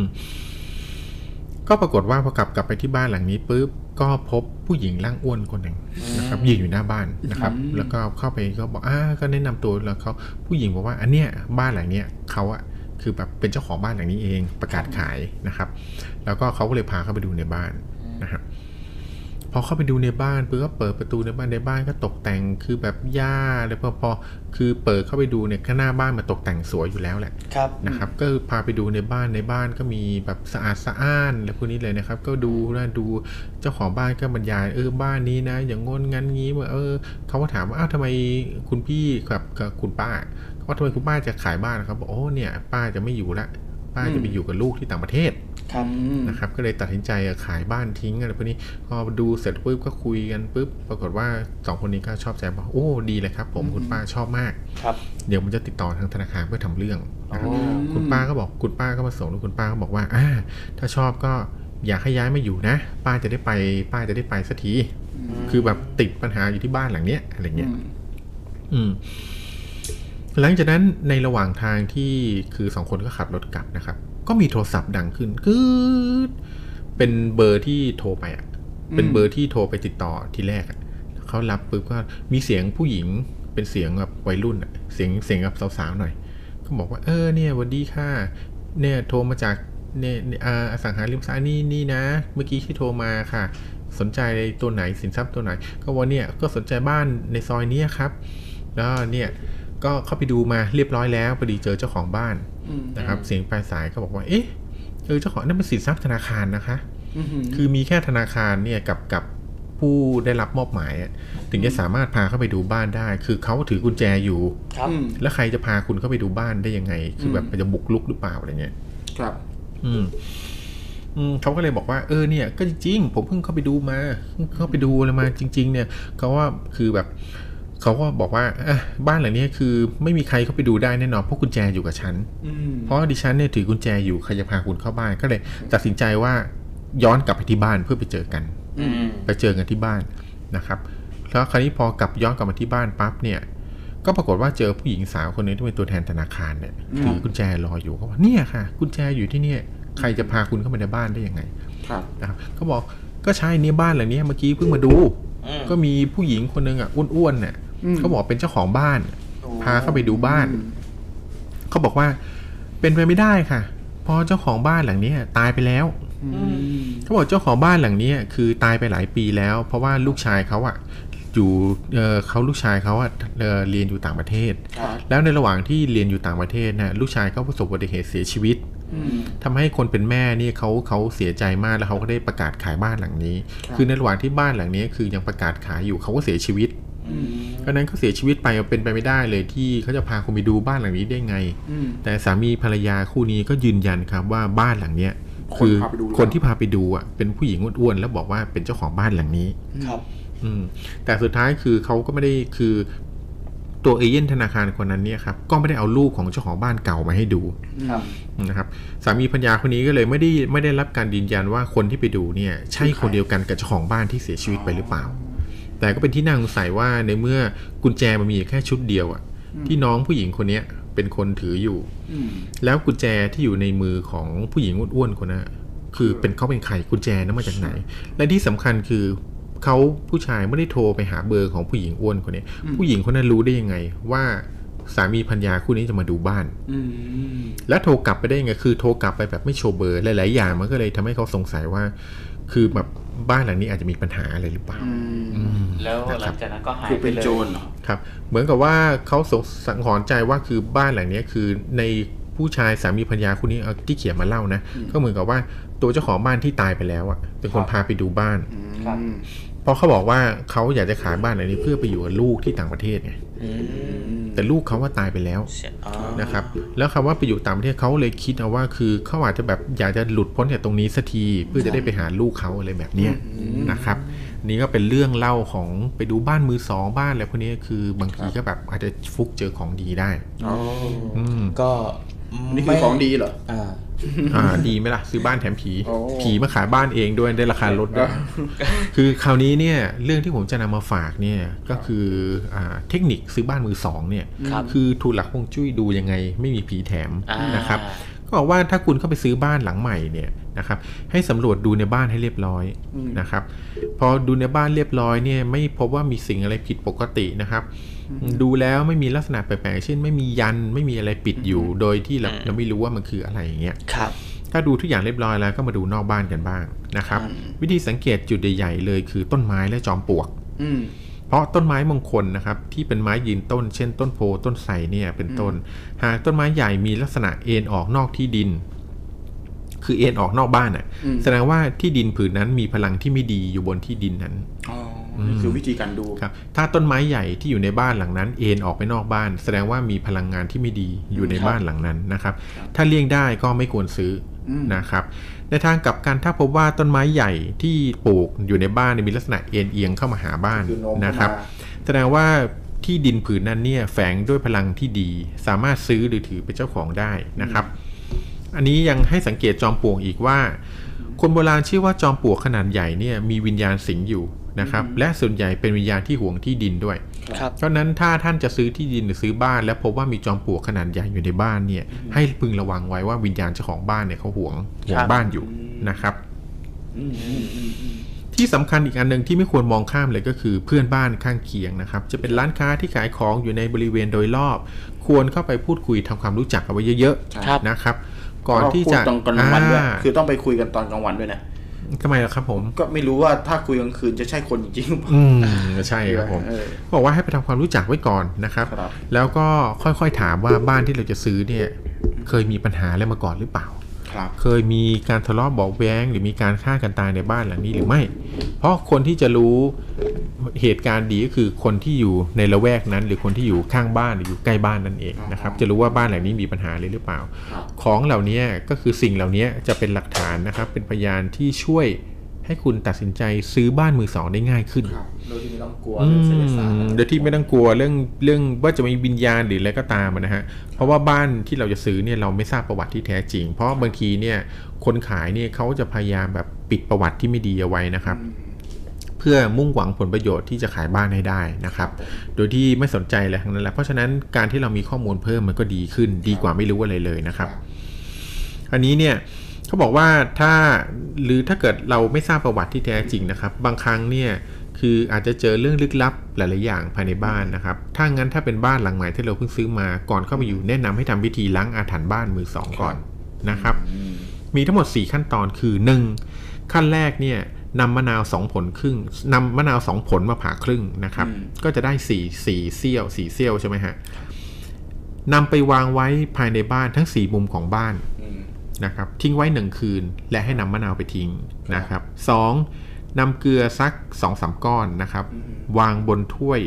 นำไปตั้งไว้ภายในบ้านอืมเขาไม่ได้บอกว่าให้ตั้งไว้ที่ไหนนะครับเราจะตั้งไว้บริเวณรอบๆบ้านเนี่ยตั้งทิ้งไว้ 3 คืน ค่อยนำไปทิ้งนะครับ เพราะจริงๆในในหลาย ๆ ประเพณีเนี่ยเขาถือว่าเกลือเนี่ยเป็นสิ่งที่สามารถไล่สิ่งชั่วร้ายอัปมงคลออกไปจากบ้านได้นะครับครับอันที่3ก็คือ จุดประทัดร้อยนัดบริเวณหน้าบ้านนะครับ อันนี้บอกกล่าวเพื่อนบ้านให้เข้าใจด้วยนะครับ ว่าเรากำลังจะทำอะไรนะครับ เพราะในบางความเชื่อเนี่ยถือว่าพวกปีศาจพวกผีวิญญาณเนี่ยจะเกลียดกลัวเสียงประทัดอืมนะครับผม อันที่ข้อ4ก็คือให้หันหน้าเข้าหาตัวบ้านนะครับ แล้วหาทิศที่เป็นทิศตะวันตกอือหือเมื่อเจอแล้วให้จุดธูป5ดอก หันหน้าไปทางทิศตะวันตกนะครับครับ บอกกล่าวเจ้าที่เจ้าทางเทวดาอารักษ์ ให้เรียบร้อยให้ทราบว่า เราเนี่ยได้มาเป็นเจ้าของบ้านหลังใหม่ ได้ครอบครองบ้านหลังใหม่ อันนี้อย่างถูกต้องนะครับ คือเหมือนกับฝากตัวให้ท่านช่วยดูแลฝากเนื้อฝากตัวนะครับ ขอให้ครับเออพักอาศัยหลังนี้แล้วมีแต่ความสุขให้ท่านคุ้มครอง คือพูดง่ายๆเหมือนเป็นแนะนำตัวให้ท่านรู้จักว่าเราเป็นใครนะครับ และต่อไปนี้เราจะมาอยู่ที่นี่แล้วนะครับอืมเพื่อความสบายใจถ้าซื้อบ้านหลังใหม่ทำได้สี่ข้อนี้ก็ทำเถอะครับผมครับผมอืมก็เป็นเคล็ดลับในการคซื้รัอบบ้านมือผมเป็นสเคล็อดงลับในการซื้อบ้านมือสองสำหรับใครก็ตามที่กลัว ครับผมกลัวว่าซื้อบ้านมือสองจะมีของแถมติดมาด้วยอืมนะครับผมซึ่งลองจทำริงๆเราก็ดูครับชอบของแถมนะเออแต่ของแถมทำไแบบนี่ไม่น่าไม่จะเอาชอบอืมจริงๆอาจจะได้ของดีมาก็ได้ใครจะไปครับรู้ผมะเป็นไปครับได้เป็นไปได้ครับผมสำหรับสุขสิบสามวันนี้นะครับครับผมเป็นพูดถึงเรื่องของบ้านบีหลอนอืมพี่ทอยยังมีอีกไหมอืมอ่าเดี๋ยวอีกสักพักหนึ่งให้อีกคุณจักรีมีเรื่องอะไรปะล่ะอ๋อจริง ๆ ผมจะจะสรุปให้นะครับอืมส่วนพี่ทอยมีอีกเรื่องไหม จริงๆผมมีอีกเรื่องไหมเนี่ยอีกเรื่องไหมเป็นจริงๆเรื่องมีหลายเรื่องเป็นเรื่องที่เอามาแต่ว่าวันนี้จะหมดเวลาครับแล้วไงอืมพอใกล้หมดเวลาเป็นเรื่องที่เอามาฝากดีกว่าเมื่อกี้พูดถึงว่าคือถ้าไม่อยากได้บ้านมือสองต้องทำไงใช่ไหมครับ อีกเรื่องอีกอีก topic ที่จะมาฝากก็คือ ถ้าบ้านที่เราซื้อมาแล้วแล้วอยู่แล้วมีผีล่ะ เราจะต้องทำไง อืมคือแบบตัดสินใจไปแล้วอืมนะครับตัดสินใจไปแล้วแต่มันแบบ ไม่ทันแล้วอะอ่าเราไม่ทันละจ่ายเงินจ่ายเงินเรียบร้อยดาวน์เรียบร้อยอ่าแต่มันมีผีครับแต่มีแก้ยังไงผีแล้วเมื่อกี้เนี่ยคือป้องกันใช่อันนี้คือจะแก้ไขอันนี้คือจะยังไงแก้ไขยังไงนะคครัรับบผมอะเขาบอกวิธีแก้ไขคือถ้าบ้านที่เราอยู่เนี่ยมีสิ่งชั่วร้ายอยู่ในบ้านแล้วนะครับครับเขาบอกวิธีที่หนึ่งคือปรับพยายามปรับปรุงแก้ไขสภาพแวดล้อมของบ้านสมัย อย่าให้คงอยู่ในสภาพเดิมครับ นะเขาบอกพอบ้านคงอยู่ในสภาพเดิมในยวิญญาณก็เลยวนเวียนยึดติดอยู่กับสิ่งเดิมๆไม่ไปไหนสักทีครับนะครับถ้าเรารีโนเวทมันให้กลายเป็นบ้านใหม่นะครับทำบรรยากาศให้มันดีเนี่ยนะครับก็อาจจะดีขึ้นเขาบอกว่าบ้านผีบ้านผีสิงเนี่ยจริงๆแล้วผีที่เราเห็นเนี่ยมันอาจจะเป็นอาจจะเป็นผีที่เกิดจากจินตนาการ และเกิดจากการเล่าปากต่อปากก็ได้ บางครั้งบรรยากาศบ้านที่อึมครึมเนี่ยอาจจะเป็นสาเหตุครับที่ทำให้เราคิดไปเองว่ามีผีอ่าหรือวิญญาณอาจจะมีอยู่จริง ๆ ก็ได้ คือหลาย ๆ ครั้งเราจะได้ยินว่าวิญญาณในบ้านผีสิง เราจะได้ยินว่าโอ้บ้านหลังนี้ไม่มีคนอยู่กันมาเป็น10 20ปีเลย ผีมันเลยวนเวียนอยู่ในบรรยากาศเดิมๆไงฮะครับผมครับอืมถ้าเราพยายามรีโนเวทบ้านใหม่เนี่ยเจาะช่องแสงเพิ่มเจาะประตูให้แสงเข้ามากขึ้นแบบนี้อาจจะทำให้สถานการณ์ดีขึ้นครับนะครับผมครับ ข้อ 2 ก็คือจัดทำบุญขึ้นบ้านใหม่ และ ทำห้องพระหรือหิ้งพระในบ้านนะครับ ก็คือตามความเชื่อของคนไทยนั่นเองนะครับครับให้นำสิริมงคลสวรพินเข้ามาในบ้านก่อนนักมวยนะครับผมครับแต่ไม่ความทันอืมแต่ความเชื่อที่ว่าผีเนี่ยมักจะกลัวพระผีนะครับมักจะกลัวพระอ่าเพราะฉะนั้นการที่มีหิ้งพระอยู่ในบ้านก็ทำให้เราอุ่นใจขึ้นนะครับว่าเด็กแม่ผมกลัวผีมากครับทำไมครับทุกเช้าตื่นมาทำพะโล้ทุกวันนะครับโอ้ก็เลยไม่มีผีมีแต่พระโลมีแต่พระครับผมพระที่ชื่อหลวงพ่อโลครับผมอะอันที่สาม แนะนำให้จัดตั้งศาลพระภูมินะคครัรับบผมคนไทยสมัยก่อนเชื่อว่าผีเนี่ยมีอยู่หลายชั้นวรรณะครับนะครับผมและศาลพระภูมิก็มีไว้เพื่ออัญเชิญวิญญาณชั้นสูง หรือเทวดาเทพารักษ์มาเพื่อปกป้องรักษาอาณาเขตบริเวณครับของก็คือเจ้าของบ้านเจ้าที่ไหมอืมคือเจ้าที่เนาะนะครับ ให้อยู่ร่มเย็นเป็นสุขไม่มีสิ่งใดมารบกวนเจ้าของบ้านนะครับผม แต่การตั้งศาลพระภูมิเนี่ยมีรายละเอียดที่ควรคำนึงอยู่หลายประการ เช่นทำเลทิศทางเลิก หรือสิ่งของที่จะนำมาบูชาเป็นต้น เพราะฉะนั้นถ้าจะจัดตั้งศาลพระภูมิเนี่ยควรให้ผู้เชี่ยวชาญนะครับ และศึกษารายละเอียดให้ดีด้วยนะครับ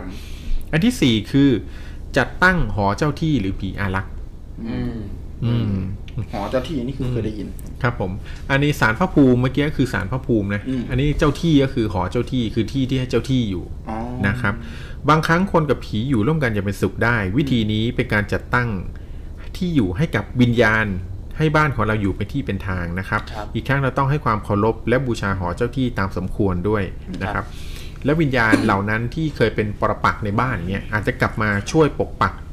เจ้าของบ้านก็ได้ครับนะครับเพราะว่าหลาย ๆ คนเนี่ยเคยทำตามวิธีโดนผีหลอกเนี่ยและตั้งหอเจ้าที่นะครับ เชิญผีเข้ามาอยู่ในหอเจ้าที่แทนอย่างเงี้ยให้จากผีเนี่ยให้มาเป็นเจ้าที่เจ้าทางมาคอยดูแลบ้าน หลาย ๆ ครั้งเนี่ยได้รับผลประโยชน์อย่างเช่น โจรจะขึ้นบ้านเงี้ยอืม ให้หวยอ่าหอเจ้าที่เนี่ยไปเตือนก่อนให้ดูตัวล่วงหน้าว่าจะมีโจรขึ้นบ้าน แล้วหลาย ๆ คนก็มีเรื่องเล่าหลาย ๆ อย่างว่า คือป้องกันบ้านทัน ป้องกันสินทรัพย์ไว้ทันนะครับเรื่องของผีเจ้าที่นี่จริง ๆ แล้วน่าจะแยกเป็นอีพีได้นะมันมีเหตุการณ์ที่ผมเคยได้ยินมาเยอะเหมือนกันนะครับอืมอย่างเช่นเอ่อของจะแตกของจะตกของจะพังเนี่ยครับผมเรานอนนอนๆอยู่ก็มีคนมาสะกิดให้เราเดินไปดูอะไรเงี้ยอืมก็เป็นไปได้ครับมีเรื่องมีเล่าเยอะมีส่วนนั้นอะมาถึงอันที่ห้าอันที่ห้าเนี่ยคือถ้า อยู่คือแบบอันที่ห้าถ้าอยู่ด้วยกันอย่างฉันมิตรไม่ได้ต้องเพิ่มความรุนแรงขึ้นมาหน่อยละอืมขับไล่ผีออกจากบ้านอืมก็คือหมอผีมาขับไล่เลยอืมเอาหมอผีคุยดีๆ ไม่รู้เรื่องเนี่ยเอาหมอผีมาเลยต้องใช้ไม้เอาหมอแทงผีมาขับไล่นะครับอาจจะใช้ยันเสือคาบดาบเรียกว่ายันโป้ยข่วยของจีนนะครับโป้ยข่วยหรือว่าไม่ใช่อย่างอื่นนะข่วยข่วยนะข่วยโอเคฮะโป้ยข่วยนะครับอืมหรือ ที่ผีไทยที่เชื่อว่าผีไทยมักจะกลัวกันก็คือ ยันท้าวเวสสุวรรณอืมนะครับท้าวเวสสวรรณครับคือพระท้าวเวสสุวรรณท่านคือเจ้าแห่งผู้นรกอ่าผู้เป็นใหญ่แห่งแห่งเมืองผีอ่านะครับเพราะฉะนั้นวิญญาณจะกลัวท้าวเวสสุวรรณกันหมดนะครับครับผมอ่าเอามาติดเอาไว้เพื่ออย่างน้อยเพื่อเป็นสิ่งที่แบบขับไล่วิญญาณร้ายออกจากบ้านนะครับอะต่อไปจริงๆก็วิญญาณดีก็ยังไม่มีนะ วิญญาณดีวิญญาณดีก็อาจจะมีนะครับแต่วิญญาณร้ายก็ส่วนมากก็จะไม่กใช่ลัวหมายถึงว่าถ้าติดอ่าท้าวเวสสุวรรณอืม เพราะท้าวเวสสุวรรณก็เป็นแบบนะคือเอ่อไม่ว่าจะวิญญาณอะไรก็น่าจะกลัวท้าวเวสสุวรรณตะเลิด นะครับ แต่อย่างคือบางส่วนอย่างในอีพิก ก่อนๆที่ผมเคยเล่าให้ฟังว่ามีคนที่เสียชีวิตไปอะครับแล้ววิญญาณออกจากร่างเนี่ย แล้วก็ได้ลงไปในนรกได้ไปเจอท้าวเวสสุวรรณนะครับ เราคิดว่าท้าวเวสสุวรรณท่านจะมีเขามีเขาใส่หมวกเขาควายยาวอยู่บนหัวนะครับ แล้วก็ดุร้ายอะไรอย่างนี้ใช่ไหมแต่วิญญาณนั้นที่บอกจริงท้าวเวสสุวรรณถ้าไม่ได้ดุร้ายงั้นท่านใจดีครับนะครับ ท่านพูดจาสุภาพใจดีเออท่านพูดจาสุภาพเรียบร้อย แบบเป็นคนแบบเรียบร้อยเลย แล้วที่สำคัญคือท่านไม่ได้ไม่ได้เห็นไม่ได้อยากเห็นคนตกนรกนะครับ ท่านจะพยายามแบบว่าเพราะท่านจะได้มีงานน้อยอ่าไม่ใช่ ท่านจะพยายามแบบเวลาวิญญาณที่เสียชีวิตไปแล้ว ท่านจะพยายามกระตุ้นเตือนให้วิญญาณเหล่านั้นเนี่ยคิดถึงความดีที่เคยทำมาตอนมีชีวิตครับท่านจะถามทั้งหมดเอ่อสามครั้งนะครับครับ ท่านจะยกความดีที่เราเคยทำมาสามครั้ง ท่านจะถามว่าเนี่ยเอ่อดูดูเหมือนกับว่าท่านเคยทำบุญอันนี้มานะ ในครั้งหนึ่งในชีวิตได้ไหมท่านจำได้ไหม ถ้าวิญญาณนั้นบอกว่าจำไม่ได้ครับ ท่านก็จะถามครั้งที่สองว่า เออ ครั้งที่สองเนี่ย เธอเคยทำบุญอันนั้นมาเนี่ย เธอได้ทำไหมเขาก็จะท่านยังนึกถึงไม่ได้อีกเนี่ยท่านก็จะบอกครั้งที่สามละว่า เออเนี่ยก่อนหน้านั้นนะ เธอได้ทำบุญอันนี้มา เธอจำได้ไหม ถ้าครั้งที่สามนี่วิญญาณบอกว่าจำได้อืมท่านก็จะให้สิทธิ์ที่แบบ แบบได้ไปเกิดหรือได้ไปอะไรอย่างเงี้ยนะฮะแต่ถ้าครั้งที่สามวิญญาณก็บอกจำไม่ได้นี่อันนี้ก็ต้องเชิญลงนรกแหละนะครับก็แสดงว่าวิญญาณนะไม่สามารถที่แบบอะไรได้เลยนะครับเพราะฉะนั้นท่านเป็นท่านเป็นวิญญาณที่ใจดีอ๋อนะครับผมโอเคอืมข้อที่หกเนี่ยเขาบอกว่าถ้าเรียกหมอผีมาไล่ก็ยังไม่ไปเนี่ยครับอันที่หกเนี่ยต้องเสาะหาเลยครับว่าวิญญาณนั้นน่าจะมีต้นกำเนิดมาจากไหนครับอืมอย่างเช่น ถ้าเป็นวิญญาณที่อยู่ในตู้เสื้อผ้า หรือตู้เสื้อผ้ามีปัญหาบ่อยมีวิญญาณเข้ามาในตู้เลย ให้ทำลายสิ่งที่สิงสถิตของวิญญาณซะอืมคือไม่ให้วิญญาณมีบ้านอยู่อะพูดง่ายอ่ามันมีที่สิงสถิตอยู่ๆอืมครับถ้าตู้เป็นสาเหตุที่ทำให้วิญญาณสิงสถิตอยู่ในตู้เอามันมาเผาซะอืมโอ้ยอืมถ้าถ้าใครจะเต้นอะเออเดี๋ยวคนละตู้ ตู้ดีเลย์ก็ว่าครับนั่นตู้ดีเลยเออนะครับพี่อย่าให้สิงเข้าไปในเมียนะเออเดี๋ยวเมียไม่เต้นไม่เดี๋ยวเผาเมียทิ้งลำบากครับก็บอกว่าให้ทำลายสิ่งที่สิงสถิตของวิญญาณนั้นซะครับนะครับอะ ถ้าและอันสุดท้ายคือถ้าเอาหมอผีมาไล่ก่อนแล้วนะครัใช้บไม้แข็งก็ทำลายที่ไม่แล้วสิงสถิตไม้แข็งก่อนแล้วนะครับใช้ไม้อ่อนก่อนยังแล้วไม่ยอมแบบดีกันอีก อันนี้ เราต้องเปลี่ยนไปใช้กลยุทธ์ของจีนมาช่วยละกลยุทธ์ของซุนวูคือนะครับรู้หนึ่งในเขาสามสิรู้บหเรากหนึ่งในสามสิบหกกลยุทธ์ของซุนวูนะครับกลยุทธ์ที่ดีที่สุดคือหนีฮะโอ้โหอืมจะพูดเรื่องกลยุทธ์ทำไมครับผมในมันเมื่อแบยาบกขนาดนั้นเลยเหรอครับเอ้าในเมื่อเอาถ้าเราไปทำให้เขาแค้นอะสมมุติว่าเราไปเผาบ้านเขาเงี้ยเราคิดจะหนีคิดว่าหนียังไม่ได้ง่ายๆไหมล่ะอ่าใช่อืมก็จะต้องใช้วิธีใช้กลยุทธ์ในการหนีครับผมเพราะฉะนั้นเนี่ยมีความเชื่อกันอยู่ว่าวิญญาณที่เป็นวิญญาณร้ายเนี่ยคือถ้าปรากฏตัวที่ไหนบ่อยๆแสดงว่าที่นั่นมีสิ่งที่ผูกพันกับวิญญาณนั้นอยู่ครับเพราะฉะนั้นเนี่ยในเมื่อเราอยู่ด้วยกันไม่ได้ เราหนีออกไปซะครับเขาก็ไม่สามารถที่จะออกมาจากจุดที่เขาผูกพันได้อ๋อนะครับนี่คือก็เป็นถ้างั้นเคล็ดลัก็บครับผมถ้าไม่ต้องตีกันหรือเราไม่ชนะเนี่ยก็หนีดีกว่าครับเพราะไปหาบ้านหลังใหม่อยู่น่าจะคุ้มกว่าเอาอ่าชีวิตไปเสี่ยง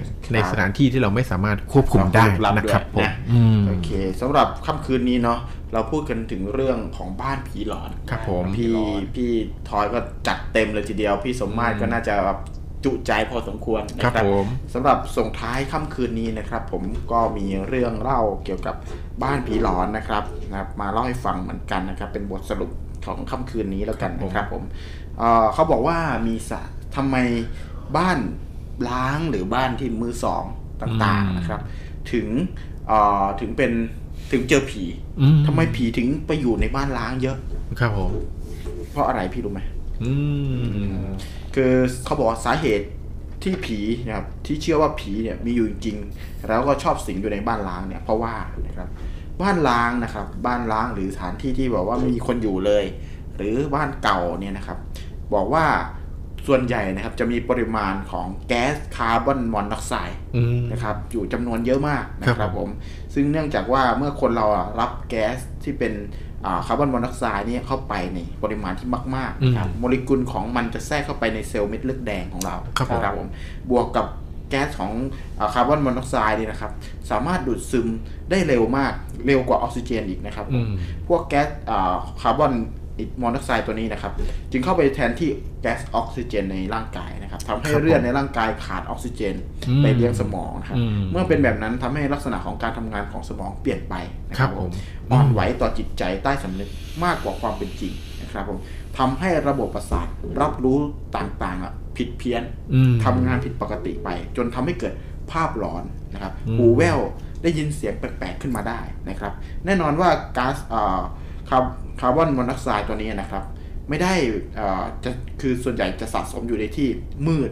ครับผมในที่ที่อับชื้นอืมนะครับ แล้วก็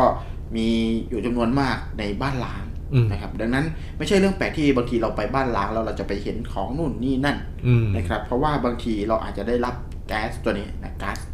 คาร์บอนมอนอกไซด์ตัวนี้นะครับเข้าไปผมในร่างกายทำให้อืมอาออกซิเจนของเราลดลดน้อยลงครับนะครับ สมองเราก็อาจจะแบบอ่า มีอาการจิตร้อนได้นะครับอืมมองเห็นอะไรได้นะครับ แต่เขาก็บอกว่าแก๊สบนอ่าคาร์บอนมอนอกไซด์นะครับไม่ใช่เป็นตัวที่อ่าตัด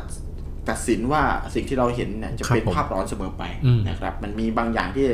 ที่เราไม่สามารถพิสูจน์ได้ก็มีจริงๆนะครับอืมพวกแก๊สที่สะสมมันไม่ใช่สามารถที่จะเห็นอย่างอ่าอะอย่างอื่น มันหมายถึงว่าสิ่งที่เราเห็นอย่างอื่นมันไม่ใช่เป็นที่อาจารย์หลอนเสมอไปอันนี้อืมอันนี้คือเป็นสิ่งที่เราอ่า ทางนักวิทยาศาสตร์ก็กำกับเอาไว้ว่าทำไมคนมักจะเห็นผีในบ้านล้างอืมหรือบ้านที่แบบไม่มีคนอยู่นานๆนะครับผมอืมอันนี้ก็เป็นสาเหตุหนึ่งนะครับเป็นไปได้นะเป็นไปได้ครับผมเรื่องของการรับรู้อย่างเช่นเรื่องอย่างเรื่องแรกที่ผมเล่าให้ฟังเรื่องน้องคนนั้นที่เจอผีมีซิกเซนตั้งแต่เด็ก ถ้าสังเกตดูดีเราจะสังเกตเห็นว่าก่อนหน้าก่อนช่วงเวลาที่เขาจะเจอผีเนี่ยเขาต้องรู้สึกปวดหัวจะรุนแรงเห็นไหมฮะครับผมมันมีลักษณะของการปวดหัวจะรุนแรงเนี่ยอาจจะ เกี่ยวพันมาอจากย่างที่คุณจักรีว่านั่นแหละอ่ามาจากก๊าซมาจากอะไรเขาบอกว่าครับวิธีก็คือลองทำบ้านหลังนั้นให้สะอาดขึ้นดิอืมนะครับลองทำให้สะอาดขึ้น แล้วก็มีอากาศถ่ายเทเข้าครับผมนะครับผีที่ว่าเฮี้ยนเนี่ยอาจจะหายไปก็ได้ นะครับอาจจะเราแบบพ่นโอโซนพ่นออกซิเจนในทั่วทั้งบ้านเลยใช่ผมว่า อันนี้ผมเถียงขัดใจ เพราะว่าที่ออฟฟิศเราเนี่ยครับผมมันช่างตรงกันข้ามซะเหลยทำไมครับครับผมครับ มันก็ไม่ได้มีออกซิเจนอะไรมากครับเราผมก็ไม่ค่อยเห็นผีอะไร เราอาจจะเห็นแต่เราไม่ไม่รู้ไม่สนแน่ครับผมครับผมรับไปแล้วอะไรแบบนี้นะครับ ก็จริง ๆ เรื่องนี้เป็นเรื่องที่เอ่อเราเป็นบทสรุปแล้วกันนะสำหครัรับบผมความเชื่อนะครับ เราเล่าเรื่องความเชื่อมาตลอดของ ค่ำคืนนี้แล้วนะครับ เราก็อยากจะให้ทุกท่านได้ชั่งดูอ่าระหว่างสิ่งที่เห็นนั้นจริง หรืออมมาจากการขาดออกซิเจน หรือว่าการครับผมที่หลักวิมีทคาร์ยาบอนศาสตร์คาร์บอนไดออกไซด์เข้าไปในเลือดเยอะแล้วจนทำให้เราเนี่ยอ่ามีอาการจิตหลอน ครับหรือจริงๆ แล้วเราเจอกันจริงๆกันแน่นะครับผถูกต้อมงครับก็เป็นคำอธิบายว่าบ้านร้างหรือสถานที่ที่ไม่เคยเอ่อมีใครเข้าไปนานๆ หรือมันรกร้างมากๆ หรือว่ามันอับชื้นมากๆเนี่ยครับผมมันอาจจะทำให้คนที่ไปอยู่ตรงนั้นเนี่ยมีอาการจิตหลอนครับอืมมากน้อยแล้วแต่บ้านหลังนั้นนะจะล้างมากน้อยแค่ไหนด้วยนะครับใช่คือยิ่งเก่าอะทำไมยิ่งเก่ายิ่งเฮี้ยนอืมก็อาจจะเป็นเพราะเรื่องนี้ก็ได้ แต่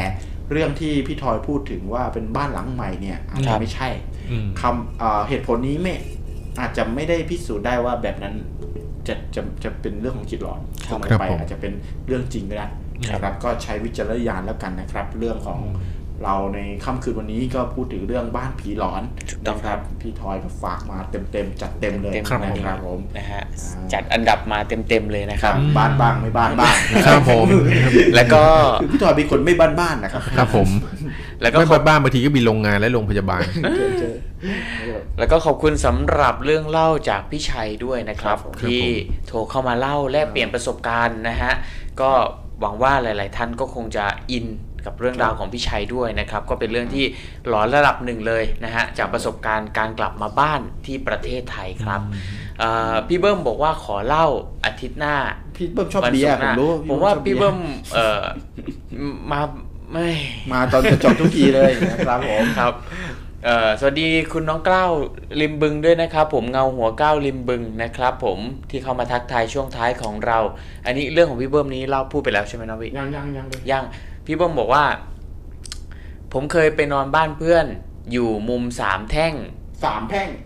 อืมสงสัยจะเขียนผิดอ่าโอเคนะฮะเล่นมุกเล่นมุกผมนอนผมนอนประมาณตีสามเอ่อจากมีจะมีรถชนกัน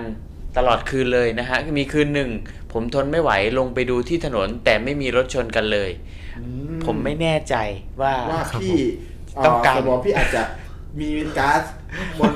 คาร์บอนมอนอกไซด์อยู่เยอะเกินไปด้วยไม่การกินเบียร์พี่ก็บอกว่ามันมีรถชนกันมีคือแบบเหมือนกับว่าอ่าพมีอทุนกอนคืนแล้ว ลักษณะเหมันมีรถชนกันอะไรอย่างเงี้ยแก๊งเลยลงไปดูครับแต่ปรากฏว่าไม่เห็นมีรถชนกันเลยอ่าอ่าประมาณนี้ก็ประมาณพี่ครับนั้นผมอยู่ข้างพี่นะครับ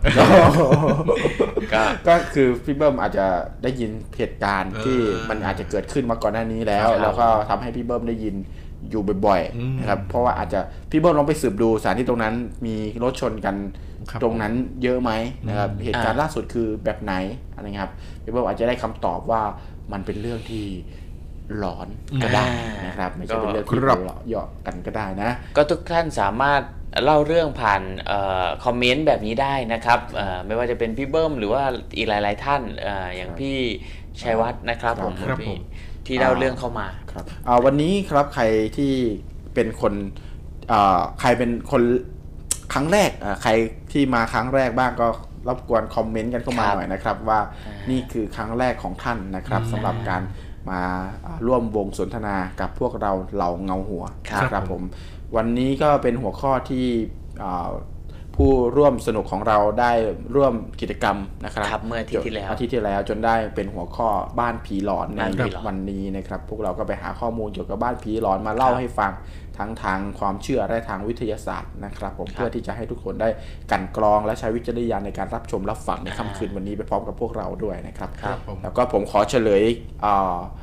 EP หน้าเลยแล้วกันว่าเราจะพูดถึงเรื่องอะไร เพื่อที่จะให้โจทย์พี่ทอยไปไปทำรับรอง รับรองว่าเป็นโจทย์ที่ทุกคนน่าจะอยากจะ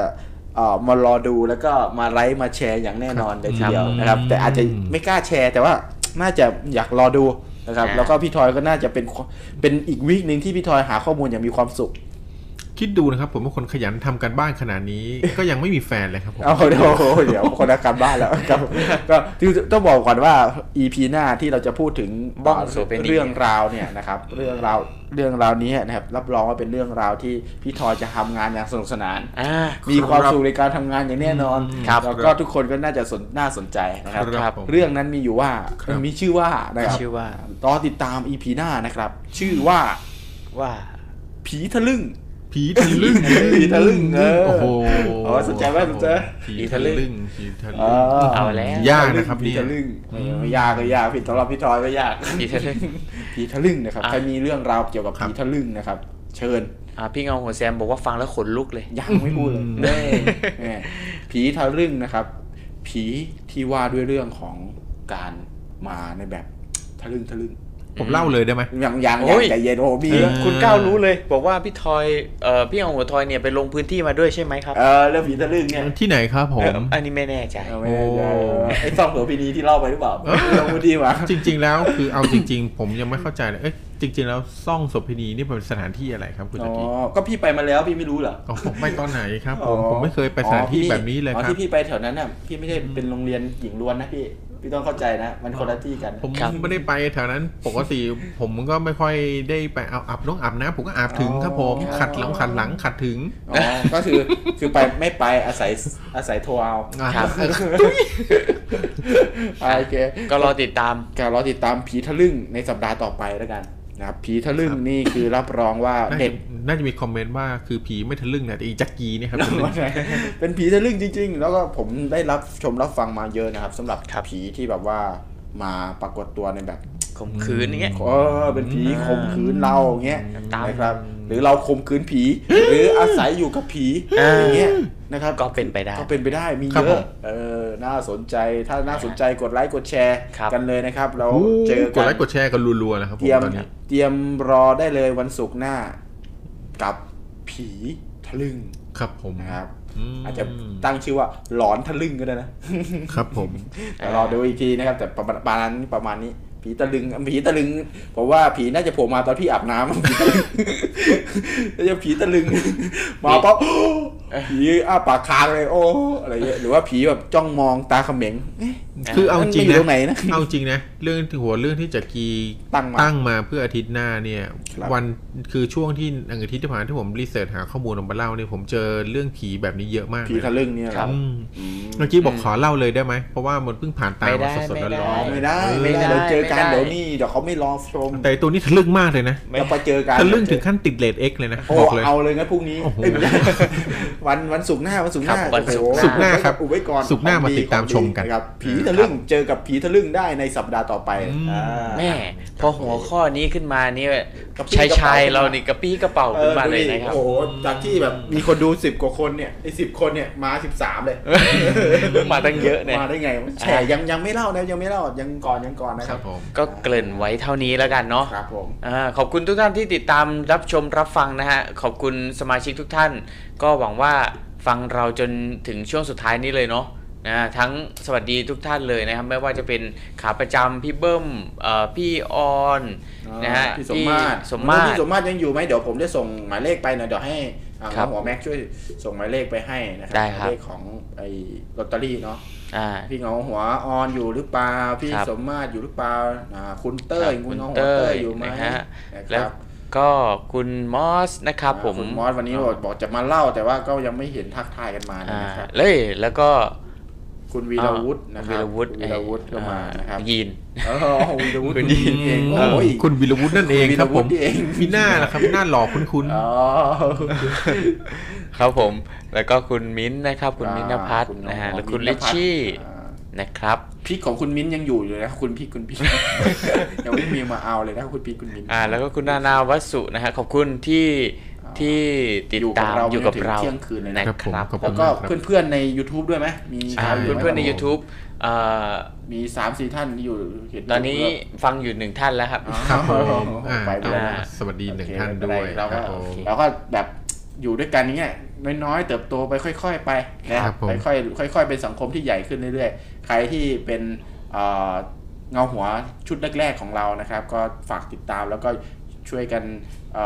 โทรเข้ามาช่วยกันพูดคุยใน comment อะไรให้มันแบบครึกครื้นเนาะเป็น community ครับร่วมกัน หรือเราเพื่อนๆท่านใดนะครับขออภัยขออภัยคุณแม็กไม่เป็นไรถ้าเพื่อนๆท่านใดนะครับ ที่เห็นว่ารายการของเราสนุกสนานดีมีประโยชน์นะครับ จะช่วยแนะนำให้